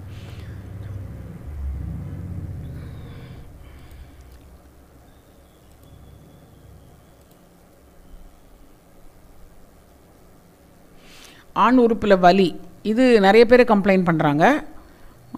இந்த வலி அப்படிங்கிறது பார்த்திங்கன்னா நிறைய காரணங்கள்னால் வருது. சில சமயம் உங்களுடைய விந்து தேக்கம் ஆகும் பொழுதும் அந்த இடத்துல ஒரு வீக்கம் உண்டாகி நீர் கோர்த்துக்கலாம். இந்த வலி இருக்குது, இப்போ கைப்பழக்கம் பண்ணாமல் இருக்கும்போது வலிக்குது, இல்லை பண்ணின பின்ன வலிக்குது, உறுப்பு விரைப்பாகும்போது வலிக்குது அப்படிங்கிற பிரச்சனைகள் எல்லாமே நீங்கள் ட்ரீட்மெண்ட்டுக்கு டிஸ்கஷனுக்கு வரலாம். காஃபி ஒரு நாளைக்கு ரெண்டு குடிங்க, தப்பில்லை ராஜேஷ். அதே மாதிரி சுகர் ப்ராப்ளம் இருக்கிறவங்கள, சுகர் டயக்னோஸ் பண்ணியிருக்கீங்க அப்படின்னா உங்களுக்கு சுகர் இருக்குது, உங்கள் வயசு வந்து முப்பத்தி ரெண்டு பாருங்கங்க, இல்லை முப்பது, இருபத்தெட்டு, சுகரோ இல்லை வேறு ப்ராப்ளம்ஸ் இருக்கோ, இவங்க எல்லாருமே வந்து தயவு செய்து திருமணத்திற்கு முன்னாடி உங்களுடைய செக்ஸ் ஃபிட்னஸை பார்த்துக்கோங்க. ஏன்னா தொண்ணூற்றி ஒம்பது சதவீதமான செக்ஸ் ப்ராப்ளம்ஸ் ரெக்கவர் பண்ணக்கூடியது. கட்டாயமாக அதை வந்து குணப்படுத்த முடியும். எவ்வளவு மாதம் ஆகும் அப்படிங்கிறது தான் நம்ம ஒவ்வொரு பேஷண்ட்டுக்கு பொறுத்த மாதிரி சொல்கிறோம். அதர்வைஸ் எங்களோட பேஷண்ட்ஸில் வந்து தொண்ணூற்றி அஞ்சுலேருந்து தொண்ணூற்றொம்பது சதவீதம் சக்ஸஸ் ரேட் இருக்குது. அப்படி நல்லாகாது அப்படின்னு சொன்னோம்னா நம்ம ஒரு டூ மந்த்ஸ் ட்ரையல்லையே நம்ம இதை கண்டுபிடிக்க முடியுது. அதனால் தயவுசெய்து திருமணத்திற்கு முன்னாடியே இந்த சர்க்கரை நோய் இருக்கிறவங்களும் வேறு பல பிரச்சனைகள் உடல் ரீதியான நோய்கள் இருக்கிறவங்களும் டெஸ்டிங் வந்துடுறது நல்லது. ட்ரீ ட்ரீட்மெண்ட்டுக்கும் ஒரு மனது ரெடியாக வாங்க. ஏன்னு கேட்டிங்கன்னா ட்ரீட்மெண்ட் அப்படிங்கிறது உங்களுக்கு வந்து வயக்ரா கொடுத்து உங்களுடைய எரெக்ஷன் இம்ப்ரூவ் பண்ணுறதெல்லாம் கிடையாது. உங்களுடைய உடல் ஆரோக்கியத்தை மேம்படுத்தக்கூடிய சிகிச்சை தான் நம்ம பண்ணுறோம். குடல் இறக்கம் ஆப்ரேஷன் பண்ணியிருக்கு, அதனால் குழந்தை தள்ளிப்பு. குடல் இறக்கம் ஆப்ரேஷன் பண்ணும் பொழுது என்னம்னா, ஆப்ரேஷன் பண்ணும் பொழுதே வந்து அந்த இடத்துல ஒரு ஸ்கார் வந்துடுது, அதனால் ஒரு வீக்னஸ் வரும். அந்த வீக்னஸ்ஸை போக்குறதுக்கு நீங்கள் வந்து அவருக்கு அந்த டாக்டர்கிட்ட கேட்டுட்டு ஃபிசியோதெரப்பி எல்லாம் பண்ணணும். அதே சமயம் இந்த குடல் இறங்கி இருந்த சமயத்தில் அவருக்கு அந்த விதைகள் வந்து அந்த குடல்னால் தள்ளப்பட்டிருக்கும், அந்த இடத்துல ஒரு வீக்கம் வந்திருக்கும். அப்போ அந்த விதை மேலே வந்து ஒரு பாரம் இருக்கும், அதே சமயம் அந்த விதைப்பை வந்து பெருசாக இருக்கும், கொஞ்சம் லூஸாக பலூனாக இருக்கும். அப்போ அதை வந்து எடுக்கும் பொழுது ரிலீஃப் ஆகும். ஆனால் இந்த குடல் இறக்கம் இருந்த சமயத்தில் இருந்த அழுத்தத்தினால அவருக்கு விதையில் ஒரு என்ன சொல்கிறது, விதையில் ஒரு சின்ன மாற்றம் வந்திருக்கலாம். நிறைய பேருக்கு வந்து குடல் இறக்கம் இருக்கும் பொழுது அவர்களுக்கு விரைப்புத்தன்மை குறைந்தவர்களை நம்ம பார்க்குறோம்.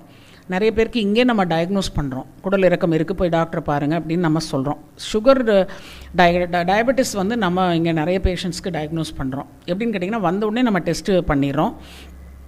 பண்ணிவிட்டு அந்த இதில் ப்ராப்ளம் இருக்கும் பொழுது அதற்கு தக்க மாதிரி டாக்டர்ஸ்கிட்ட நம்ம போக சொல்கிறோம். இந்த குடல் இறக்கம் இருந்ததுனால உங்களுக்கு அவர் எப்படி இருக்காருங்கிறது நீங்கள் தீர்வாக தெரிஞ்சுக்கணும்.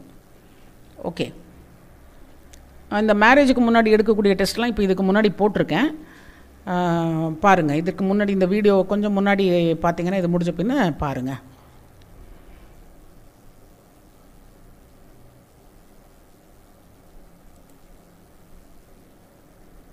செக்ஸ் பற்றிய விவரம் கொஞ்சம் கூட இல்லாத தம்பதி, இதை கேட்கும்போதே வந்து உண்மையாக இந்த அம்மா என்ன வேணும்னே கதை விடுறாங்களான்னு யோசிக்கிறவங்க நிறைய பேர் இருப்பீங்க.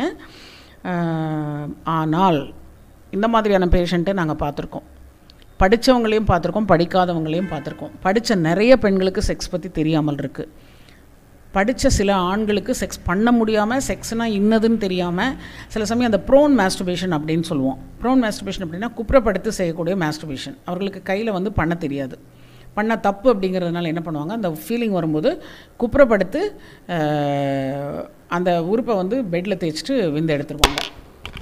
சாரி, அந்த மாதிரி இருக்கும் பொழுது அவர்களுக்கு இந்த செக்ஸ் பண்ணக்கூடிய சக்தி கொஞ்சம் குறைவாக இருக்கலாம். அந்த மாதிரி பேஷண்ட்ஸ் நம்ம நிறைய பேருக்கு ட்ரீட்மெண்ட் கொடுத்துருக்கோம்.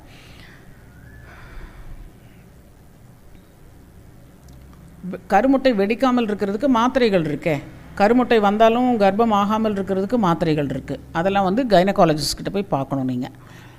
Serious pain in my penis and while going to toilet it is reddish and problem is going to motion also pain and motion area. இல்லை, இதுக்கு வந்து இங்கே சஜஷன் எதுவும் சொல்ல முடியாது சுனில். இட்ஸ் பெட்டர் யூ இந்த ஏனல் ரீஜனில் இருக்கிற உங்கள் ப்ராப்ளத்துக்கு வந்து நீங்கள் பக்கத்தில் இருக்கிற ஒரு மேல் டாக்டரை கன்சல்ட் பண்ணுங்கள். செக்ஸ் ப்ராப்ளத்துக்கு உங்களுக்கு அந்த வலி இருக்கிறது அங்கே பார்க்கும் பொழுதே சரியாயிடுச்சு அப்படின்னா தட்ஸ் ஓகே. இல்லைன்னா அவரை பார்த்துட்டு அதை கரெக்ட் பண்ணிவிட்டு அப்புறமா எங்ககிட்ட வாங்க.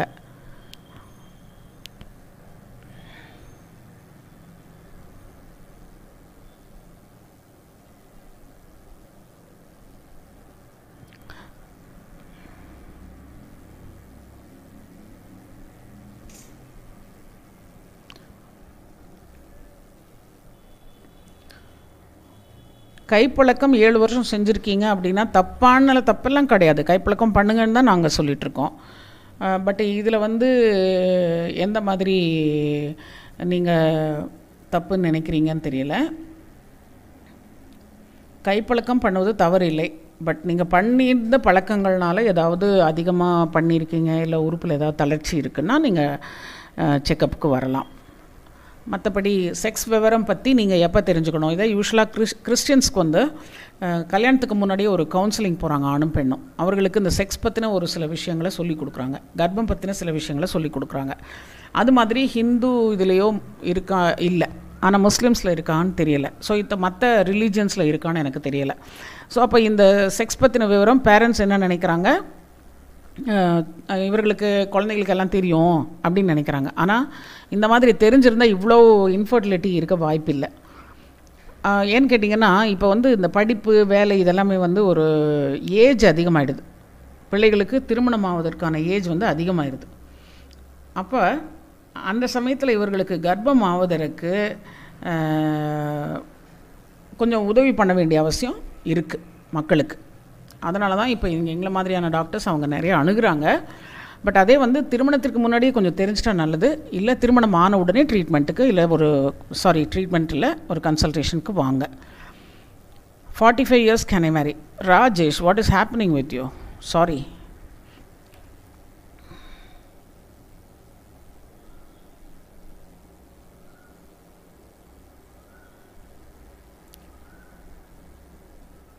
ராஜேஷ், கொஞ்சம் கேள்விகளை வந்து அளவாக கேளுங்க. நீங்கள் பேசுகிறது கொஞ்சம் தப்பாக தெரியுது எனக்கு. சாரி.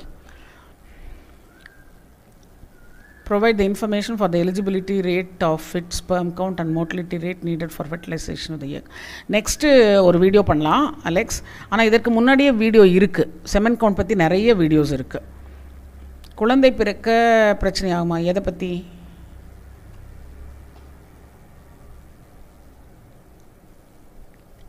குழந்தை பற்றி பிரச்சனை இருக்கானா நீங்கள் வந்து ப்ரீ மேரிட்டலாகவே டெஸ்ட் எடுத்துக்கலாம், போஸ்ட் மேரிட்டலாக டெஸ்ட் எடுக்கலாம்.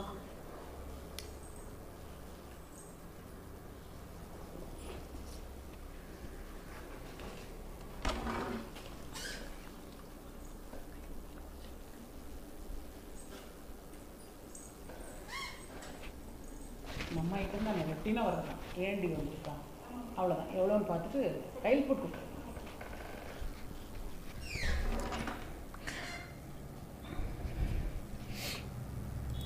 உங்களுக்கு விந்து டெஸ்ட் எடுத்து பாருங்கள், குழந்தை ஆகுமான்னு தெரியும்.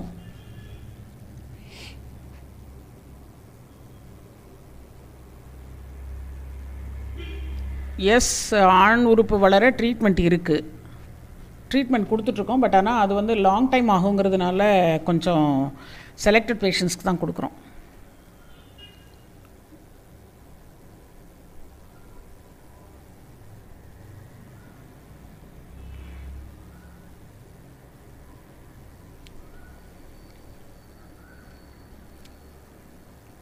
பாண்டியன், இப்போ இதை பற்றி தான் பேசிகிட்ருக்கோம். சுய இன்பம் பண்ணதுனால பா பாதிப்பு வருமானு சொல்ல முடியாது. ஆனால் இப்போ உங்களுக்கு வந்து உங்களோட வயது, உங்களுடைய விரைப்புத்தன்மை, அதை பொறுத்து தான் உங்களுடைய திருமண வாழ்க்கை பற்றி நம்ம முடிவு பண்ண முடியும். அதுக்காக நீங்கள் டெஸ்ட் எடுத்துட்டால் நல்லது, அவ்வளோதானே. ப்ரீ மேரிட்டல் டெஸ்ட்னு திருப்பி திருப்பி நம்ம கொடுத்துருத்தோம். Why should I take test அந்த மாதிரி திருப்பி திருப்பி சொல்லிகிட்ருக்கோம்.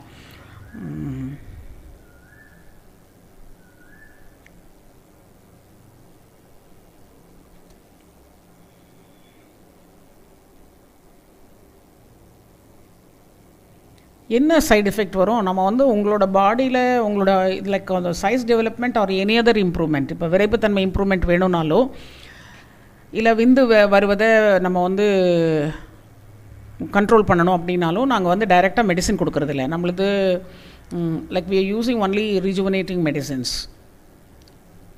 அதற்கான டைரெக்ட் மெடிசன்ஸ் இல்லை. அப்போ எப்படி நல்லா பண்ணுறோம் அப்படின்னு கேட்டிங்கன்னா, இப்போ உங்களுடைய விரைப்புத்தன்மை நல்லா வரணும் அப்படின்னா உங்களுடைய பாடி ஃபிட்டாக இருக்கணும் இல்லையா?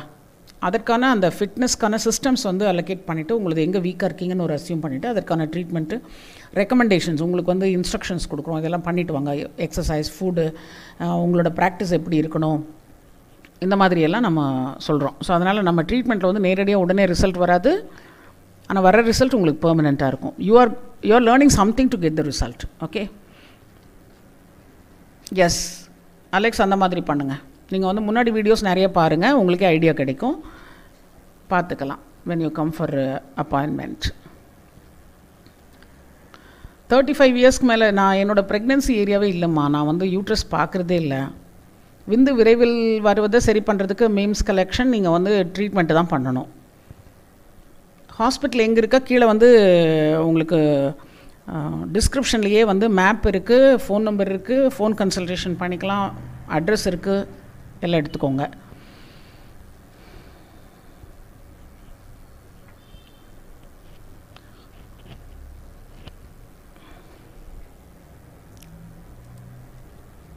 ஸோ இந்த விரைப்புத்தன்மை பற்றின படம் உங்களுக்கு புரிஞ்சிருக்கும்னு நினைக்கிறேன். Penis erection, how to great and how to find find the doctor, how to cure, is it difficult to cure, how to tell the doctor. How to tell the doctor அப்படின்னா இப்போ ஒரு டாக்டர்கிட்ட நீங்கள் போய் எப்படி பேசணும் அப்படிங்கிறத நான் யூஸ்வலாக சொல்லுவேன். நம்ம வீடியோஸ் வந்து ஒரு நூறு இரநூறு பார்த்துருந்தாங்க அப்படின்னா அந்த வர்ற அந்த பர்சன் ரொம்ப அருமையாக அவர்களுடைய கம்ப்ளைண்ட் கொடுக்குறாங்க. இதே நாலஞ்சு பார்த்துட்டு நான் நிறைய பார்த்துருக்கேன் அப்படின்னு சொல்லிட்டு வந்துட்டு கேள்வி கேட்கும் பொழுது அதில் பதில் சொல்ல முடியாமல் திணறக்கூடிய ஆண்கள் நிறைய பேர் இருக்காங்க. கீகல் எக்ஸசைஸ் செய்யலாம். சரியாகுமானா என்ன சரியாகும்? Kegel exercise is for one part of the body. While ejaculation sperms இல்லை அப்படின்னா அதற்கே நீங்கள் வந்து வந்து செக்கப் பண்ணிவிட்டு எதனால் இந்த மாதிரி இருக்குங்கிறத கண்டுபிடிக்கணும் சுனில். ஸோ டாக்டர்கிட்ட பேசுகிறதுக்கு வந்து நீங்கள் பழைக்கணும். ஸோ பெண்ணுக்கு வந்து மாதவிலக்கு பற்றின விஷயம் ப்ராப்ளமாக இருந்ததுனால உடல் எடை, முகத்தில் ரோமம், செக்ஸ் ஆசை குறைவாக இருக்குதா, எச்சாக இருக்குதா, ஸோ அந்த மாதிரி இருக்கும் பொழுது நீங்கள் உங்கள் பேரண்ட்ஸ் கிட்ட சொல்லிவிட்டு நீங்கள் டாக்டரை பார்க்குறது நல்லது. ஆணுக்கு எதனாலெல்லாம் ப்ராப்ளம் வரும்னா திருமண வயது வந்து லேட் ஆகுறதுனால கொஞ்சம் ப்ராப்ளம் வருது. சாதாரணமாக நாற்பத்தஞ்சு வயசில் இல்லை நாற்பது வயசில் கல்யாணம் பண்ணிவிட்டு நான் நல்லா இருக்கேன்னு நினச்சிட்டு அதுக்கப்புறம் டாக்டர்கிட்ட வரவங்க தான் நிறைய பேர் இருக்கிறாங்க. இருபத்தி ஏழு வயசு இருபத்தஞ்சி வயசுக்கு மேலேயே டாக்டர்கிட்ட போய் நீங்கள் செக்கப் பண்ணிக்கிறது நல்லது.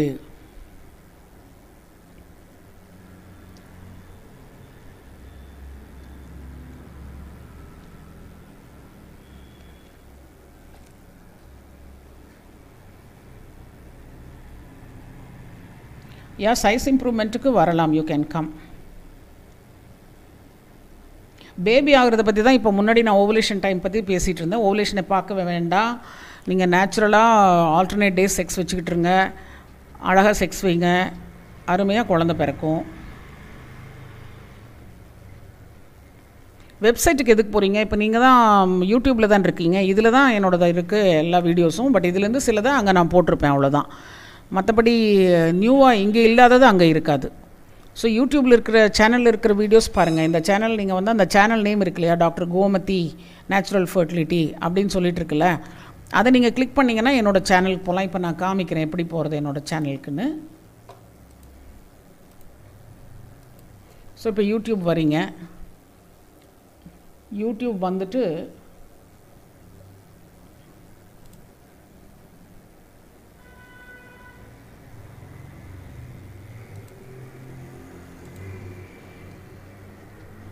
இப்போ இந்த மாதிரி என்னோடய சேனல் திறக்கும். நீங்கள் பாருங்கள், இந்த doctor Gomathi sexology and natural fertility அப்படின்னு இந்த வீடியோ கீழே இந்த இந்த பேர் இருக்கும் பாருங்கள், அதை நீங்கள் டச் பண்ணிங்கன்னா இந்த பேஜுக்கு வருவீங்க. இந்த பேஜுக்கு வந்தீங்கன்னா இங்கே வீடியோஸ்னு இருக்குது பாருங்கள், செகண்ட் ஆப்ஷன். இதை கிளிக் பண்ணிங்கன்னா என்னோடய வீடியோஸ் எல்லாமே இதில் இருக்குது.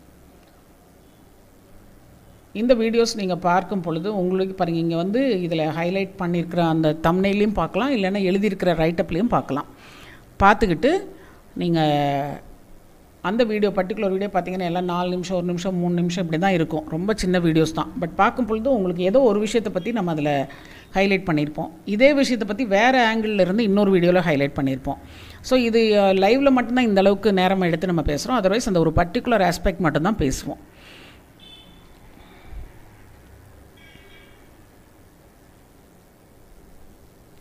ஓகே, கோயம்புத்தூரில் தான் இருக்கீங்க. Well, very very well, good. Thank you for being in this life. Sunil, you better consult the doctor because I don't understand your total problem. Because உங்களுக்கு ஒவ்வொன்றா நீங்கள் போட்டுக்கிட்டு இருக்கீங்க, எனக்கு என்னால் ஃபாலோ பண்ண முடியல. Better you consult doctor in your place or call me for phone consultation and will be able to help you.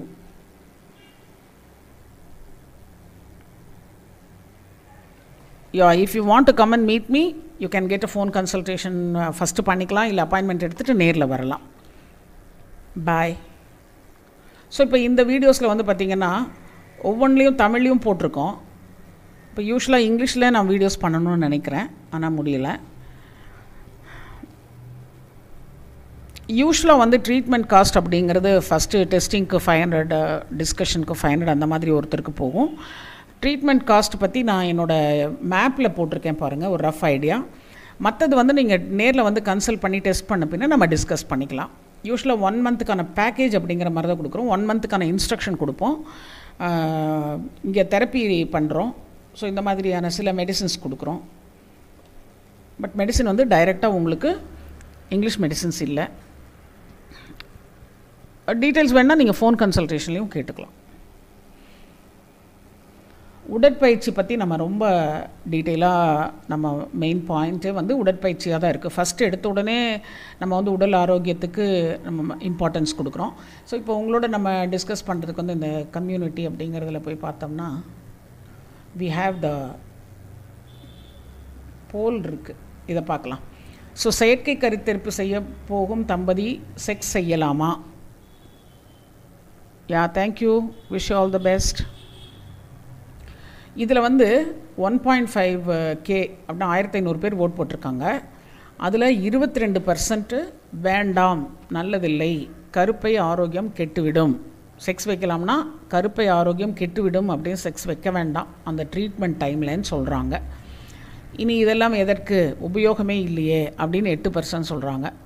டாக்டரும் டாக்டர் ஒன்றும் சொல்லவில்லை, அதனால் குழப்பமாக இருக்குன்னு ஏழு பர்சன்ட் பேர் சொல்கிறாங்க. ட்ரீட்மெண்ட் டைமில் மனைவி செய்ய விடுவதில்லை அப்படின்னு எட்டு பர்சன்ட் சொல்கிறாங்க. இது நல்லதுன்னு தெரியும், முட்டை வளர, விந்து ஆரோக்கியத்துக்கும் கூட அப்படின்னு ஐம்பத்தி நாலு பர்சன்ட் சொல்கிறாங்க. கரெக்டாக தான் சொல்லியிருக்காங்க. Thank you Sunil. Find my address in the description. I'm in Coimbatore, okay? I'm a Coimbatore sexologist. So இப்போ வந்து இதில் ஐம்பத்தி நாலு பர்சன்ட் என்ன சொல்கிறாங்கன்னா செயற்கை கருத்தரிப்பு செய்யப்போகும் தம்பதி அப்படின்னா நான் வந்து செஞ்சிட்ருக்கிற தம்பதின்னு சொல்லலை, செய்ய போகிற தம்பதி. அந்த பிளான் பண்ணிட்டீங்க, நம்ம வந்து நம்மளால் வந்து இருக்க குழந்தை பெற்றுக்க முடியாது, நம்ம நேரடியாக ட்ரீட்மெண்ட்டுக்கு போயிடலாம் அப்படின்னு நினைக்கிற தம்பதி செக்ஸ் வைக்கலாமான்னா கட்டாயமாக செக்ஸ் வைக்கணும்னு தான் நான் சொல்கிறேன். இது நல்லதுன்னு தெரியும், முட்டை வளர, விந்து ஆரோக்கியத்துக்கும் கூடங்கிற இந்த காரணத்தையும் நான் எழுதியிருக்கேன். ஸோ அதையே ஐம்பத்தி நாலு பேர் ஐம்பத்தி நாலு பர்சன்ட் வந்து ஓகே பண்ணியிருக்கிறது ரொம்ப சந்தோஷமான விஷயமா இருக்குது. ஸோ உங்களுக்கு அவேர்னஸ் இருக்குன்னு தெரியுது. செயற்கை கருத்தரிப்பு இதே தான். அடுத்தது அறுபது வயது வரை ஆணுக்கு செக்ஸ் வேண்டும், அதற்கு மேலும் கூட, அதற்கு என்ன செய்ய வேண்டும் அப்படின்னதுக்கு உடல் மனம் ஆரோக்கியம் காக்க வேண்டும் அப்படின்னு ஐம்பத்தாறு பர்சன்ட் பேர் சொல்லியிருக்காங்க. குட். எத்தனை பேர் ஆரோக்கியமாக இருக்காங்க அப்படின்னு பார்க்கும்பொழுது குறைந்த ஆரோக்கியமாக இருக்கிறது நாற்பது வயசுலேயே ஆரோக்கிய குறைபாடு மக்களுக்கு வந்துடுது. அப்போ என்ன பண்ணுறது?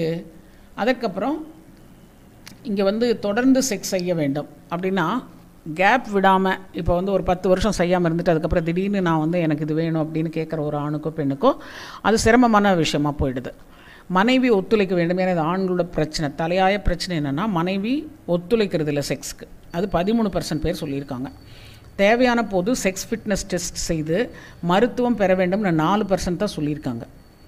இப்போ இப்போ நீங்களே முடிவெடுங்க, இந்த தேவையான போது ஃபிட்னஸ் டெஸ்ட் எடுக்கணும் அப்படிங்கிறத நம்ம வந்து திருமணத்துக்கு முன்னாடியே வர சொல்கிறோம். இங்கே வந்து அறுபது வயசில் இருக்கிறவங்க கூட இல்லை அறுபது வயசு ஆக போகிறவங்க அவர்களுடைய ஃபிட்னஸை காப்பாற்றுறதுக்கு அவேர்னஸ் இல்லாமல் தான் இருக்காங்கன்னு தெரியுது. எனக்கு செக்ஸ் பண்ண முடியவில்லை, அதனால் விட்டு விட்டேன்னு அஞ்சு பர்சன்ட் சொல்கிறாங்க. இவங்க வந்து out of the court, so அதனால் வந்து ப்ராப்ளமே இல்லை. ஸோ இப்போ இது புரியுதுங்களா?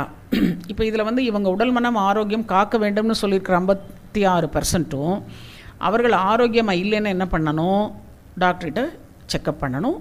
சரியான உதவி எடுத்துக்கிறது ஒரு பெரிய தவறு இல்லை. ஏன் நம்ம நினைக்கிறோம் டாக்டர்கிட்ட போகிறதே ரொம்ப தப்பு அப்படிங்கிற மாதிரி நம்ம நினைக்கிறது வந்து இது நம்மோட எதையுமே முன்னாடியே கண்டுபிடிச்சிக்கிறது நல்லது அப்படின்னு சொல்கிறேன் நான். ப்ராப்ளம் வந்த பின்னே நம்ம வந்து ட்ரீட்மெண்ட் பண்ணி நம்மளோட பிரச்சனையை சால்வ் பண்ணுறதுக்கு வருவதற்கு முன்னாடியே ஏன் ஆரோக்கியமாக இருந்து நல்ல ஒரு செக்ஸ் வேணும்னு அவங்கள பற்றி மட்டும்தான் பேசிகிட்ருக்கேன். ஏன்னா இங்கே வந்துட்ருக்கீங்க, என்னோடய வீடியோஸ் பார்க்குறீங்க, எங்களை மாதிரி டாக்டர்ஸ் வீடியோஸ் பார்க்குறீங்கன்னா உங்களுக்கு செக்ஸ் வேணும்னு அர்த்தம். செக்ஸ் வேண்டான்னு நினைக்கிறவங்களோ இல்லை நல்லா பண்ணுறவங்களோ நம்ம சேனலில் வந்து இருக்கு பார்க்க வேண்டிய அவசியம் இல்லை. வர்றாங்க, வந்து இங்கே வந்து கமெண்ட் பண்ணிட்டு போகிறாங்க, இதெல்லாம் தேவையா, இதெல்லாம் வந்து இப்படியெல்லாம் செக்ஸ் பண்ணாதவங்க இருப்பாங்களா, ஆண் உறுப்பு உள்ளே போகாமல்லாம் இருப்பாங்களா அப்படின்லாம் கிண்டல் பண்ணிட்டு போகிறவங்க எத்தனையோ பேர் இருக்காங்க. பட் அவங்களையெல்லாம் நம்ம இக்னோர் பண்ணிடுறோம்.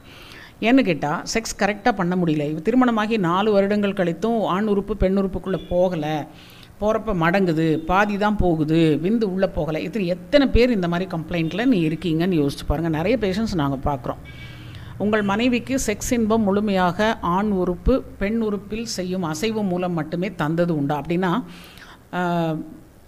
இன்ட்ராவெஜினல் பினைல் பெனட்ரேஷன் மூலம் மட்டுமே நீங்கள் வந்து செ தந்தது உண்டா? இல்லை, வாய்ப்புணர்ச்சி விரல் இன்பம் மட் தான் எங்கள் பழக்கம்னு எட்டு பர்சன்ட் சொல்லியிருக்காங்க. ஆம், நன்றாகவே செய்வோம், பலவித பொசிஷன் பயன்படுத்தி செய்வோம்னு எட்டு பர்சன்ட் சூப்பர் சூப்பர் கப்பல். முன் விளையாட்டில் இன்பம் தந்து பின் தான் உறுப்பு செக்ஸ், இது நாற்பத்தோரு பர்சன்ட். ஸோ இந்த நாற்பத்தோரு பர்சன்ட்டில் இன்னும் திருமணமாயிட்டு குழந்தை இல்லாதவங்க இருந்தீங்கன்னா தயவுசெய்து இந்த பிரச்சனையிலேருந்து நீங்கள் குழந்தை பெற்றுக்கணும், அதுலேருந்து வெளியில் வரணும்னா ப்ராக்டிஸ் கரெக்டாக பண்ணணும். வாய்ப்புணர்ச்சி மூலம், ஓரல் செக்ஸ் மூலம், ஃபிங்கரிங் மூலம் ஒரு பெண்ணுக்கு தன்னுடைய கணவன் இன்பம் கொடுக்கும் பொழுது குழந்தையாவது தாமதமாகுங்கிற உண்மையை நான் இங்கே பதிவு பண்ணுறேன். ஸோ இந்த பழக்கத்தை நீங்கள் மாற்றிக்கணும். பெயருக்கு மட்டுமே செக்ஸ் இன்பம் இல்லை, இது பதிமூணு பர்சன்ட். எனக்கு இன்னும் கல்யாணமே ஆகலைன்னு முப்பது பர்சன்ட். ஸோ கல்யாணம் ஆகாதவங்க இங்கே நிறையா சுற்றிக்கிட்டு இருக்கீங்கன்னு தெரியுது. That's good. ஸோ கல்யாணத்துக்கு முன்னாடி ஃபிட் ஆகிக்கோங்க.